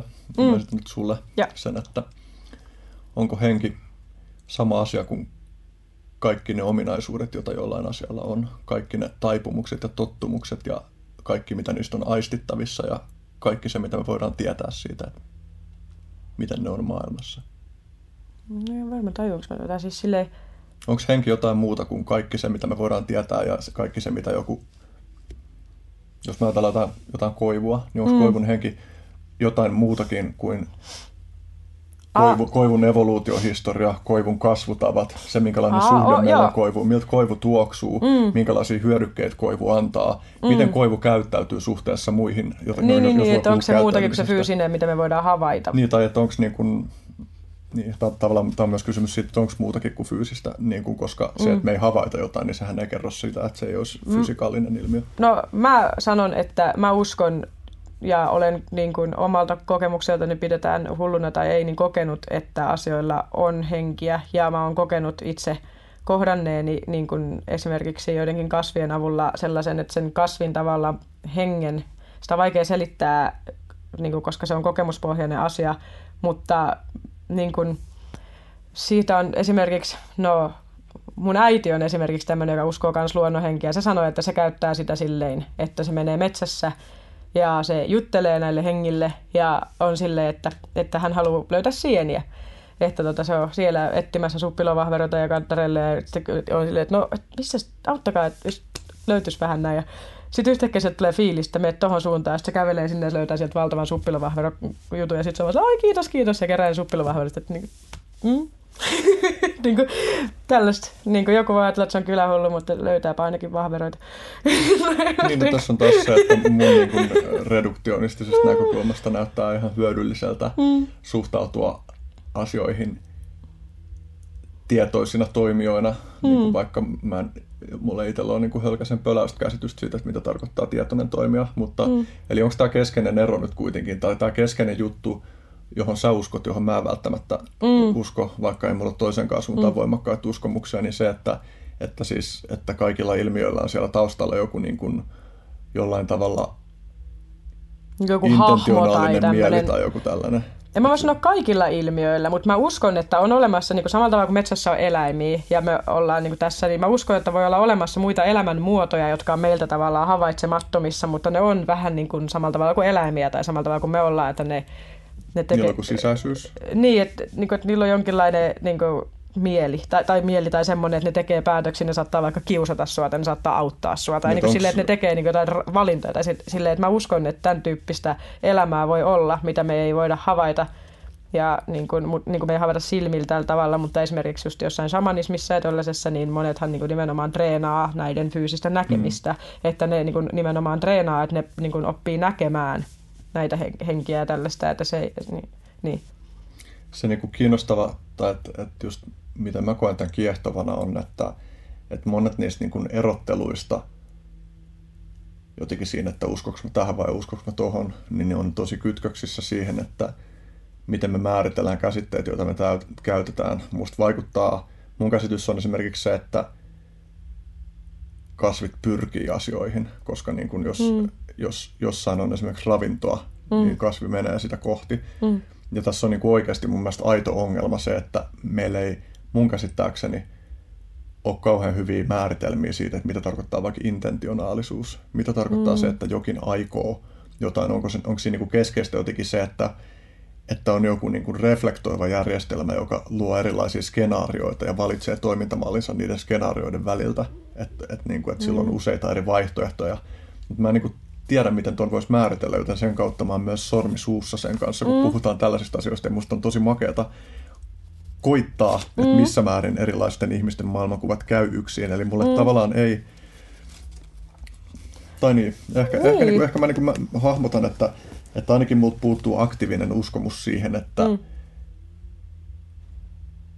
en mä vittu tiedä. Mä oon oikeastaan mm. tämän saman, sama ongelma, ongelma että mä, mun on vaikea sanoa, että kerta toisessa jälkeen mä huomaan, että mun on vaikea sanoa, että mihin mä nyt tarkalleen uskon tai en uskon noiden mm. suhteen, koska ne käsitteet, joilla me puhutaan, on vaan niin on, on. hankalia. Mut jos kertoo vaan, että miten vaikka muinaissuomalaisuudessa se, miten se logiikka tavallaan on mennyt tuossa asiassa, niin ei ole välttämättä se, että en mä tiedä, onko se niin että koivulla on itsessään henki, vaan on henkiä, jotka viihtyy koivujen lähellä tyyppisesti, että jos ka, ka, niin kaadetaan joku koivumetsä, niin ne henget niin kuin katoaa, että, niin kuin, että ne on sidottu enemmän niin kuin johonkin niin kuin luonnon elementteihin, kallioihin, johonkin tämmöisiin voimapaikkoihin sun muita. Että se on se niin kuin mun käsitys, että, että, että ne on niin kuin, samalla ne suojelee, niin kuin, jotenkin että ne liittyy liitte, että en mä tiedä, liittyykö se suoraan sit siihen puuhun, että se puu, puun niin kuin joku fyysisyys synnyttää sen hengen vai onko se, että se henki jollain lailla niin kuin se asuinpaikkana pitää tätä niin kuin tiettyä puulajia tai puuta tai jotain tällaista. Et se on se, niin kuin, miten mä oon käsittänyt no, niin kuin joku... niin kuin, että ne on semmoisia niin olentoja, mitä me ei voida havaita, mutta jotka asuu metsässä. Ja, no onko tämä joku eri, onko tämä erillään siitä, että, että on jotain tiettyjä ekosysteemejä, jossa mm. on tietty koostumus erilaisia mm. elementtejä. Niin. Onko tämä sama asia kuin se? Se, niin kuin, se ei niin. mulle aukea, että onko niin. tässä jotain muuta. No okei, sä aiemmin viittasit siihen, että, että vo, voiko olla äh, sillä tavalla, että jos jossain paikassa on ennen ollut vaikka jotain, ja sitten ihan rakennettu jotain niin. päälle, niin että mm. onko se edelleen se joku aiempi henki. Okei, tässä mä voin hahmottaa, että tästä mulle esimerkiksi puuttuu selkeästi uskomus, että mm. näin olisi. Että, että mulla kytkeytyy niin, kuin niin että, että mä miellän, että öö, siinä määrin, kun mä puhuisin, että jollain paikalla on henki, niin se henki kytkeytyy kaikkiin niihin ilmiöihin, jotka siellä vallitsee. Mm. Ja jos jostain paikasta jää jäljelle jotain, sen jälkeen kun se jyrätään, niin mä näkisin sen niin, että se kytkeytyy siihen, että mitä siellä on edelleen jäljellä, vaikka se ei olekaan ilmeistä, että mitä siellä on jäljellä. Mutta tässä mm. mä näen, että, että mm. ihmiset uskoo eri lailla, eli Joo, uskoo, että aktiivisesti niin, niin, niin. joku jää joku erillinen juttu niistä fyysisistä jutuista, niin, sitä, sitä, niin, niin, siitä niin. multa ainakin puuttuu uskomus. Joo, joo. Sitten, jo, sitten joidenkin teorioiden mukaan niin kuin henget, niin kuin, vähän niin kuin eläimet, ne kaikkoa niin kuin sitä, jos ihminen tulee niin kuin riehumaan ja niin kuin ajamaan puita alas tämmöistä, niin ne, ne niin kuin kaikkoa niin kuin niiltä alueilta. Että ne vähän niin kuin eläimet juoksee karkoja, mikä hirviä siihen hengaamaan, mikä keskustaa, kyllä se lähtee menee.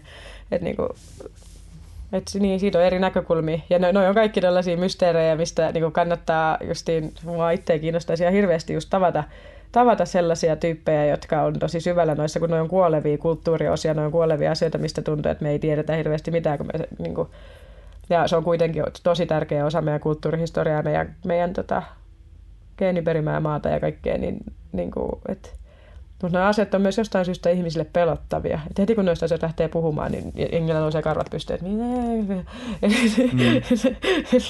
tässä maailmassa, missä on monta muutakin oikeasti pelottavaa asiaa, niin toi asia tuntuu olevan silti semmoinen, mikä nostaa monelle niskakarvat pystyyn. Mutta sitten kuitenkin katsotaan jotain tappoelokuvia ja pelataan jotain CS, kun mm. meri lentää, jee, jee, jee. Mutta sitten kun sä sanot jonkun luonnonhenki, niin... niin no siis siinä on, niin siinä haasteena se, että, että se on vaikea sovittaa mm. meidän niin kuin tämänhetkisiin, joihinkin meidän tämänhetkisistä, ehkä niin kuin niihin narratiiveihin, jotka liittyy kaikista suurimpaan niin kuin voimankäyttöön tai sellaisen, mm. että missä, missä maailmassa tällä hetkellä on valta, niin se on niin kuin tietynlainen tapa katsoa maailmaa. Niin noita juttuja on vaikea sovittaa niiden kanssa yhteen. Ja mä taas niin kuin jotenkin tosi sillanrakentaja persoonana haluaa seistä mm. niiden välissä ja hahmottaa, että millä tavalla ne voi löytää, mm. niin kuin, millä tavalla jotkut jutut puhuu eri tavalla asioista, on sovitettavissa yhteen ja mistä taas paljastuu sille, että okei, tämä tyyppi nyt oikeasti vaan täytyy hyväksyä, että tämä puhuu ihan eri asiasta ja tämä ei ole yhteen sopiva niin, ollenkaan tuon maailmankuvan kanssa, niin mä yritän niin kuin jotenkin operoida sieltä käsin. Mm. Mutta Mä voin antaa ainoastaan vaan hyvin, kun nuo käsitteet on just niin kuin sanoit monta kertaa, että tuossa on tosi mm. vaikea niin kuin lähteä varsinkaan selittää lyhyesti, että sitten kun sit pitäisi lähteä selittämään niin kuin tosi pitkän kaavan kautta joistain joidenkin kokemusten perusteella, että miten, mikä, miksi joku kokemus on antanut mulle fiiliksen tällaisesta mm. ja kaikkea, niin siinä, siinä aika loppuu kesken. Että sen takia nuo teemat, ne on niin isoja. Ne on isoja ja ne, niistä pitäisi puhua enemmän, koska ne on myös samaan aikaan asioita, mitä tälläkin hetkellä esimerkiksi mä tunnen Suomessakin ihmisiä, jotka syö mielialalääkkeitä sen takia, että ne näkee henkiä tai ne näkee jotain juttuja tai kaikkea. Että täällä on, että tosi monilla ihmisillä on tällaisia kokemuksia, jotka on jollain lailla paranormaaleja tai tai, niin, ja sitten se, se asia on täysin semmoinen, että ollaan hiljaa, että tästä asiasta ei puhuta, että se on niinku tabu, että kaikesta muusta paskasta kyllä puhutaan, mutta sitten niinku, tuollaiset asiat on sellaisia, missä niinku pelätään sitä hullu, hulluksi leimaamista, mutta sitten taas kun sä menet puhumaan noista samoista asioista jollekin, jollekin shamanistiselle tyypille tai jollekin luonnon kanssa henkilölle, niin se puhuu sulle siitä ihan silleen, että se on ihan arkipäivää. Mm. ja että se, se ei näe siinä mitään hullua, se voi ehkä jopa selittää sulle, mitä, mitä se kokee, että mitä sä oot nähnyt ehkä. Mm. ja tällaista, että niin kuin, siksi jotenkin on semmoinen juttu, että me ollaan mettäkansa ja näin ja meidän pitäisi, tai niin kuin, en tiedä, niin kuin, mm, jotenkin mun mielestä se hulluks, hullu, hulluuden pelko ja hulluksi leima, leimaaminen ja kaikki tollanen, niin se on ihan älytöntä, kun miettii mitä älytöntä kaikkea muuta paskaa me tehdään täällä, mikä on oikeasti hullu ja oikeasti älytöntä. Mä näen, että tuossa tossa niinku yksi juttu, joka tota ehkä auttaa ymmärtää, tota, miksi me suhtaudutaan noin, niin se myös kytkeytyy siihen, että meillä on tuhansia vuosia tuhansien vuosien historia myös sellaisesta taikauskosta, joka niin. kytkeytyy sellaiseen paskaan, jota me ei haluta Jep. ylläpitää. Että se, että, että ihmiset taikauskoisesti perustelee, perustelee vaikkapa lasten sukupuolielimien silpomista, joo, tai, joo. ja Jep. meillä täälläkin siis täälläkin on kaikenlaisia traditioita, jotka niin kuin mm. epäilemättä on ongelmallisia, eli sen takia me tarvitaan mun mielestä myös tämä niin kuin tieteellis-reduktionistinen kylpy tähän niin kuin mm. Ettei kuka tahansa voi vaan tulla sanomaan, että minä näen näin ja kaikki vaan okei. Okay. Niin, siis että me hahmotetaan, että mitkä, niin kuin, mitkä, niin kuin, mitkä meidän taikauskot, mitkä meidän mytologiat on sellaisia, jotka oikeasti näyttäytyy käytännöllisinä vielä sen jälkeen, kun me ollaan vedetty niin kuin ne sellaisen mm. niin kuin, kriittis-reduktionistisen mankelin läpi kyllä. Tota, nyt täytyy mennä melkein jo, ö, melkein jo loppukysymyksiin, mm. mutta niitä ennen mä vielä haluan nopea mainita tänne, että sulla oli myös, tota, sä oot tunnannut Kuala Lumpurissa biisin ja musavideon tällaisen syyrialaisen räppäri, oliko se Assasi? Joo, Assasi Pilar del Sham. Joo, ja tota, ja tässä niin kun oli mielenkiintoinen juttu kanssa, johon liittyen sä ikuistit mielestäni tosi hienosti tota, yhteen tekstiin tällaisen fraasin, että jokainen rauhan päivä on siunaus. Mm. Eli hän on Syyriasta ja hän on nähnyt sitä sotaa siellä Mm. Hän ei ole nähnyt, hän pääsi, lähti sieltä niin kuin pois juuri ennen kuin mm. tota, sota syttyi, mutta totta kai hän seuraa tiedotusvälineistä, mm. se on Aleppoista kotosi. Mm, niin sitten kun sä mietit, että sä lähtisit, olisit ulkomaalais näkisi, kuinka Helsinki pommitetaan. Ja sulla oli joku prosessi tässä myös siinä, että sä niin just niihin aikoihin näit itse unia siitä, että Suomessa syttyi sota, ja sitten sä niin pääsit keskustelemaan tällaisen ihmisen kanssa, joka on aktiivisesti ollut keskellä sitä meininkiä. Joo, ja siinä unessa yksi tärkeä liittyy taas tähän älypuhelimia tähän settiin, oli se, että et, et Suomeen tuli tämmöinen niin keskellä niin kuin laskevaa iltaa tuli yhtäkkiä vain valtavan määrä tankkereita, joista lähti niin kuin iso kasa sotilaita ja ne alkoi vaan ampua ja pimeys laskeutui tämmöinen niin syksy. Ja mä muistan, että mä oon autossa siinä unessa piilossa ja mulla on älypuhelin kädessä ja mä katson, että siitä on mennyt kenttä kokonaan pois, että ei pääse nettiin, ei voi soittaa, ei voi mitään. Ja mä tajuan, että mä en tiedä yhtään, mitä tehdä tällaisessa tilanteessa – että niinku, et, et jääkö mä tänne niinku autoon venaa, onko täällä jotain satamaa, mistä lähtee jotain laivoja, mihin evakuoidaan ihmisiä, että mä, mitä? niin kuin silleen, että mä tajusin, kuin, niin kuin siinäkin tuli taas tämä aspekti, että kuinka kädettömiä me ollaan, kun se älylaite ei yhtäkkiä toimikaan. Ja sitten mä heräsin niin kuin siitä unesta ja niin kuin, tajusin, niin kuin, mä heräsin niin kuin hirveässä shokissa ja tajusin, että, että se ei olekaan totta, niin justiin niin kuin, käsittelin paljon sitä asiaa, että kuinka niin kuin, taas tämä juttu, että metsä, terveys, rauha, ne on kaikki asioita, mitä me osataan kunnioittaa, opitaan parhaimmillaan kunnioittaa vasta sitten, kun ne on ohi miksi onkin niin naurettavaa, että jengi maalaa jotain sisällissota settejä täällä, joku suvakit natsit juttu, että niin on sille oikeasti lähtemässä sotajalalle, kun on sanonut, että, että, niin te, että, niin kuin, että ymmärrättekö te, mikä sota oikeasti on, että tuntuu, että ollaan niin kuin, niin kuin kadotettu rauhan, rauhan tavallaan ku, niin kuin fiilisteleminen ja kunnioittaminen siksi, että siinä on tullut liian itsestään selvää. Ja näin. Mutta anyway, oltiin Kuala ja siellä tota, tapasin Tämä on taas näitä. Ja tällaisia synkronismijuttuja, eli kerroin, että me oltiin siellä kaatopaikalla tekemässä sitä, sitä, niiden lasten kanssa sitä biisiä. Siellä tapasin ihmisen, joka näytti tämän Assassin videoita, niin kuin räppivideoita, mitä löytyy YouTubesta.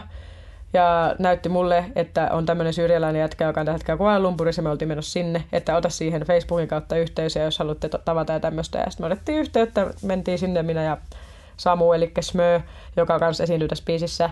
Ja mentiin sinne ja saman tien vaan tekee biisiä yhdessä, koska Assasi tekee, niin kun, hän ei muun muassa sen takia pääse Syyriaan takaisin, koska se tekee poliittista hiphoppia joka, ja tämmöistä, joka on niin kuin vasten niitä sellaisia tahoja, jotka ei todellakaan fiilistele sitä.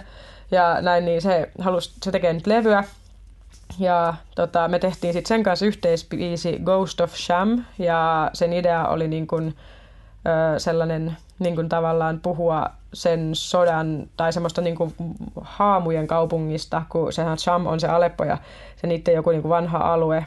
Ja sitten sen sodan jälkeen sitten tulee vaan semmoinen haamujen kaupunki. Ja sitten me kuvattiin se Kuala Lumpurissa yöllä Chinatownissa sen takia, koska kiinalaiset tekee niin paljon duunia, että kun tulee yö, niin se on ihan tyhjä.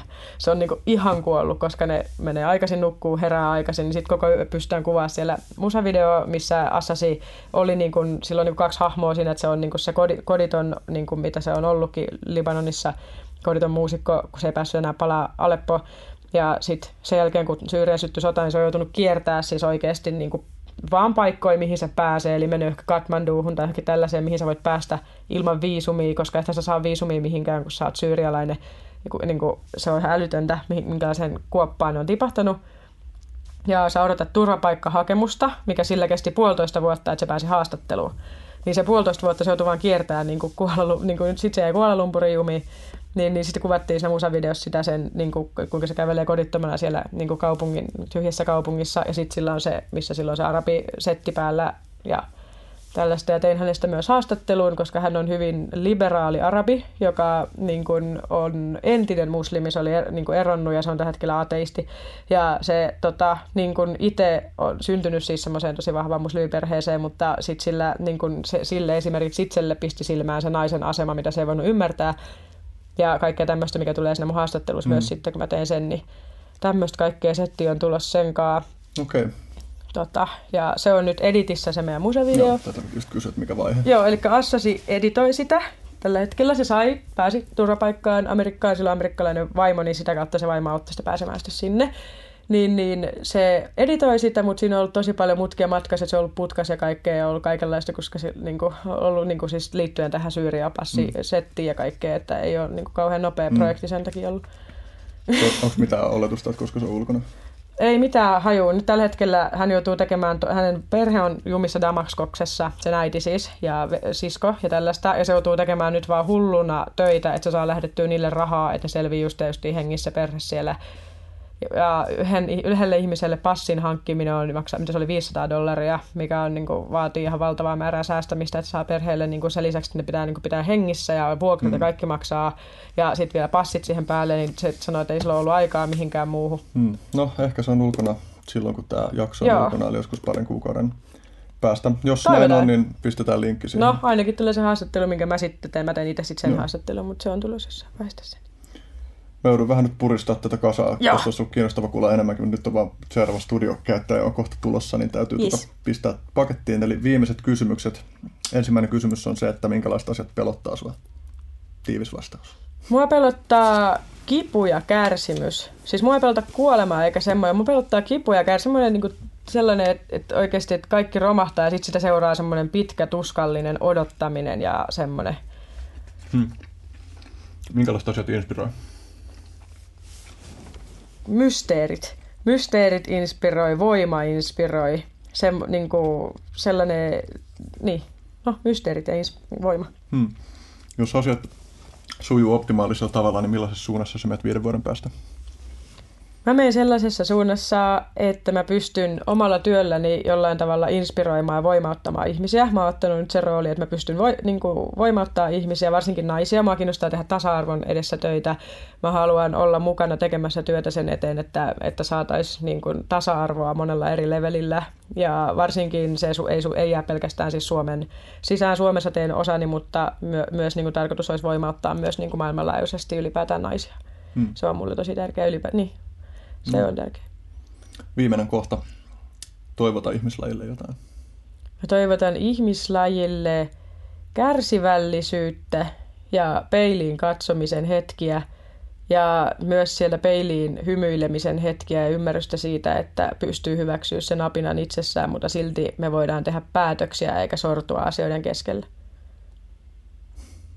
Kiitoksia. Kiitos.